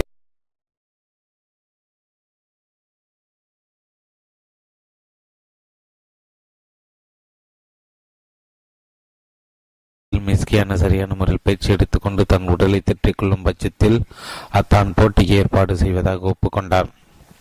தன் உடல்நிலை ஒத்துழைக்காது என்ற நிலையிலும் அந்த நிபந்தனைக்கு ஒப்புக்கொண்டு தன்னால் நல்ல முறையில் சண்டை செய்ய முடியும் என்று மிஸ்கி அவரிடம் கூறினார். பில் பிரானன் என்னும் வீரரோடு மிஸ்கி மோதும் போட்டியை தான் வாக்களித்தபடி ரெட்டி ஏற்பாடு செய்த பிரானன் ஒரு கடினமான வீரர். உலக சாம்பியன் டெம்பூசியுடன் அவர் பனிரெண்டு ரவுண்டுகள் மோதியவர். இருந்து கொண்டிருக்கும் மனிதனுடன் ஒப்பிடும்போது அந்த எதிரி எத்தகைய வலிமை கொண்டவராக இருக்க முடியும். போதுமான பயிற்சி பெறுவதற்கு தேவையான சக்தி இல்லாதால் தன் வீட்டிலே தன்னால் என்றவரை தன் பலத்தை மெருகூட்டி கொண்டார் மெஸ்கி. போட்டி நடைபெற்ற உமாக நகரத்திற்கு குறிப்பிட்ட நேரத்திற்கு மிஸ்கி சென்றார். அந்த நாட்களில் குத்துச்சண்டை விதிமுறைகள் இப்போது இருப்பதை விட எளிமையாக இருந்ததால் மிஸ்கி போட்டியில் பங்கேற்க அனுமதிக்கப்பட்டார். போட்டியும் தல் நல்ல முறையில் நடைபெற்று முடிந்தது. பில்லி மிஸ்கி இரண்டாயிரத்தி நானூறு டாலர் வெற்றி பரிசாக கொடுக்கப்பட்டது. அந்த தொகை தன் குடும்பத்தினரிடம் மகிழ்ச்சியுடன் கொடுத்தார். அதுவரை இல்லாத அளவிற்கு அந்த கிறிஸ்துமஸ் திருநாளை மிஸ்கி குடும்பத்தினர் மகிழ்ச்சியோடு கொண்டாடினார். டிசம்பர் இருபத்தி ஆறாம் தேதி ஜாக் வெட்டி அடித்து தன் தன்னை செயின்பால் மருத்துவமனையில் சேர்க்குமாறு மிஸ்கி வேண்டிக் கொண்டார். புத்தாண்டு பிறந்த அன்று மிஸ்கி அந்த மருத்துவமனையில் மரணம் அடைந்தார். அவருடைய மரணத்திற்கு ஆறு வாரங்கள் முன்பு அவர் இறுதியாக குத்துச்சண்டை போட்டியில் கலந்து கொண்டதை அறிந்து அவருடைய நண்பர்கள் ஆச்சரியம் அடைந்தனர் ஒரு சாமானியனாக இருந்திருந்தால் இப்போது அவன் இருந்திருப்பான் ஆனால் தன் குடும்பத்தின் மீது அவன் கொண்டிருந்த நேசமும் குத்துச்சண்டையின் மீது அவன் அவர் கொண்டிருந்த ஆசையும் தான் இந்த நம்ப முடியாத செய்தி முயற்சியை செய்ய தூண்டியது. பில் பிரண்ணனை நான்கு ரவுண்டு நாக் அவுட் செய்து வீழ்த்தியதற்கு அவருடைய உடல் வலிமைதான் காரணம் என்று சொல்ல முடியாது. நீண்ட காலமாக வெற்றி பெற வேண்டும் என்கிற ஆசைத்தி அவர் மனது ஜுவாலையாக பொங்கிக் கொண்டிருந்ததா உண்மையான காரணம். உங்களுடைய உள்ளங்கள் அபரிதமான ஆற்றல்கள் போல் தேர்ந்து கிடைக்கின்றன. அவற்றை பயன்படுத்த வேண்டும் என்று நீங்கள் ஆசைப்படும் போதுதான் அவை வெளியே வரும். ஒரு செயலில் முழுமையான ஈடுபட்டோடு நாம் மொத்தாற்றலையும் வெளிப்படுத்தி செய்யும் போது நமக்கு ஒரு ஆத்மா திருப்தி ஏற்படுகிறது. அதுவே நம்மை வெற்றியாளராக மாற்றுகிறது. ராண்டின் மார்டின் பற்றி நாம் ஏற்கனவே சொல்லியிருக்கிறேன். பாஸ்டன் மாரத்தானில் ஆயிரத்தி தொள்ளாயிரத்தி எழுபத்தி ரெண்டாம் ஆண்டு முதல் முறையாக கலந்து கொண்டார். இருபத்தி ஆறு மைல்கள் அதிகப்படியான நீளமும் கரடுமுரடான கடினமான மலை மலைப்பாதைகளும் கொண்டதாக அந்த பந்தயம் விளங்கியது. அந்த தூரம் முழுவதும் கிடைக்கும் அனைவருக்கும் பரிசு வழங்கப்பட்டதாக டாக்டர் மார்டின் கூறினார். அதாவது அந்த நீளத்தை முழுமையாக முடிப்பவர்கள் அனைவரும் வெற்றியாளர்கள். எந்த ஒரு விஷயத்தை முழுமையாக நிறைவு செய்தால் அதற்கான வெகுமதி நிச்சயம் கிடைக்கும். ஏனென்றால் நடைமுறையில் பார்க்கும்போது உங்களுக்கு நீங்களே போட்டி வைத்துக் கொள்கிறீர்கள். நாம் மொத்த திறமையை வெளிப்படுத்தி விட்டோம் என்ற எண்ணத்தை போன்று பரமத திருப்தியை தரும் இன்னொரு விஷயம் இருக்க முடியாது. நீங்கள் செய்ய முடியுமான முயற்சி ஒரு பிரத்யேக வெற்றி உங்களுக்கு அளிக்கிறது. உங்களை நீங்கள் வெற்றி கொள்கிறீர்கள். ஜிம்னாஸ்டிக் சாம்பியன் ஒரு கூறியது போல மிகப்பெரிய திறமசாலி என்று பெயர் வாங்குவதை காட்டில் உங்களுக்கு அதிகபட்ச திறமையை வெளிப்படுத்தான் முக்கியத்துவம் நிறைந்தது. ஊனம் வெற்றிக்கு தடையல்ல ஆசை பற்றி நான் நினைக்கும் போது என் நினைவில் முதலில் வருபவர் பென் ஹோகன். அவர் ஒரு மிகச்சிறந்த கோல்ஃப் வீரர். மற்ற வீரர்களோடு ஒப்பிடும்போது உடல் ரீதியாக அவர் பின் தங்கியதான் இருந்தார். அதே சமயம் அந்த குறைபாட்டை தன்னுடைய மன உறுதி விடாமுயற்சி மற்றும் ஆசை ஆகியவற்றின் மூலம் உடைத்து நொறுக்கினார் பின் ஹோவின் வாழ்க்கை இரண்டு அத்தியாயங்களாக பிரிக்கலாம். எப்படி என்றால் கோல்ஃப் விளையாட்டில் அவர் சிகரத்தில் இருந்தபோது ஒரு பயங்கரமான விதத்தில் சிக்கினார். அவர் ஓட்டிச் சென்ற கார் மீது பேருந்து மோதிவிட்டது. அப்போது மயிரிழல் உயிர் தப்பி அவர் நீண்டகாலம் மருத்துவமனையில் இருக்கும்படி நேரிட்டது. அவருடைய மருத்துவ அதிர்ஷ்டவசமாக அவரால் நடக்க முடியும் என்றும் அதே சமயத்தார் கோல்ஃப் விளையாட்டை கனவில் கூட நினைக்க முடியாது என்றும் கூறிவிட்டனர் பெண் கௌகன் கொஞ்சம் கொஞ்சமாக அடி எடுத்து நடைபழகிய போது அவர் மனதில் போது கோல்ஃப் ஆசை பிரவாகமாக பொங்கி விழுந்தது. தன்னுடைய பழைய கோல்ஃப் கணவர் மீண்டும் புதுப்பிக்க தொடங்கினார் கடுமையான பயிற்சிகள் மூலம் தன் கைகளின் பலத்தை அதிகரித்து கொண்டே இருந்தார். சிறிது காலத்தில் அவருடைய அடிப்பட்ட கால்களும் சற்று பலமடைந்தன. ஓரளவு தேர்ச்சி அடைந்த பின் முதல் வேலையாக மைதானத்துக்கு சென்று பயிற்சியில் ஈடுபட்டார். தொடக்கத்தில் சில பந்துகளை மட்டும் அடித்து அவர் நாளாக நாளாக அந்த எண்ணிக்கை உயர்த்தி கொண்டே வந்தார். இப்படி கடுமையான பயிற்சி செய்த பின் கொல்ஃபு போட்டியில் மறுபிரவேசம் செய்தார். அந்த போட்டியில் மேலும் சிறப்பாக அவர் விளையாட்டு அமைந்தது. இதற்கான காரணம் சாதாரணமானதான் பெண் கோகன் தன்னை ஒரு வெற்றியாளராக மனதளவில் பார்த்து கொண்டே இருந்தார். வெற்றி கைப்பற்றி விடுவோம் என்ற ஆசை அவரது மனம் முழுவதும் வியாபித்து இருந்தது. ஆமாம் ஒரு சராசரி வீரனுக்கு ஒரு சாம்பியனுக்கு உள்ள வித்தியாசத்தை நினைப்பது ஆசை என்னும் மூலப்பொருள் தான். அத்தியாயம் இரண்டு. புத்திசாலித்தனமான அறியாமை. குண்டு தேனியால் பறக்க முடியாது. புத்திசாலித்தனமான அறியாமையை உருவாக்கியது ஆசைதான். ஒரு குறிப்பிட்ட செயலை செய்யக்கூடிய திறமை உங்களுக்கு இல்லாவிட்டாலும் எப்படியாவது அதை செய்தே ஆக வேண்டும் என்று பிடிவாதற்றோர் அதனை செய்வதற்கு பெயர்தான் புத்திசாலித்தனமான அறியாமை என்பது. இந்த குணம் பல சமயங்களில் சாத்தியமாகாத விஷயங்களோடு சாதிக்க வைத்து விடுகிறது. உதாரணத்திற்கு ஒரு புதிய விற்பனையாளர் ஒரு நிறுவனத்தில் சேர்வதாக வைத்துக்கொள்வோம். அந்த நபருக்கு விற்பனையில் அனுபவமும் விற்பனை குறித்தான அறிவு சற்றும் இருக்காது. அதிர்ஷ்டவசமாக தனக்கு விற்பனை நுணுக்கங்கள் எதுவும் தெரியாது என்பது அவருக்கு தெரியாது. யாரேனும் அந்த நபருக்கு உத்வேகம் அளிப்பார்கள். இதன் விளைவாக அவர் ஒரு உற்சாகத்துடன் அந்த நிறுவனத்தின் விற்பனையை செய்ய தொடங்கி முன்னணி நிலைக்கு வந்து விடுவார். விற்பனை குறித்தான ஞானம் இல்லாமலே விற்பனையில் அவர் ஜொலிக்க தொடங்கி விடுவார். குண்டு தேனியால் பறக்க முடியாது என்பது அனைவரும் அறிந்த உண்மை. அதன் உடலின் எடை மிக அதிகமாக இருப்பதாலும் அதன் இறக்கைகள் மிக மிக லேசாக இருப்பதாலும் பறக்கக்கூடிய சாத்தியம் அதற்கு இல்லை என்பதுதான் மின்ஜான பூர்வமான உண்மை. இருந்த போதிலும் குண்டான தேனீக்கள் நன்றாக தான் பறக்கின்றன. காரணம் விஞ்ஞானத்தின் குற்று அவற்றுக்கு தெரியாது. வி எயிட் இன்ஜினை உருவாக்கும் ஹென்ரி ஃபோர்டு ஒரு அசாதாரண மனிதர். தன்னுடைய நாற்பதாவது வயது வரை பொருளாதார வெற்றி அவர் பெறவில்லை என்பது குறிப்பிடத்தக்கது. அவருடைய கல்வி அறிவு மிகவும் குறைவு. பிற்காலத்தில் தன்னுடைய சாம்ராஜ்யத்தை அவர் நிறுவிய பின் விஐடி இன்ஜினை உருவாக்க என்ன அவருக்கு தோன்றியது? தன் நிறுவன இன்ஜினியர்கள் அனைவரையும் ஒன்று கூட்டி கூட்டி கூட்டி கூறினான் ஜென்டில்மேன் ஒரு வி எயிட் என்ஜினை நீங்கள் உருவாக்க வேண்டும். கணக்கு இயல்பில் மற்றும் இன்ஜினியரிங் போன்ற துறையில் உள்ள நுணுக்கங்கள் அனைத்தையும் கரைத்து குடித்திருந்த அந்த புத்திசாலிகளுக்கு நமது சாத்தியமாக கூடியது அல்ல என்பது தெரியும். நம்ம முதலில் இவ்வளவு அறியாமை கொண்டிரு கொண்டவராக இருக்கிறார் என்கிற எண்ணத்தில் ஒரு நையாண்டி சிரிப்படும் போர்டை அவர்கள் பார்த்தனர். பிறகு மிகவும் அமைதியாக பொருளாதார ரீதியாக வி எயிட் என்ஜினை தயாரிப்பது சாத்தியமில்லாது என்பதையும் அதற்கான காரணங்களையும் அவரிடம் விளக்கினார் இவற்றை எல்லாம் சற்றும் காதில் வாங்கி கொள்ளாத ஓடு மீண்டு கூறினார். ஜென்டில்மேன் வி எயிட் என்ஜின் எனக்கு கண்டிப்பாக வேண்டும். உடனடியாக தயாரிங்கள் அரைமானதோடு ஒரு குறிப்பிட்ட காலம் வேலை செய்த அந்த இன்ஜினியர்கள் அவரிடம் வந்து வி இன்ஜின் என்பது பொருள் ரீதியாக நிச்சயமாக சாத்தியமில்லை என்று தெளிவாக கூறினார். திரு போர்டு அதற்கு மசியவில்லை ஜென்டில்மேன் எனக்கு வி எயிட் என்ஜின் வேண்டும். உடனே அதை முழு வேகத்துடன் தயாரிப்பதில் ஈடுபடுங்கள். சரி என்று தலையாட்டிவிட்டு சென்ற அவர்கள் இந்த முறை மேலும் கூடுதலாக உடைத்து மேலும் அதிக காலத்தை எடுத்துக்கொண்டு மேலும் அதிக பணத்தை செலவிட்டு முயற்சி செய்தனர் இம்முறையும் தோல்வியடைந்த அவர்கள் வந்து mister Ford V eight engine தயாரிப்பதற்கு வாய்ப்பே இல்லை என்றனர். இதே துறையில் ஏற்கனவே ஒரு மாபெரும் புரட்சி உண்டாக்கிய ஹென்றி போர்டு நகராதில் முடியாது என்ற வார்த்தைக்கு இடமே இல்லை. அவருடைய கண்களில் நெருப்பு பொறி பறக்க கூறினார். ஜென்டில்மேன் நான் சொல்வது உங்களுக்கு புரியவில்லையா? எனக்கு வி எயிட் இன்ஜின் வேண்டும். அதனை உடனடியாக தயாரிங்கள். வேறு எந்த விளக்கம் எனக்கு தேவையில்லை. அதன் பிறகு என்ன நடத்திற்கு என்பதை உங்களால் யூகிக்க முடிகிறதா? அந்த பொறியாளர் வி எட்டு இன்ஜினை உருவாக்கினார்கள். சாத்தியமில்லை என்று சொல்லப்பட்ட ஒரு விஷயம் எப்படி சாத்தியமாயிட்டு அந்த இன்ஜினை பற்றி எந்த ஞானமும் இல்லாமல் அதனை தயாரிக்க வேண்டும் என்கிற ஒரே எண்ணத்தை கொண்டிருந்த புத்திசாலித்தனமான அறியாமை கொண்டிருந்த ஒரு மனிதர் தான் இதற்கு காரணம். இது போன்ற விஷயங்களை நாம் நாள்தோறும் பார்க்கிறோம். முடியாது என்று சொல்பவன் செய்வதில்லை. முடியும் என்று சொல்கிறவன் செய்து விடுகிறான் தாமஸ் வில்லே நகரத்தில் உள்ள சென்ட்ரல் உயர்நிலைப் பள்ளியில் ஆசிரியர் இருக்கும் மேக்லை ஐ கேன் என்னால் முடியும். என் ஒரு யுக்தியை கையாண்டார்.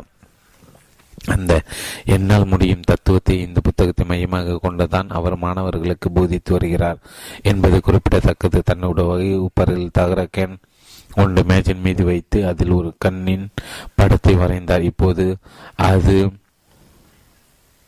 ஐ கேன் என்பதற்கு அடையாளமாக விளங்கியது. வகுப்பறையில் யாரின் ஒரு ஐ கேனாட் என்று கூறினால் உடனே மற்றவர் அந்த மாணவரிடம் அது ஐ கேன் வகுப்பு என்பதை நினைவூட்டுவார்கள் இந்த யுத்தின் மூலம் கிடைத்த பாசிட்டிவ் விளைவுகளை பிரமிக்க வைத்தன.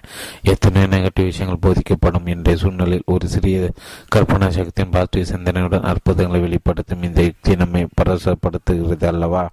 இது போன்ற தேசம் எங்கும் உள்ள பள்ளியில் பத்தாயிரம் மெக்லேக்கள் தத்துவ பாடத்தை நடத்தினால் அதன் விளைவுகள் எவ்வளவு பிரம்மாண்டமாக இருக்கும் என்பதை உங்களால் கற்பனை செய்து பார்க்க முடிகிறதா? புத்திசாலித்தனமும் புத்திசாலித்தனமான அறியாமை பிளஸ் எலுமிச்சப்பழம் ஈக்குவல் டு எலுமிச்சாறு இரண்டாம் உலக போர் நடைபெற்ற போது ஓரிடத்து ஜன்னல் ஆபி ராமீன்ஸ் படை எதிர்களால் சுட்டு வளைக்கப்பட்டது வடக்கு தெற்கு கிழக்கு மேற்கு ஆகிய நான்கு திசைகள் எதிர்கள் வந்துவிட்டன. இந்த செய்தி எலுமிச்சப்பழம் செய்தி எலுமிச்சை பழம். அந்த ஜன்னல் தன் வீரர்களை இப்படி கொண்டு ஜென்டில்மேன் வரலாற்றை முதல் முறையாக இந்த காலத்தில் தான் எல்லா திசைகளிலும் இருக்கும் எதிர்களை தாக்கக்கூடிய வாய்ப்பு நமக்கு கிடைத்திருக்கிறது. ஜெனரல் அபிராம்ஸ் வாழ்வதற்கு மட்டும் ஆசைப்படவில்லை. வெல்வதற்கும் ஆசைப்பட்டு எப்போதும் சூழ்நிலை எலுமிச்சை பழம் முக்கியமல்ல. அதனை நாம் எந்த வகையில் எதிர்கொள்கிறோம் என்பதுதான் முக்கியம். புத்திசாலித்தனமான அறியாமை என்றால் என்ன? நம் வாழ்க்கை நெகட்டிவ் சூழ்களை நாம் எதிர்கொள்ளும் வழிமுறைகளை புத்திசாலித்தனமான அறியாமை எனப்படுகிறது.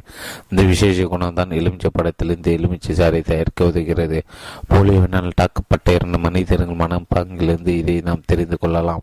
ஒருவன் வாஷிங்டன் நகர வீதியில் ஒரு பிச்சைக்காரனாக சுட்டு கொண்டிருந்தான். இன்னொருவன் பேர் பிராங்க்லின் டலனா ரூஸ்வெல்ட் புத்திசாலித்தனமான அறியாமை என்பது நம்பிக்கையின் விதை.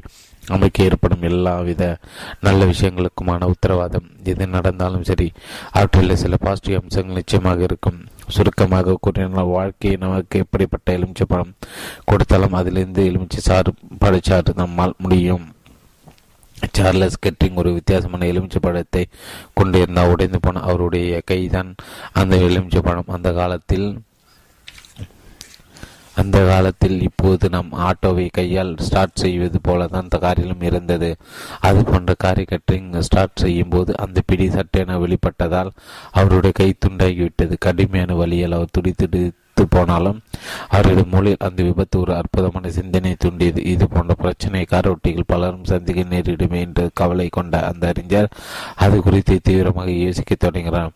அதன் மூலம் அவர் செய்து கண்டுபிடி அவர் செய்த கண்டுபிடிப்பை தான் இப்போது நம் சொகுசாக பயன்படுத்தி கொண்டிருக்கும் செல்ஃப் ஸ்டார்டர் அவருடைய எலுமிச்சை பழம். அதாவது உடைக்க உடைந்த கை இப்போது நமக்கு எலுமிச்சை சாராக பயன்படுகிறது. ஜேக்கப் ஷிக் அவர்களின் எலுமிச்சை பழம் என்பது கடுங்குளிர் அதாவது மைனஸ் ஃபார்ட்டி டிகிரி கடுங்குளிர். ஒரு தங்கச் சுரங்கத்தில் அவர் வேலை செய்து கொண்டிருந்த போது நிலவை கடுமையான குளிரினால் உடல் நடுங்கியது. அவரால் ஷேவிங் செய்து கொள்ள முடியவில்லை. அதனால் அவர் முதன் முதலாக எலக்ட்ரிக் ரேசரை கண்டுபிடித்தார். அதன் பிறகு அபரிதமான எலுமிச்சை சார்களை தரக்கூடிய ஒரு தங்கச் சுரங்கமாக அந்த ரேசர் கருவி அவருக்கு அமைந்தது. ஒரு சாமானியாக இருந்த யூஜின் ஒரு நெயிலுக்கு காய்ச்சல் ரூபத்தில் எலுமிச்சைப்பழம் வந்தது. அவர் சிகிச்சையாக மருத்துவமனை சேர்க்கப்பட்டிருந்தார். அப்போது படுக்கையில் படுத்தபடி பல புகழ்பெற்ற நாடகங்களை எழுதினார். அதாவது காய்ச்சல் என்கிற எலுமிச்சைப்பழம் நாடகம் என்கிற எலுமிச்சை சாராக மாற்றி அவர் சாதனை படுத்த போதுமான ஆசையுடன் புத்திசாலித்தனமான அறியாமை கொண்டவர்கள் எலுமிச்சை படத்தின் எலுமிச்சை சாறை பிழிந்ததற்கு இப்படி பல்வேறு கதைகளை சண்டாக குறிப்பிடலாம். மைக் வெல்டன் எலுமிச்சை படங்கள் மைக் ஒரு வயது குழந்தையாக இருந்தபோது போலியோவினால் தாக்கப்பட்டார்.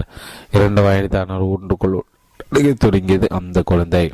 ஆனால் துரதிருஷ்டவசமாக அவருடைய பதினாறாவது வயதில் பக்கவாதம் ஏற்பட்டு ஒரு சக்கர நார்கள் அவர் முடங்கி போகும்படியாயிற்று. ஆயிரத்தி தொள்ளாயிரத்தி எழுபத்தி ஒன்று ஆகஸ்ட் மாதத்தில் மைக்கின் இருபத்தி ஓராவது வயதில் மணிக்கு ரெண்டு புள்ளி ஒன்பது டாலர் ஊதியத்தில் ஒரு பொறியியல் குமஸ்தா வேலைக்கு அவர் கிடைத்தது. பொதுவாக எந்த நிறுவனம் சக்கர நாள் அமைந்து வேலை செய்யக்கூடிய ஒருவரை விரும்புவதில்லை. ஆனால் உற்சாகம் அர்ப்பணிப்பும் அளப்பரிய ஆற்றலும் கொண்டிருக்கும் மைக் போன்றவர்கள் எந்த நிறுவனம் விரும்புவது இயற்கை? படிப்படியாக உயர்ந்த மைக் ஆயிரத்தி தொள்ளாயிரத்தி எழுபத்தி அஞ்சு மார்ச் மாதத்தில் ப ஆயிரத்தி முன்னூறு பேர் பணியாற்றும் நிறுவனத்தின் கவுன்சிலராக உயிர் பதவி அடைந்தார். நீங்கள் உருவந்து எதுவாக இருந்தால் உங்களுக்கு கிடைப்பது எப்போது என்றால் பிறருக்கு தேவையான உதவிகளை நீங்கள் செய்யும் போது என்ன உண்மைக்கு ஏற்ப தன் வாழ்நாள் முழுவதும் பிறருக்கு உதவி செய்யுமான பங்கினை மைக் கொண்டிருந்தார். தனக்கு உதவியமை கிடைத்த பல்லாயிரக்கணக்கான டாலர்களை எத்தனை ஏழைகளுக்கு பகிர்ந்து அளித்து உதவினார். தன்னை உடல் ஊனத்தை காரணம் காட்டி அவர் வீட்டுக்குள் முடங்கி கிடக்கவில்லை. தனது உடல் ஊனம் மூலம் அவருக்கு முட்டை நிறைய கிடைத்த எலுமிச்சை படங்களை தொட்டி நிறைய எலுமிச்சை சாராகி வரலாற்றை இடம் பிடித்தார். தவறான அனுபவம். இரண்டாம் உலக போரை பற்றி இப்போது ஒரு கணம் சிந்திப்போம். ஜப்பானியர்கள் பேரல் முத்துறைமுகத்தை குண்டு வைத்து தகுத்ததுதான் அந்த யுத்தத்திற்கு மூல காரணம் என்பதை அனைவரும் அறிவார். ஆனால் இந்த குண்டுவெடிப்பின் மூலம் மிக அதிக பாதிப்புக்குள்ளானவர்கள் ஜப்பானிய அமெரிக்க குடிமக்கள் தான் என்பதை அனைவரும் மறந்திருப்பார் இந்த குண்டுவெடிப்பு சம்பவத்தை தொடர்ந்து ஏகப்பட்ட ஜப்பானிய அமெரிக்கர்கள் கேவலமாக நடத்தப்பட்டு சிறையில் அடைக்கப்பட்டு சித்திரவதை செய்யப்பட்டனர் அமெரிக்க அரசாங்கம் அவர்கள் விசுவாசமற்றவர்கள் என்று தவறாக அனுமதித்துதான் இதற்கு காரணம். ஆனால் யுத்தத்தின் இறுதி கட்டத்தில் பல்வேறு சோதனைகளுக்கு பிறகு அந்த ஜப்பானியர்கள் போர்க்களத்தில் நுழைவதற்கு வாய்ப்பு அளிக்கப்பட்ட போது அவர்கள் அமெரிக்கன் வெற்றிகர வெற்றிக்காக தங்கள் உடல் பொருள் ஆவி அனைத்தையும் தியாகம் செய்து தங்கள் விசுவாசத்தை வெளிப்படுத்தியதை வரலாறு கூறுகிறது. ஜப்பானிய அமெரிக்கர்களை கொண்டு நாற்பத்தி இரண்டாவது படைப்பிரிவு உருவாக்கப்பட்டது. சுவாரஸ்யமான விஷயம் என்னவென்றால் இந்த படைப்பிரிவினர் மற்ற அமெரிக்க படைகளை காட்டில் மிக அதிகமாக பதக்கங்களை பெற்றனர் அமெரிக்கர்களை காட்டிலும் அமெரிக்க குடியேற ஜப்பானியர்கள் பங்களிப்பும் போர் திறமையிலும் அமெரிக்காவின் வெற்றிக்கு மிக சிறப்பாக உதவியது. அவர்கள் உணர்ச்சிகரமான நெகட்டிவ் சூழ்நிலைகள் பாசிட்டிவாக செயல்பட்டார்கள். எலுமிச்சம் படத்திலிருந்து எலுமிச்சை சாரை பிடிந்தார் சிறைவாசம் தன் சார்லஸ் குட்டியருக்கு எலுமிச்சம் பழமாக அமைந்ததால் சிறைக்கதையாக இருந்த காலத்தில் காலத்தில் விரக்தி அடையவில்லை மாறாக வரலாற்று சாதனையும் புரிய திட்டத்தை வகுத்து கொண்டிருந்தார். நம்ம ரப்பரை வல்கனைசை செய்வதற்கு ஒரு புதிய முறை அவர் கண்டுபிடித்தார். சிறைவாசம் என்கிற அவருடைய எலுமிச்சை படம் நமக்கு எலுமிச்சை சாராக பயன்பட்டு வருகிறது. அந்த அருமையான டயர்கள் மூலம் இப்போது நாம் எல்லாம் சுகமாக சவாரி செய்ய முடிகிறது அல்லவா? மாற்றில் உதரின் எலுமிச்சை படம் என்பது வாட்பெட் கோட்டையில் அவர் படை அடைப்பட்டிருந்த காலம் காரணம் அங்குதான் ஒரு பைபிள் ஜெர்மனியில் மொழிபெயர்த்து எலுமிச்சை சாரை சாட்டை தயாரித்த பில் கிரீம்ஸ் தன் ஜப் ஜான் பயனின் எலுமிச்சை சாறு சிறையில் இருந்தபோது அந்த கவியத்தை அவர் இயற்றினார். வெற்றியாளர் புதிய சாம்பியன் உலக சாம்பியனாக விளங்கிய ஜாக் டெம்சியை வீழ்த்திய உலக ஹெவி வெயிட் சாம்பியன் பட்டத்தை வென்ற ஜீன் டன்னின் பற்றிய விளையாட்டு ஆர்வலர்கள் பலருக்கும் தெரிந்திருக்கும். டன்னி டன்னிடம் இருந்த எலுமிச்சை படத்தை எலுமிச்சை சாராக மாற்றம் வல்லமைப்படுத்துவார் என்பதாக என்பதை பலரும் எதிர்பார்க்கவில்லை. டன்னி குத்துச்சண்டை இறங்கிய ஆரம்ப காலத்தில் கடுமையான குத்துகளை விட விடக்கூடியவராகவும் இரண்டு கைகளும் நாக் அவுட் பஞ்ச் கொடுப்பதில் வல்லவராகவும் விளங்கினார். முதல் உலக யுத்தத்தின் போது பிரான்சில் நடைபெற்ற ஒரு குட்டுச்சந்து போட்டில் அவருடைய இரண்டு கைகள் உடைந்து விட்டன.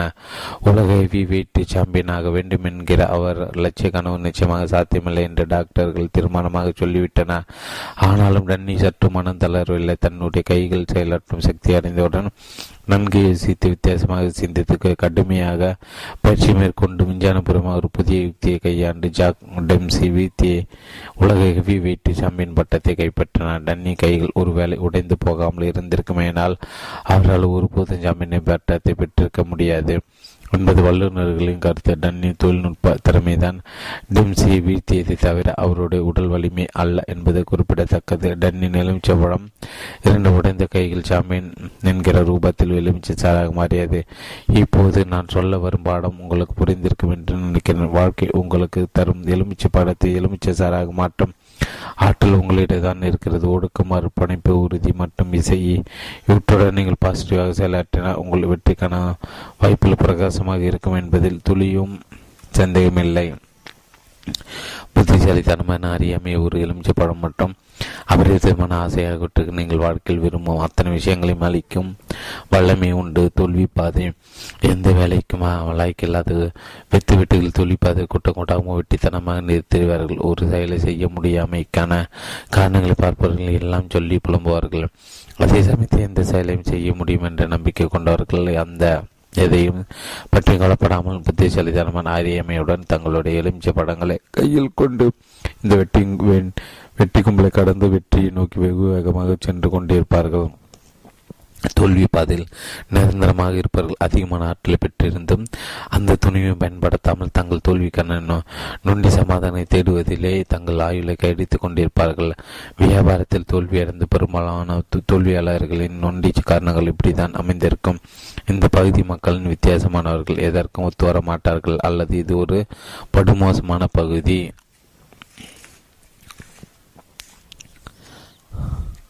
அத்தியாயம் மூன்று டேவிட் மற்றும் கோலியாத். நான் சாதிப்பேன். இந்த புத்தகத்தின் மூலம் நான் சொல்ல விரும்பும் அனைத்து கருத்திலும் டேவிட் லோப் லோப்சிக்கின் கதை பல வகையில் மிக அழகாக உணர்த்திவிடும்.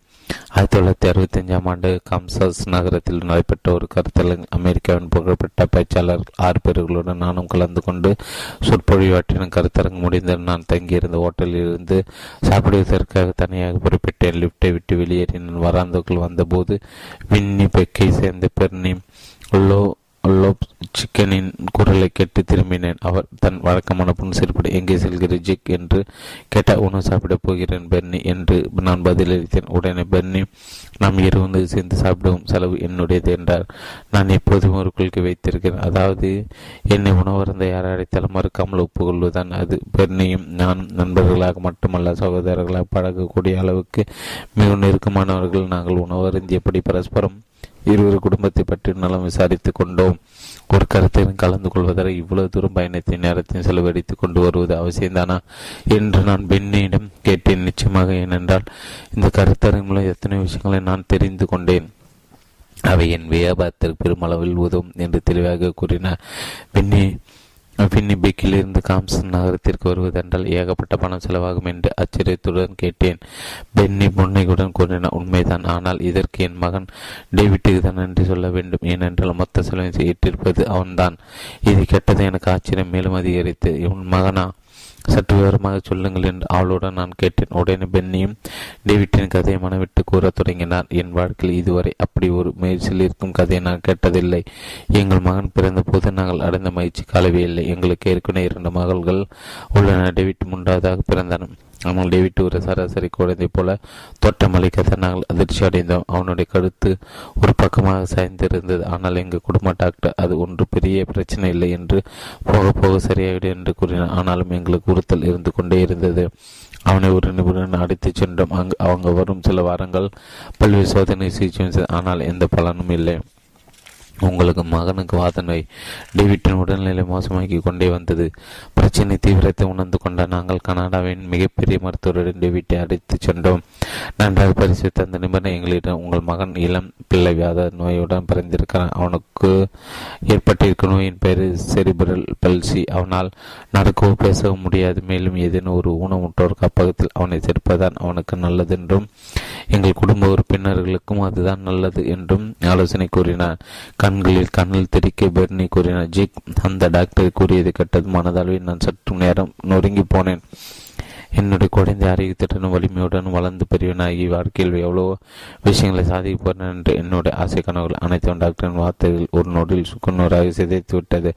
ஆனாலும் என் நம்பிக்கை தளரவில்லை. இந்த இதற்கு சிகிச்சை அளிக்கக்கூடிய யாரேனும் தயவுசெய்து குறிப்பிட முடியுமா? என்று டாக்டர் மன் டாக்டர் மண்டாடினர் சட்டென இருந்த டாக்டர் தன்னுடைய முழுமதியை புத்திமதியை நாங்கள் பின்பற்றுவதை தவிர வேறு எந்த வழியும் இல்லை என்று தீர்மானமாக சொல்லிவிட்டார். கோலியத்து வீழ்த்தப்பட்டான். நம்பிக்கை இழந்த லப்சி மனம் தளராம் தொடர்ந்து முயற்சியில் ஈடுபட்டார் டேவிட் இருபதுக்கும் மேற்பட்ட நிமிடங்கள் அழைத்துச் சென்றார் ஆனால் அனைவரும் அதே அறிவுரை தான் கூறினார் இறுதியாக சிகாகோவை சேர்ந்த டாக்டர் பெர்லஸ்டினை பற்றி கேள்விட்டார் சிறுபிரல் பல்சியை பொறுத்தவரை அவர் உலக புகழ்பெற்ற முன்னணி மருத்துவர். உலகம் முழுவதும் இருக்கும் நோய்கள் அவரை சந்திப்பதற்கு ஒரு வாரத்திற்கு முன்பாக தேதியை பதிவு செய்து காத்து கொண்டிருக்கும் நிலை.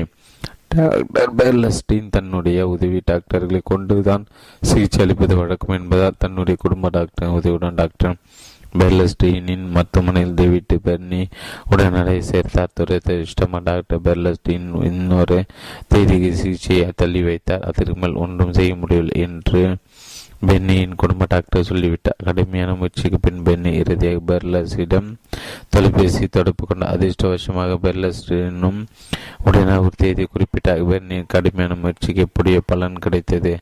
அதனையே ஒரு நல்ல அறிகுறியாக கருதி பென்னி குடும்பத்தினர் மகிழ்ச்சி அடைந்தனர் கோலியா திருபத்தில் வந்திருக்கும் இந்த கடுமையான நோயை எதிர்த்து டேவிட் போராடி கொண்டிருந்தான் பெர்லஸ்டின் சில மணி நேரம் டேவிட்டின் உடலை பரிசோதித்தார் டேவிட்டுக்கு வீட்டுக்கு பல்ஸ் நோய் இருப்பது உறுதி செய்யப்பட்ட தன் மகனை காப்பாற்றுவதில் எவ்வளவு பணம் வேண்டுமானால் செலவு செய்ய தயாராக இருந்த லப்சி குடும்ப அந்நோயின் குணப்படுத்துவதற்கு என்ன செய்ய வேண்டும் என்று அவளுடன் கேட்டார். கடுமையாக முயற்சி தான் குணப்படுத்த முடியும் என்று டாக்டர் பெர்லட்டினும் அவருடைய உதவியாளர் நம்பிக்கை தெரிவித்தனர்.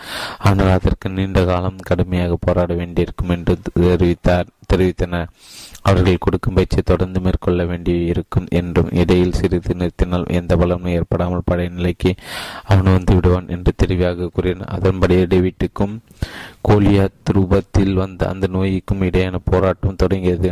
அந்த போராட்டத்தை எதிர்கொள்ளும் திடமான முடிவுடன் மிகுந்த நம்பிக்கையோடு லப்சி குடும்பத்தினர் டேவிட்டை அடித்துக் கொண்டு வீட்டிற்கு திரும்பினர். டேவிட்டுக்கு சிகிச்சை அளிக்க தன் இல்லத்தில் ஒரு மருத்துவரும் பலசா பலசாலையான ஒரு பயிற்சியாளர் லப்சிக்கு ஒரு கணிசமான சம்பளத்துக்கு அமைத்தன ஒரு சிறிய அளவான உடற்பயிற்சி கூடம் அவர்கள் வீட்டிற்கு அமைக்கப்பட்டது. சில மாதங்கள் கடுமையான முயற்சிகள் பிறகு நம்பிக்கை ரயில் லேசாக தென்பட தொடங்கின கொஞ்சம் கொஞ்சமாக அடி எடுத்து வைக்கும் சக்தி டேவிட்டுக்கு ஏற்பட்டது. முன்னேற்றம் மெல்ல மெல்ல வந்தது. இந்த டேவிட்டின் பங்களிப்பும் ஒத்துழைப்பும் பிரமிக்கத்தக்கதாக இருந்தது. தன்னுடைய சக்தி முடிவதும் டேவிட் பிரகீதித்தது குறிப்பிடத்தக்கது டேவிட்டுக்கு ஏற்பட்டு ஒரு முன்னேற்றத்தை கண்டு அமர்த்துவ நிபுணர்களோட ஆச்சரியம் இவற்றை எல்லாவற்றுக்கும் முக்கிய காரணம் லவ்சிக் குடும்பத்தினரும் டேவிட்டு கொண்டிருந்த ஆசையாத நம்பிக்கையை தளராத முயற்சியும் தான் இப்போது அந்த சிறுவனின் நிலை பிரம்மாண்டமாக முன்னேறி இருக்கிறது. நடப்பது ஓடுவது சைக்கிள் ஓட்டுவது ஸ்கேட்டிங் செய்வது நீச்சல் அடிப்பது என்று படிப்படியாக பல்வேறு பல்வேறு சாதனை நிகழ்த்தி மருத்துவ உலகத்தை வியப்பில் ஆழ்த்தியுள்ளான் தன்னுடைய பதினோரு வயதில் அவன் கோல்ஃப் விளையாடினான். டேவிட்டை போன்ற மன உறுதி விட மற்றும் கடுமையான உடைப்பின் நீங்களும் பின்பற்றின சிகரத்தை நோக்கி நீங்களும் சிம்ம நடை போடலாம். உடல் ரீதியாக மட்டுமல்லாமல் மன ரீதியாக டேவிட்டின் வளர்ச்சி சராசரி இளைஞர்களோட சிறப்பாக அமைந்தது குறிப்பிடத்தக்கது. இதில் சிறப்பான விஷயம் என்னவென்றால் டேவிட்டின் பத்தொன்பதாவது வயதில் ஆயிரத்தி தொள்ளாயிரத்தி எழுபத்தி நாலாம் ஆண்டு ஆயுள் காப்பீட்டு கழகம் அவனுக்கு ஒரு லட்சம் டாலருக்கு பாலிசி கொடுத்ததுதான். நான் அறிந்தவரை செரிபிரல் பால்சி போன்ற கொடிநோய் உடைய ஒரு நோயாளிக்கு இன்சூரன்ஸ் நிறுவனம் இவ்வளவு பெரிய தொகைக்கு பலிச ஒப்பந்தம் செய்தது. இதுதான் முதல் தடவை. கூட்டு முயற்சிக்கு கிடைத்த வெற்றி. டேவிட் பெற்ற இந்த மகத்தான வெற்றிக்கு லோப்ஸ் கொடுத்த ஆற்றிய பங்கு மிகச் சிறப்பானது. அவர்கள் அனைவருமே தங்கள் உடல் பொருள் ஆவி அனைத்தையும் தியாகம் செய்து டேவிட்டின் மறுமலர்ச்சிக்காக அர்ப்பணித்தார்கள் அதே சமயத்தில் பென்னின் வளர்ச்சியும் வைக்க வைத்தது. பென்னி ஒரு பெரிய படிப்பாளியும் அல்ல. அவர் படித்தது ஏழாவது வகுப்பு வரைதான். ஆனால் அவர் ஒவ்வொரு நாளும் படித்துக் கொண்டேதான் இருக்கிறார். ஒவ்வொரு இடமும் உள்ள சிறப்பு அம்சங்களை அவர் கிரகித்துக் கொள்வதால் தான் வியாபார ஒரு ஜாமானாக அவரால் வளர்ச்சி அடைய முடிந்தது. பெண்ணியை பொறுத்தவரை வியாபாரத்திலும் சரி தனிப்பட்ட வாழ்க்கையிலும் சரி கடுமையான உழைப்புடன் அறிவுபூர்வமாக செயல்பட்டார். ஏழு வருட காலத்தில் வாரத்திற்கு ஏழு நாட்களும் ஏழு இருவர்களும் தொடர்ந்து உடைத்த அவர். மற்றவர்களை தேவைக்கு நீங்கள் உதவும் போது உங்கள் தேவைகள் அனைத்தும் தானாக கிடைக்கும். என்னும் கொள்கையை கடைபிடித்த பெண்ணின் சமையல் சாதன நிறுவன கனாடில் மிகப்பெரிய வளர்ச்சி அடைந்தது. சு கோலியாத் என்னும் கொடிய நோயை டேவிட் விடுத்தியதற்கு அவன் மட்டும் காரணமல்ல. அதன் பின்னணியில் பல பேர் செயல்பட்டன ஒவ்வொருவரும் அவரவர் பங்கே உணர்வோடு செய்தன அந்த போராட்ட குழுவுக்கு கிடைத்த கூட்டு வெற்றி தான் அது அனைத்து தகுதியிலும் தேர்ச்சியும். இப்போது டேவிட் லோப்ஸ்கின் கதை மனதில் கொண்டு சிகரத்திற்கு செல்லும் படிகள் பாடத்தை பார்ப்போம். டேவிட் குழந்தையாக இருந்தபோது தனக்கென்று ஒரு ஆரோக்கியமான சுய மதிப்பு கொள்ளவில்லை. இது பாடத்தில் உள்ள முதல் படியை காட்டுகிறது. ஆனால் பெற்றோர்கள் டேவிட் இன்று இருப்பதை போலவே அன்றைக்கு பார்த்தார்கள். டேவிட் குணப்படுத்தி விட முடியும் என்று நம் மிகுந்த நம்பிக்கையோடு தளராமல் செயல்பட்டார்கள். அதன் விளைவாக டேவிட்டின் ஆரோக்கியமான சுய மதிப்புடன் உலா வருகிறான். சிகரத்திற்கான இரண்டாவது படி என்பது மற்றவர்களுடான உறவு. டேவிட்டின் வளர்ச்சியில் பங்கு பெற்று பெற்றவர்கள் பலர் டாக்டர்கள் நர்ஸுகள் தெரப்பியாளர்கள் பயிற்சியாளர்கள் இப்படியல்ல ஒருவரும் உணர்வு பூர்வமாக உடைத்தனர் இவர்களின் பக்கபலம் இல்லாவிட்டால் டேவிட்டின் நிலை கேள்விக்குரியதாக தான் இருந்திருக்கும். டேவிட்டுக்கு உதவி செய்தவர்கள் கூட வெற்றியாளர்கள் தான். காரணம் அடுத்து வரையும் கைகோர்த்து அடைத்து செல்லுவன் தன் மலையின் மிக உயர்ந்த இடத்தை அடைகிறான். மூன்றாவது படி என்பது குறிக்கோள்கள் முக்கியத்துவத்தையும் அவற்றை அமைப்பது குறித்தும் அவற்றை அடையது குறித்து அமைந்திருக்கிறது. குறிக்கோள் அமைப்பதில் உள்ள ஒவ்வொரு அம்சமும் டேவிட்டின் வாழ்க்கையில் நிரூபணமாகின்றன. பெண்ணையும் கூட தனிப்பட்ட முறையில் குறிக்கோள்களை அமைத்து செயல்பட்டிருக்கிறார். ஆரம்பத்தில் மருத்துவ செலவுகளை சமாளிக்க மிகவும் கஷ்டப்பட்ட அவர் தன்னுடைய கடுமையான முயற்சியினால் அவற்றை இடைவிடாமல் மேற்கொண்டார். அப்போது அவர் வாழ்க்கையின் தேவையான அனைத்தையும் பெறுகிறார். இதற்கு காரணம் டேவிட்டு மற்றவர்களுக்கும் அவர் செய்த உதவிதான். நான்காவது படி என்பது சரியான மனப்பாங்க. டேவிட் லோபியஸின் கதை இதன் முக்கியத்துவத்தை மிக தெளிவாக எடுத்து காட்டுகிறது. உன்னால் முடியும் டேவிட் என்று அவனை சூழ்ந்திருந்தவர்கள் உற்சாகத்தானிக்கு தொடர்ந்து கொடுத்து அவன் மனதுக்கு உரம் ஏற்றி கொண்டே இருந்தார்கள். தன் உடை அணியும் போது உடற்பயிற்சி மேற்கொள்ளும் போது உத்வேகமூட்டு பாசிட்டிவான கேசட்களை பதிவு பதிவுகளை டேவிட் கேட்டுக்கொண்டே இருந்தான். அவன் உடலுக்கு தேவையான உணவு உணவோடு மனதிற்கு தேவையான போஷாக்கும் சரியான முறையில் அளிக்கப்பட்டது. அவனுடைய பழக்க வழக்கங்கள் நல்லபடியாக இருந்தால் அவனுடைய முன்னேற்றம் தடையின்றி வளர்ந்தது. ஐந்தாவது படியான வேலை என்பதும் டேவிட்டின் வாழ்க்கையோடு பெரிதாகவே சரியாக பொருந்துகிறது. வருட கணக்கு ரூபாக பாடாமல் இடைவிடாது தொடர்ந்து தொடர்ந்து பயிற்சி செய்த செய்தால்தான் அந்த கொடிய நோயினை எதிர்த்து டேவிட்டால் வெற்றி பெற முடிந்தது. பயிற்சியை ஒரு நாள் நிறுத்தினால் கூட அந்த கோழியத்தை உள்ளே நுழைந்து விடுவான். ஆறாவது படி என்பது அசைந்த படிவம் டேவிட்டின் வாழ்க்கையோடு அற்புதமாக பொருந்துகிறது. டேவிட் குடும்பத்தில் கொண்டிருந்த ஆனால் தகிக்கும் ஆசைதான் வெற்றி செயலாற்றலாக உருவெடுத்து அவனுடைய மறுமலர்ச்சி வழிவகுத்தது. டாக்டர் அறிவுரைப்படி டேவிட்டுக்கு கடுமையான பயிற்சிகள் அளிக்கும் போது பல சமயங்களில் டேவிட் வழி பொறுக்க முடியாமல் அழுதியிருக்கிறான். தனக்கு சற்று ஓய்வு திருமற பலமுறை கெஞ்சிருக்கிறான் ஆனாலும் பென்னி தம்பத்தினர் சற்று இழக்காமல் அவனை கட்டாயப்படுத்தி பயிற்சி செய்ய வைத்தன இதற்கு என்ன காரணம்? டேவிட்டின் உடல்நிலை முன்னேற்ற வேண்டும் என்கிற ஒரு ஆசைதான் டேவிட்டின் கதை ஆரம்பம் முதல் முடிவு வரை பார்க்கும்போது குணாதிசயம் நேர்மை நேசம் விசுவாசம் நம்பிக்கை ஆகிய அனைத்து விஷயங்களும் வெளிப்படுகின்றன. ஆக நீங்கள் தற்போது உச்சிப்படியில் இருக்கிறீர்கள். நீங்கள் இப்போது எல்லா படிகளையும் கடந்த வாழ்க்கையின் சிறிது விருந்து மண்டபத்திற்கு அடைத்து செல்லும் கல் கதவுக்கு முன்பாக நின்று கொண்டிருக்கிறீர்கள். அந்த கதவில் எழுதப்பட்டிருக்கும் வெகுமதிகள் அனைத்திற்கும் இப்போது நீங்கள் தகுதி பெற்று விட்டீர்கள் என்பதை மகிழ்வுடன் தெரிவித்துக் கொள்கிறேன். அதே நான்கு அழகான அமெரிக்க வியாபார சுதந்திரமும் கம்யூனிசம் இந்த நூல் முழுவதும் என்னை உங்களையும் போன்ற மனிதர்கள் பற்றி வெள்ளத்தரப்பட்ட கதைகளை சொல்லியிருக்கிற வாழ்க்கை என்பது ஒரு கதை போன்றது என்று நம்புவோம் நான். அதனால் தான் இந்த கதையில வாழ்க்கையோடு பின்னி பிணைத்துக் கூற நான் முயற்சித்திருக்கிறேன். இது உங்கள் முன்னேற்றத்தில் பல வகையிலும் பக்கபலமாக அமையும். அமையும். இந்த கதைகளுக்கு சாதி மதம் நிறம் என்ற பாகுபாடு எதுவும் கிடையாது. பல்வேறு விஷயங்கள் வேறுபட்டு இருந்தாலும் சுதந்திர வியாபார முறையை பயன்படுத்திக் கொள்வது சாதனையாளர்கள் அனைவரும் ஒன்றுபட்டு விளங்குகிறார்கள். ஆஸ்திரேலியா பிரான்ஸ் ஜெர்மனி போன்ற பல நாடுகளுக்கு பயணம் செய்து பல்வேறு கருத்தரங்குகளில் கலந்து கொண்டவன் என்கிற முறை அமெரிக்க பிற உலக நாடுகளும் ஒப்பிட்டு பறக்க தகு பறக்கக்கூடிய தகுதி எனக்கு உண்டு. சுதந்திர விளம்பர வியாபார முறை அமல்படுத்தி வியாபாரத்தை பொறுத்தவரை உலகிலே முன்னணி நாடாக அமெரிக்கா விளங்குகிறது. என்பது எந்த சந்தேகமும் இல்லை. உதாரணத்திற்கு அமெரிக்கா வீடு வீடாக செய்தித்தால் கொடுக்கும் சிறுவன் சுதந்திரமாக ஈடுபடும் வியாபாரத்தை பகுதி நேரம் உடைப்பில் சம்பாதிக்கும் பணம் மற்ற நாட்டு பணியாளர்கள் சம்பாதிக்கும் சம்பளத்தை விட ஐம்பது சதவீதம் கூடுதலாக உள்ளது. சுதந்திரமாக நடத்தும் வியாபாரத்தை ஆதரிக்கும் அமெரிக்காவை எதிர்க்கும் கம்யூனிசத்திற்கும் உள்ள ஒப்பீட்டை புரிந்து கொள்வதற்கு கியூபா நாடு ஒரு மிக சிறந்த உதாரணமாக விளக்கிறது கம்யூனிஸ்டுகள் ஆயிரத்தி தொள்ளாயிரத்தி ஐம்பத்தி எட்டாம் ஆண்டு கியூபாவை ஆக்கிரமித்ததற்கு முன்பு கியூபாவில் உள்ள தொழிலாளியின் சராசரி ஆண்டு வருமானம் நானூற்றி எழுபத்தி ஐந்து டாலராக இருந்து அவர்கள் அனைத்தும் கிடைத்தன. எங்கு வேண்டுமானால் பயணம் செய்யக்கூடிய உரிமை இருந்தது. ஆனால் இன்று தனிப்பட்ட சுதந்திரம் தனிப்பட்ட நம்பிக்கையும் ஒரு கனவாக இருக்கிறது. ஆயிரத்தி தொள்ளாயிரத்தி எழுபத்தி நாலு குபேல் வாடும் ஒரு கம்யூனிஸ்ட் தொழிலாளியின் ஆண்டு வருமானம் முன்னூற்றி இருபத்தஞ்சு டாலருக்கும் குறைவாக ஆகிவிட்டது. ஆயிரத்தி தொள்ளாயிரத்தி ஐம்பத்தி அஞ்சாம் ஆண்டு ஒப்பிடும்போது கியூபா நாட்டு வருமானம் கம்யூனிஸ்ட் ஆட்சியினால் மூன்றில் ஒரு பங்காக குறைந்து விட்டது அவர்கள் முன்பேற்ற உரிமைகள் அனைத்து மறுக்கப்பட்டன. கம்யூனிசத்தின் தாய்நாடான ரஷ்யாவில் நிலைமை இதைவிட மோசம். தனிநும சுதந்திரம் என்பது அங்கு மிக குறைவு. சர்வதேச போட்டியில் கலந்து கொள்ளக்கூடிய ரஷ்ய விளையாட்டு வீரர்களும் பிற கலைஞர்களும் கூட தீவிரமாக கண்காணிக்கப்படுகிறார்கள். நோபல் பரிசு பெறுவர்கள் கூட ரஷ்யாவை விட்டு வெளியேறும்போது பல்வேறு நிபந்தனைகள் விதிக்கப்படுகின்றன. ரஷ்யர்கள் சுதந்திரமாக வழிபாடு செய்யக்கூட முடியாத நிலையில் இருக்கிறார்கள்.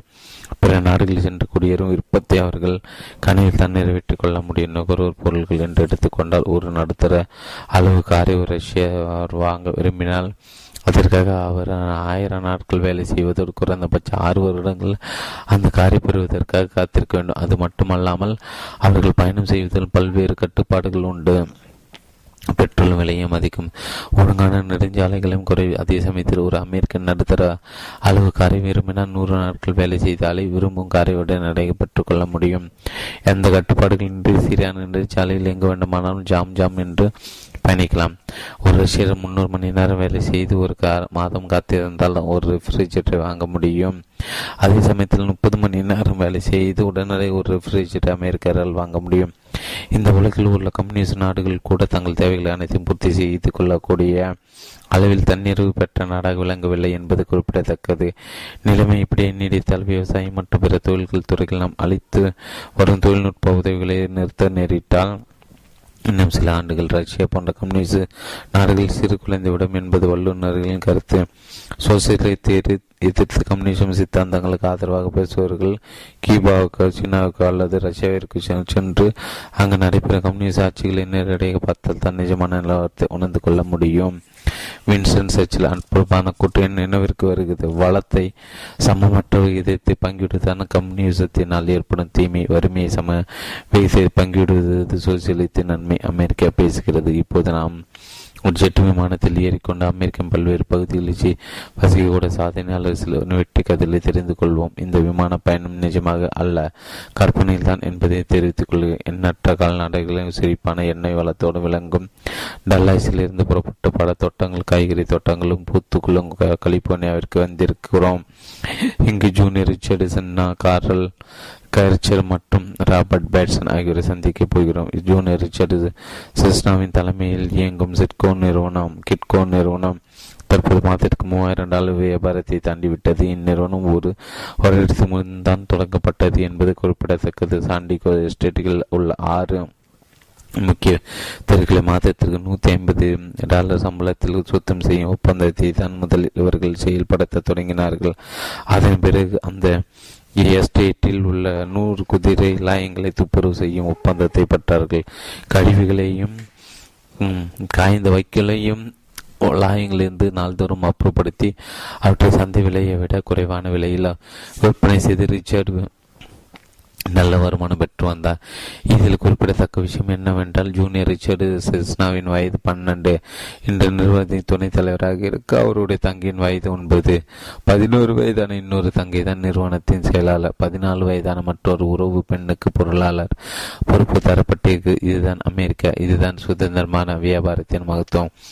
கடவுளின் மீது அசைக்க முடியாத நம்பிக்கை கொண்டிருந்த கார்ல கர்ச்சர் ஹோட்டல் தொழிலில் ஈடுபட்டிருந்தார். வெறும் எட்டாம் வகுப்பையை கூட பாதியில் நிறுத்திய இந்த மனிதர் மிகவும் எளிமையான எளிமையாக தான் தன் தொழிலை தொடங்கினார். இப்போது கார்லஸ் ஜூனியர் ரெஸ்டாரண்ட் என்ற பெயரில் மூவாயிரத்தி எட்நூறு பணியாளர்களுடன் நூற்றி இருபத்தி ஏழு இடங்களில் சக்கை போடு போடுகிறது. போதிய கல்வி அறிவோ போதிய பொருளாதார வசதியோ இல்லாமல் ஒரு மாபெரும் வெற்றி சமுச்சயத்தை இவர் நிறுவியிருக்கிறார் என்றால் அதற்கு காரணம் அவரிடம் இயற்கையாக அமைந்திருந்த குண அதிசயம் நேர்மை ஞான விசுவாசம் நேசம் மற்றும் எல்லாவற்றுக்கும் மேலாக கடல் மீது கொண்டிருந்த ஆழ்ந்த நம்பிக்கை தான் சுதந்திரமான வியாபாரத்தில் வெற்றி கொடி நாட்டிய மற்ற American Robert Paterson California real estate தொழிலை சொல்லித்துக் கொண்டிருக்கிறார். இந்த தொழிலில் இவர் இவர் ஈட்டும் மாத வருமானம் சராசரியாக ஆயிரம் டாலர்கள். இதில் குறிப்பிடத்தக்க விஷயம் என்னவென்றால் இவர் விற்பனை செய்ய எந்த ஒரு வீட்டையும் இவர் பார்த்தது கிடையாது. காரணம் இவருக்கு கண் பார்வை கிடையாது. இதுதான் அமெரிக்காவில் அமைந்துள்ள சுதந்திரமான வியாபாரத்தின் மகிமை. ஒரு பன்னெண்டு வயது சிறுமி எட்டாவது படித்த ஒரு குருடன் இவர்கள் எல்லாம் எவ்வளவு பெரிய சாதனைகளை சாதிக்கும் போது இதை விட பெரியதாக உங்களால் சா- ஏன் சாதிக்க முடியாது? ஆம்பியின் அசுர சாதனை இப்போது நம் விமானம் சிஎன் உள்ள அடாவுக்கு வந்திருக்கிறது. சுதந்திரமான வியாபார உலகை கலக்கி கொண்டிருக்கும் ரீக் டிவோஸ் மற்றும் ஜோவான் ஆண்டல் ஆகியோரின் தாய் நகரம்தான் அடா. ஆயிரத்தி தொள்ளாயிரத்தி ஐம்பத்தி ஏழாம் ஆண்டு மிகச்சிறிய அளவில் தொடங்கப்பட்டது தான் ஆம்வே அவர்களுக்கு மூலதனம் குறைவு. அதே சமயத்தில் அவர்களுக்கு இருந்த பிரச்சனைகள் அதிகம். ஆனால் அவர்கள் இன்று பிரமிக்கத்தக்க அளவில் முன்னேறி இருக்கிறார்கள் என்றால் அதற்கு மூல காரணம் அவர்களுடைய கடின நம்பிக்கையும் இடைவிடாத கடின உழைப்பும் தான் இன்று ஆம்வே கார்பரேஷன் தங்களுடைய தயாரிப்புகளை ஏறக்குறைய மூன்று லட்சம் தனிப்பட்ட விநியோகங்கள் விநியோகஸ்தர்கள் உலகம் முழுவதுமாக விற்பனை செய்கிறது. ஆயிரத்தி தொள்ளாயிரத்தி எழுபத்தி ஆறாம் ஆண்டு நிறுவனத்தில் மொத்த விற்பனையை விற்பனை கனடா. இந்த அமியா கார்பரேஷன் தங்களுடைய தயாரிப்புகளை ஏறக்குறைய மூன்று லட்சம் தனிப்பட்ட விநியோகங்கள் விநியோகஸ்தர்கள் மூலமாக உலகம் முழுவதும் விற்பனை செய்கிறது. ஆயிரத்தி தொள்ளாயிரத்தி எழுபத்தி ஆறாம் ஆண்டு இந்நிறுவனத்தின் மொத்த விற்பனை Canada Germany England France Hong Kong Australia மற்றும் அமெரிக்கா ஆகிய நாடுகளும் சேர்த்து முப்பது கோடி டாலருக்கும் அதிகமாக இருந்தது. ஆகவே ஆமிய விநியோகஸ்தரை பொறுத்தவரை சூரியன் அஸ்தமனம் என்பதும் இல்லை என்பதை தான் இந்த விஸ்வரூபம் வளர்ச்சி காட்டுகிறது.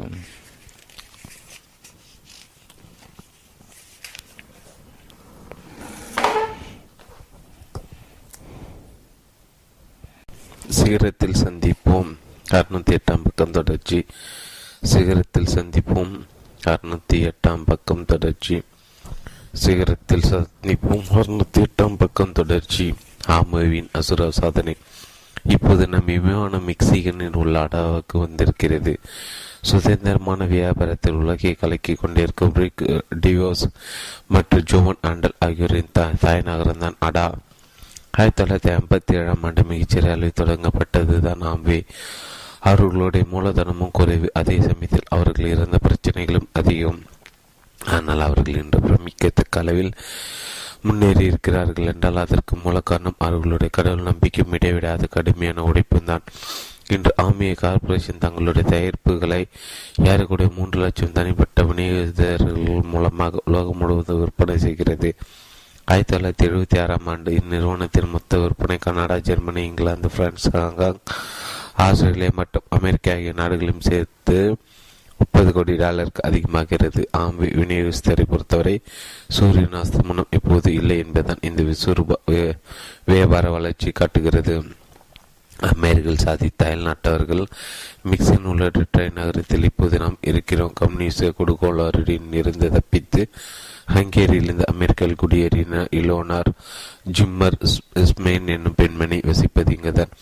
ஐந்து ஆண்டுகளுக்கு முன்பு விருது வழங்கும் விழா ஒன்றில் நான் கலந்து கொண்டேன். நான் விழாவில் டெட்ராய்ட் நகரத்தின் மிக சிறந்த ரியல் எஸ்டேட் விற்பனையாளர் என விருந்தினை திருமதி ஜிம்ஸ் ஜிம்மர் இஸ்மேன் பெற்றார். இதே போன்று லெபனானை சேர்ந்த சம்மூர் என்பவரும் டென்னசி மாகாணத்தை குடியேற மகத்தான சாதனை ஏற்படுத்தி இருக்கிறார். ஒரு மளிகை கடையில் சாதாரண துப்புரவு பணியில் வாழ்க்கை தொடங்கிய இவர் இருபத்தி ஐந்து வருடங்கள் தாமஸ் நெல்சன் பப்ளிகேஷன் கம்பெனியின் தலைவராக வெற்றி விழா வருகிற இந்நிறுவனத்தின் இரு இரு நிறுவனத்தின் ஆண்டு வருமானம் ஏறக்குறைய பதினைந்து கோடி டாலர் என்பது குறிப்பிடத்தக்கது. ஆயிரத்தி தொள்ளாயிரத்தி எழுபத்தி நாலாம் ஆண்டு வெளிவந்த கைடு போஸ்ட் ஏப்ரல் மாத இதழில் ரீட்டா வாரன் என்னும் பெண்மணியை பற்றி ஒரு கட்டுரை வெளியாகி இருந்தது. ஐந்தாவது வகுப்பு வரை மட்டுமே படித்திருந்த ரீட்டா வாரன் வாரன் இத்தாலியிலிருந்து அமெரிக்க குடியேறி மாசாசூசில் உள்ள பப்ளிக் பள்ளி ஒன்றில் தன்னுடைய மகளை ரீட்டா வாரன் சேர்த்தார். அந்த பள்ளி நிர்வாகம் பள்ளியில் பிரார்த்தனை செய்வதற்கு தடை விதித்திருந்தது இதனை அறிந்தது அந்த சிறிய பெண் தன் தாயிடம் அம்மா பிரார்த்தனை நம்பிக்கை இல்லாத ஒரு பெண் அந்த பள்ளியின் தலைவி பிரார்த்தனை செய்யக்கூடாது என்று தடை விதிக்கும் போது பிரார்த்தனையில் நம்பிக்கை கொண்டிருக்கும் ஒரு பெண் ரீட்டா அந்த வழக்கத்தை அந்த பள்ளியில் மீண்டும் ஏன் இடம்பெற செய்ய கூடாது. தான் பெற்ற பெண் கேட்ட கேள்வி ரீட்டாவை தீவிரமாக சிந்திக்க வைத்தது சட்ட ரீதியாகவும் மனித நேய ரீதியாகவும் ஒரு நீண்ட போராட்டத்தை தொடங்கினார். பல சோதனைகளை பிறகு இறுதி வெற்றி பெற்ற ரீட்டா வரனுக்கு கிடைத்தது. இப்போது மசாசூசஸ் மாகாணம் முழுவதும் உள்ள அனைத்து பள்ளிகளிலும் ஒரு நிமிட நேர பிரார்த்தனை நாள்தோறும் கட்டாயமாக்கப்படுகிறது பட்டிருக்கிறது ஒரு பெண் வரலாற்றை மாற்றி மனித உலகத்துக்கு சேவை செய்திருக்கிறார். நீங்களும் ஒரு நபர் தான் அரசாங்கத்தை மாற்றக்கூடிய வல்லமை தேர்தலில் அளிக்கப்படும் ஒரே ஒரு வாக்குக்கு உண்டு. ஒரே ஒரு தனி நபரால் உருவாக்கப்பட்ட விதம் ஜெனரல் மோட்டார்ஸ் ஃபோர்டு போன்ற உலக புகழ்பெற்ற நிறுவனங்கள் மீண்டும் சொல்கிறேன். நீங்கள் ஒரு நபர் தான் இந்த உலகத்தில் மூன்று மகத்தான விஷயங்கள் இருக்கின்றன. கடல் மலை மற்றும் அர்ப்பணிக்கக்கூடிய மனிதன் என்னும் முதுமொழி முற்றிலும் உண்மையானது. ஒரு மாநிலத்திற்கு ஒரு ஈட்டா வாரம் தான் இருந்தால் எத்தனையோ மலைகள் நகர்த்தப்பட்டு எத்தனையோ பிரச்சனைகள் தீர்ந்துவிடும். ரீட்டாவின் மகள் கூறியது போல மாசாசூசில் உள்ள பள்ளிகள் அனைத்திலும் பிரார்த்தனை புகுத்த கூடிய வல்லமை ஒரு பெண்ணுக்கு இருக்கும்போது மற்ற மாநில மக்கள் இருப்பார்கள் என்பது உறுதி. இன்னும் தெளிவாக நீங்கள் உணர்ந்து கொள்ள வேண்டுமான இதனை படியுங்கள்.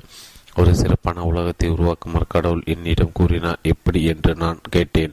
தற்போதைய உலகம் கடுங்குளிராகவும் இருட்டாகவும் பிரச்சனை நிறைந்ததாக இருக்கிறது. மிக விளையலான என்னால் அது எப்படி முடியும் கடவுள் பதில். உன்னை நீ சிறப்பானாக உருவாக்கிக்கொள். உன்னை சிறப்பானாக உருவாக்கிக் கொள்வதுதான் இந்த தேசத்தை சிறப்பானதாக உருவாக்குவதற்கு முதற்படி. இதற்கான தீர்வு உன்னிலிருந்து தான் தொடங்குகிறது. இந்த தீர்வில் ஒவ்வொருவரும் பங்கேற்கும் போது தேசம் தானாக சிறப்படுகிறது. உடல் ஊனம் அல்ல ஒரு தடையல்ல. இறுதியாக இப்போது நாம் டெக்சாஸ் மாகாணத்திற்கு வந்திருக்கும். இங்குதான் சேம்பர்ஸ் பிரிசல்டன் வாக்கர் என்னும் சாதனையில் தன் முத்திரைகளை பதித்திருக்கிறார். கனடாவின் டேவிட் லோபேசிக்காக நினைவூட்டுகிறது. இவருடைய சா சாதாரண சாதனைகளை சிகரத்தில் சந்திப்பு நூல் இறுதி கதையாக பிரேசின் கதையை பார்ப்போம். வறண்ட பிரதேசத்தில் வாழும் மீன்களை பற்றி இவர் எழுதிய நூலுக்கு சர்வதேச அங்கீகாரம் கிடைத்தது. அவர் எடுத்த புகைப்படங்கள் பல்வேறு பத்திரிகைகள் அட்டைகள் அலங்கரித்தன. ஆயிரத்தி தொள்ளாயிரத்தி அறுபத்தி எட்டில் இவருக்கு அமெரிக்கன் மிக சிறந்த இளைஞரின் விருது அளித்து கௌரவிக்கப்பட்டது. தன் வாழ்க்கையில் ஒரு நூலாசிரியராக பேச்சாளராக மற்றும் புகைப்பட கலைஞராக பல்வேறு பரிணாமங்களை ஜொலித்த இவருக்கு அதற்கேற்ற வருமானம் கிடைத்தது. சரி இந்த கதையில் அப்படி என்ன முக்கியத்துவம் இருக்கிறது என்று கேட்கிறீர்களா? ஆமாம் நிச்சயமாக இருக்கிறது. பிரேஸ் தன்னுடைய பத்தொன்பதாவது வயதில் போலியோ நோயினால் கடுமையாக தாக்கப்பட்டார். அவருடைய நுரையீரத சீர்கள் மற்றும் நரம்புகள் சிலைந்து விட்டன. கழுத்துக்கு கீழே எந்த பாகத்தையும் அசைக்க முடியாத நிலை அவர் மூச்சு விடுவதற்கு ஒரு செயற்கை சாதனம் பொருத்தப்பட்டு இருந்தது அவருடைய எழுத்து பதிவுகளை ஜெனரல் எலக்ட்ரிக் நிறுவனம் பிரத்யேகமாக வடிவமைத்து கொடுத்த ஒரு சாதனை சாதனத்தின் துணை கொண்டு தன்னுடைய வாயில் அவரை தட்டச்சு செய்து கொள்வார். பிரேஸ் ஒரு சாதனையாக சாதனையாளராக திகழ்கிறார் என்றால் அதற்கு காரணம் அவருடைய மன உறுதி மட்டுமல்ல பல்வேறு மனிதர்களை உற்சாகம் உதவிகளும் கூட. குறிப்பாக அவருடைய பெற்றோர்கள் பிரேசின் வளர்ச்சிக்காக தங்களை அர்ப்பணித்தார்கள். உடல் ஊனம் என்பது எப்போதும் தடையில்லை. மாறாக கடல் அளித்துள்ள திறமையும் கற்பனா சக்தியும் வெளிப்படுத்துவதற்கு அதுவே ஒரு மிகச்சிறந்த வாய்ப்பாக அமைகிறது. இந்த உண்மைக்கு பிரேஸின் சாதனை வரலாறு சான்றாக விளங்குகின்றது. விருந்து மண்டபம் காத்திருக்கிறது. என்றைக்காவது ஒரு நாள் நான் உங்களை நான் சந்திப்பதற்கு வாய்ப்புகள் உள்ளன. ஏனென்றால் ஒவ்வொரு ஆண்டும் பல்வேறு ஊர்களில் சொற்பொழிவாற்றுவதற்காக செல்லும்போது பல்வேறுபட்ட மக்களை நான் சந்திக்கிறேன். அப்படி ஒருவேளை உங்களை நான் சந்திக்க நேரிட்டால் இந்த புத்தகத்தை படித்திருப்பதாக நீங்கள் சொல்வீர்கள் என்ற நம்பிக்கை எனக்கு இருக்கிறது. புத்தகத்தை நீங்கள் மிகுந்த ரசித்து படித்ததாக கூறினால் நான் மகிழ்ச்சி அடைவேன். ஆனால் என் உள்ளமானது நீங்கள் மேலும் அதிகமாக ஏதும் ஏதும் சொல்ல வேண்டும் என என்று எதிர்பார்க்கும் அதன்படி மேலும் நீங்கள் இந்த புத்தகத்தை பற்றி பேசுகிற என்னுடைய மகிழ்ச்சி மேலும் அதிகரிக்கும். அப்போதும் என் உள்மனம் இன்னும் கூடுதலாக பேச வேண்டும் எதிர்பார்க்கும். இந்த புத்தகத்தை படித்த பின் உங்கள் வாழ்க்கை வளர்த்து கொள்ள நீங்கள் செய்தது என்ன என்பதையும் செய்து கொண்டிருப்பது என்ன என்பதையும் நீங்கள் எப்போது சொல்கிறீர்களோ அப்போதுதான் உண்மையிலே நான் பரவசம் அடைவேன். இப்படி நான் சொல்வதற்கு காரணம் இந்த புத்தகம் உங்கள் பொழுதுபோக்கிற்காக எழுதப்பட்டது அல்ல. இருந்தாலும் இதை நீங்கள் ரசித்து படிக்கும் வகையிலும் மீண்டும் மீண்டும் படிக்கும் வகையில் சுவாரஸ்யமான விஷயங்களை சொல்ல முயற்சித்திருக்கிறேன். உங்கள் செயலாற்றல் உத்வேகப்படுத்துவதுதான் இந்நூலின் பிரதான நோக்கம் என்றால் உங்கள் ஆற்றலை பயன்படுத்தக்கூடிய சக்தி. உங்கள் ஒருவருக்கு மட்டும்தான் உண்டு. உங்கள் வளர்ச்சியில் முழுமையான பொறுப்பினை வகிப்பர் நீங்கள் மட்டும்தான். வாய்ப்பு என்கிற வார்த்தைக்கு சரியான நேரம் என்பதுதான் பொருள் என்று வெப்சிஸ்டர் அழகாக குறிப்பிடுகிறார். நீங்கள் அதிர்ஷ்டசாலி. காரணம் இப்போது உங்களுக்கு உண்மையிலே சரியான நேரம் அமைந்துள்ளது. இந்த புத்தகத்தில் உள்ள செய்திகளை நீங்கள் முறையாக பயன்படுத்த உங்களுடைய ஆற்றல் முழுவதும் சரியாக வெளிப்பட்டு வாழ்க்கையில் நீங்கள் விரும்புவது எதுவாக இருந்தாலும் அதை பெறுவீர்கள் என்பது உறுதி.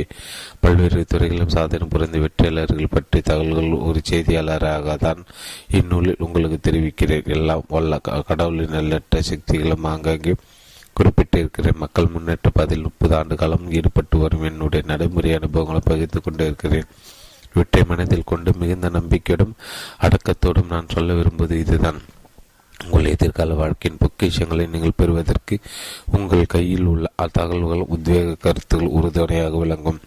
வளமான முழுமையான வெகுமதிகள் நிறைந்த வாழ்க்கை நீங்கள் வாட வேண்டும் என்கிற ஒரே நோக்கத்தில் தான் இந்த புத்தகம் எழுதப்பட்டுள்ளது. அந்த நோக்கம் நிறைவேறி இருப்பதாக தான் நான் நம்புகிறேன். இந்த இறுதி வார்த்தைகளை படிக்கும்போது உங்கள் முகத்தில் புன்னகையும் கண்களில் பிரகாசமும் வெளிப்படும் என்று நம்புகிறேன். அந்த மகிழ்ச்சியை தான் உங்களிடமிருந்து எதிர்பார்க்கிறேன். ஏனென்றால் பின்வரும் பக்கத்தில் உள்ள படத்தில் உங்களுக்கு பல்வேறு உணவு வகைகளோடு வாழ்க்கையின் விருந்து மண்டபம் கத்து கொண்டே இருக்கிறது அந்த வெகுமதிகள் உங்களுக்கு கிடைக்க வேண்டும் என்றால் நேர்மின குணம் நம்பிக்கை நேசம் ஒழுக்கம் மற்றும் விசுவாசம் ஆகிய அடித்தள கற்களை கொண்டு உங்கள் வாழ்க்கை அமைத்துக் கொள்ளுங்கள். சிகரத்தில் சந்திப்பும். நேர்மை நன்னடத்தை நம்பிக்கை விசுவாசம் ஒருமைப்பாடு நேசம் வளர்ச்சி பாதுகாப்பு அமைதி ஆரோக்கியம் சுபிச்சம் நேரம் நட்பு மகிழ்ச்சி. வாழ்த்துக்கள் ஜிக்லர். உங்கள் மிகச்சிறந்த புத்தகத்திலிருந்து நான் நிறைய கற்றுக்கொண்டேன். அதனை ஊக்க சக்தியாக என்னால் உணர முடிகிறது. உங்களது நூல் மிகவும் மாறுபட்டது வித்தியாசமானது. இதனை படித்து இந்த கருத்துக்களை நடைமுறைப்படுத்துகின்ற எந்த ஒரு மனிதனுக்கும் வானம் எட்டி விடுகிற தூரமாகவே அமையும். Norman Vinson Field I am appreciating his message of positive thing that he so faithfully lives and teaches. His enthusiasm is uh, contagious and those who know him are always blessed. Zig, you are the greatest. Mark கேவி ஆஷ் கேவி Kannadasan zig சில மற்ற நூல்கள் ஜிக்லர் மற்ற நூல் J சிகரத்துக்கு வழிகாட்டும் செயல்பாட்டிகள். சிகரத்து வழிகாட்டும் செயல்பாடுகள்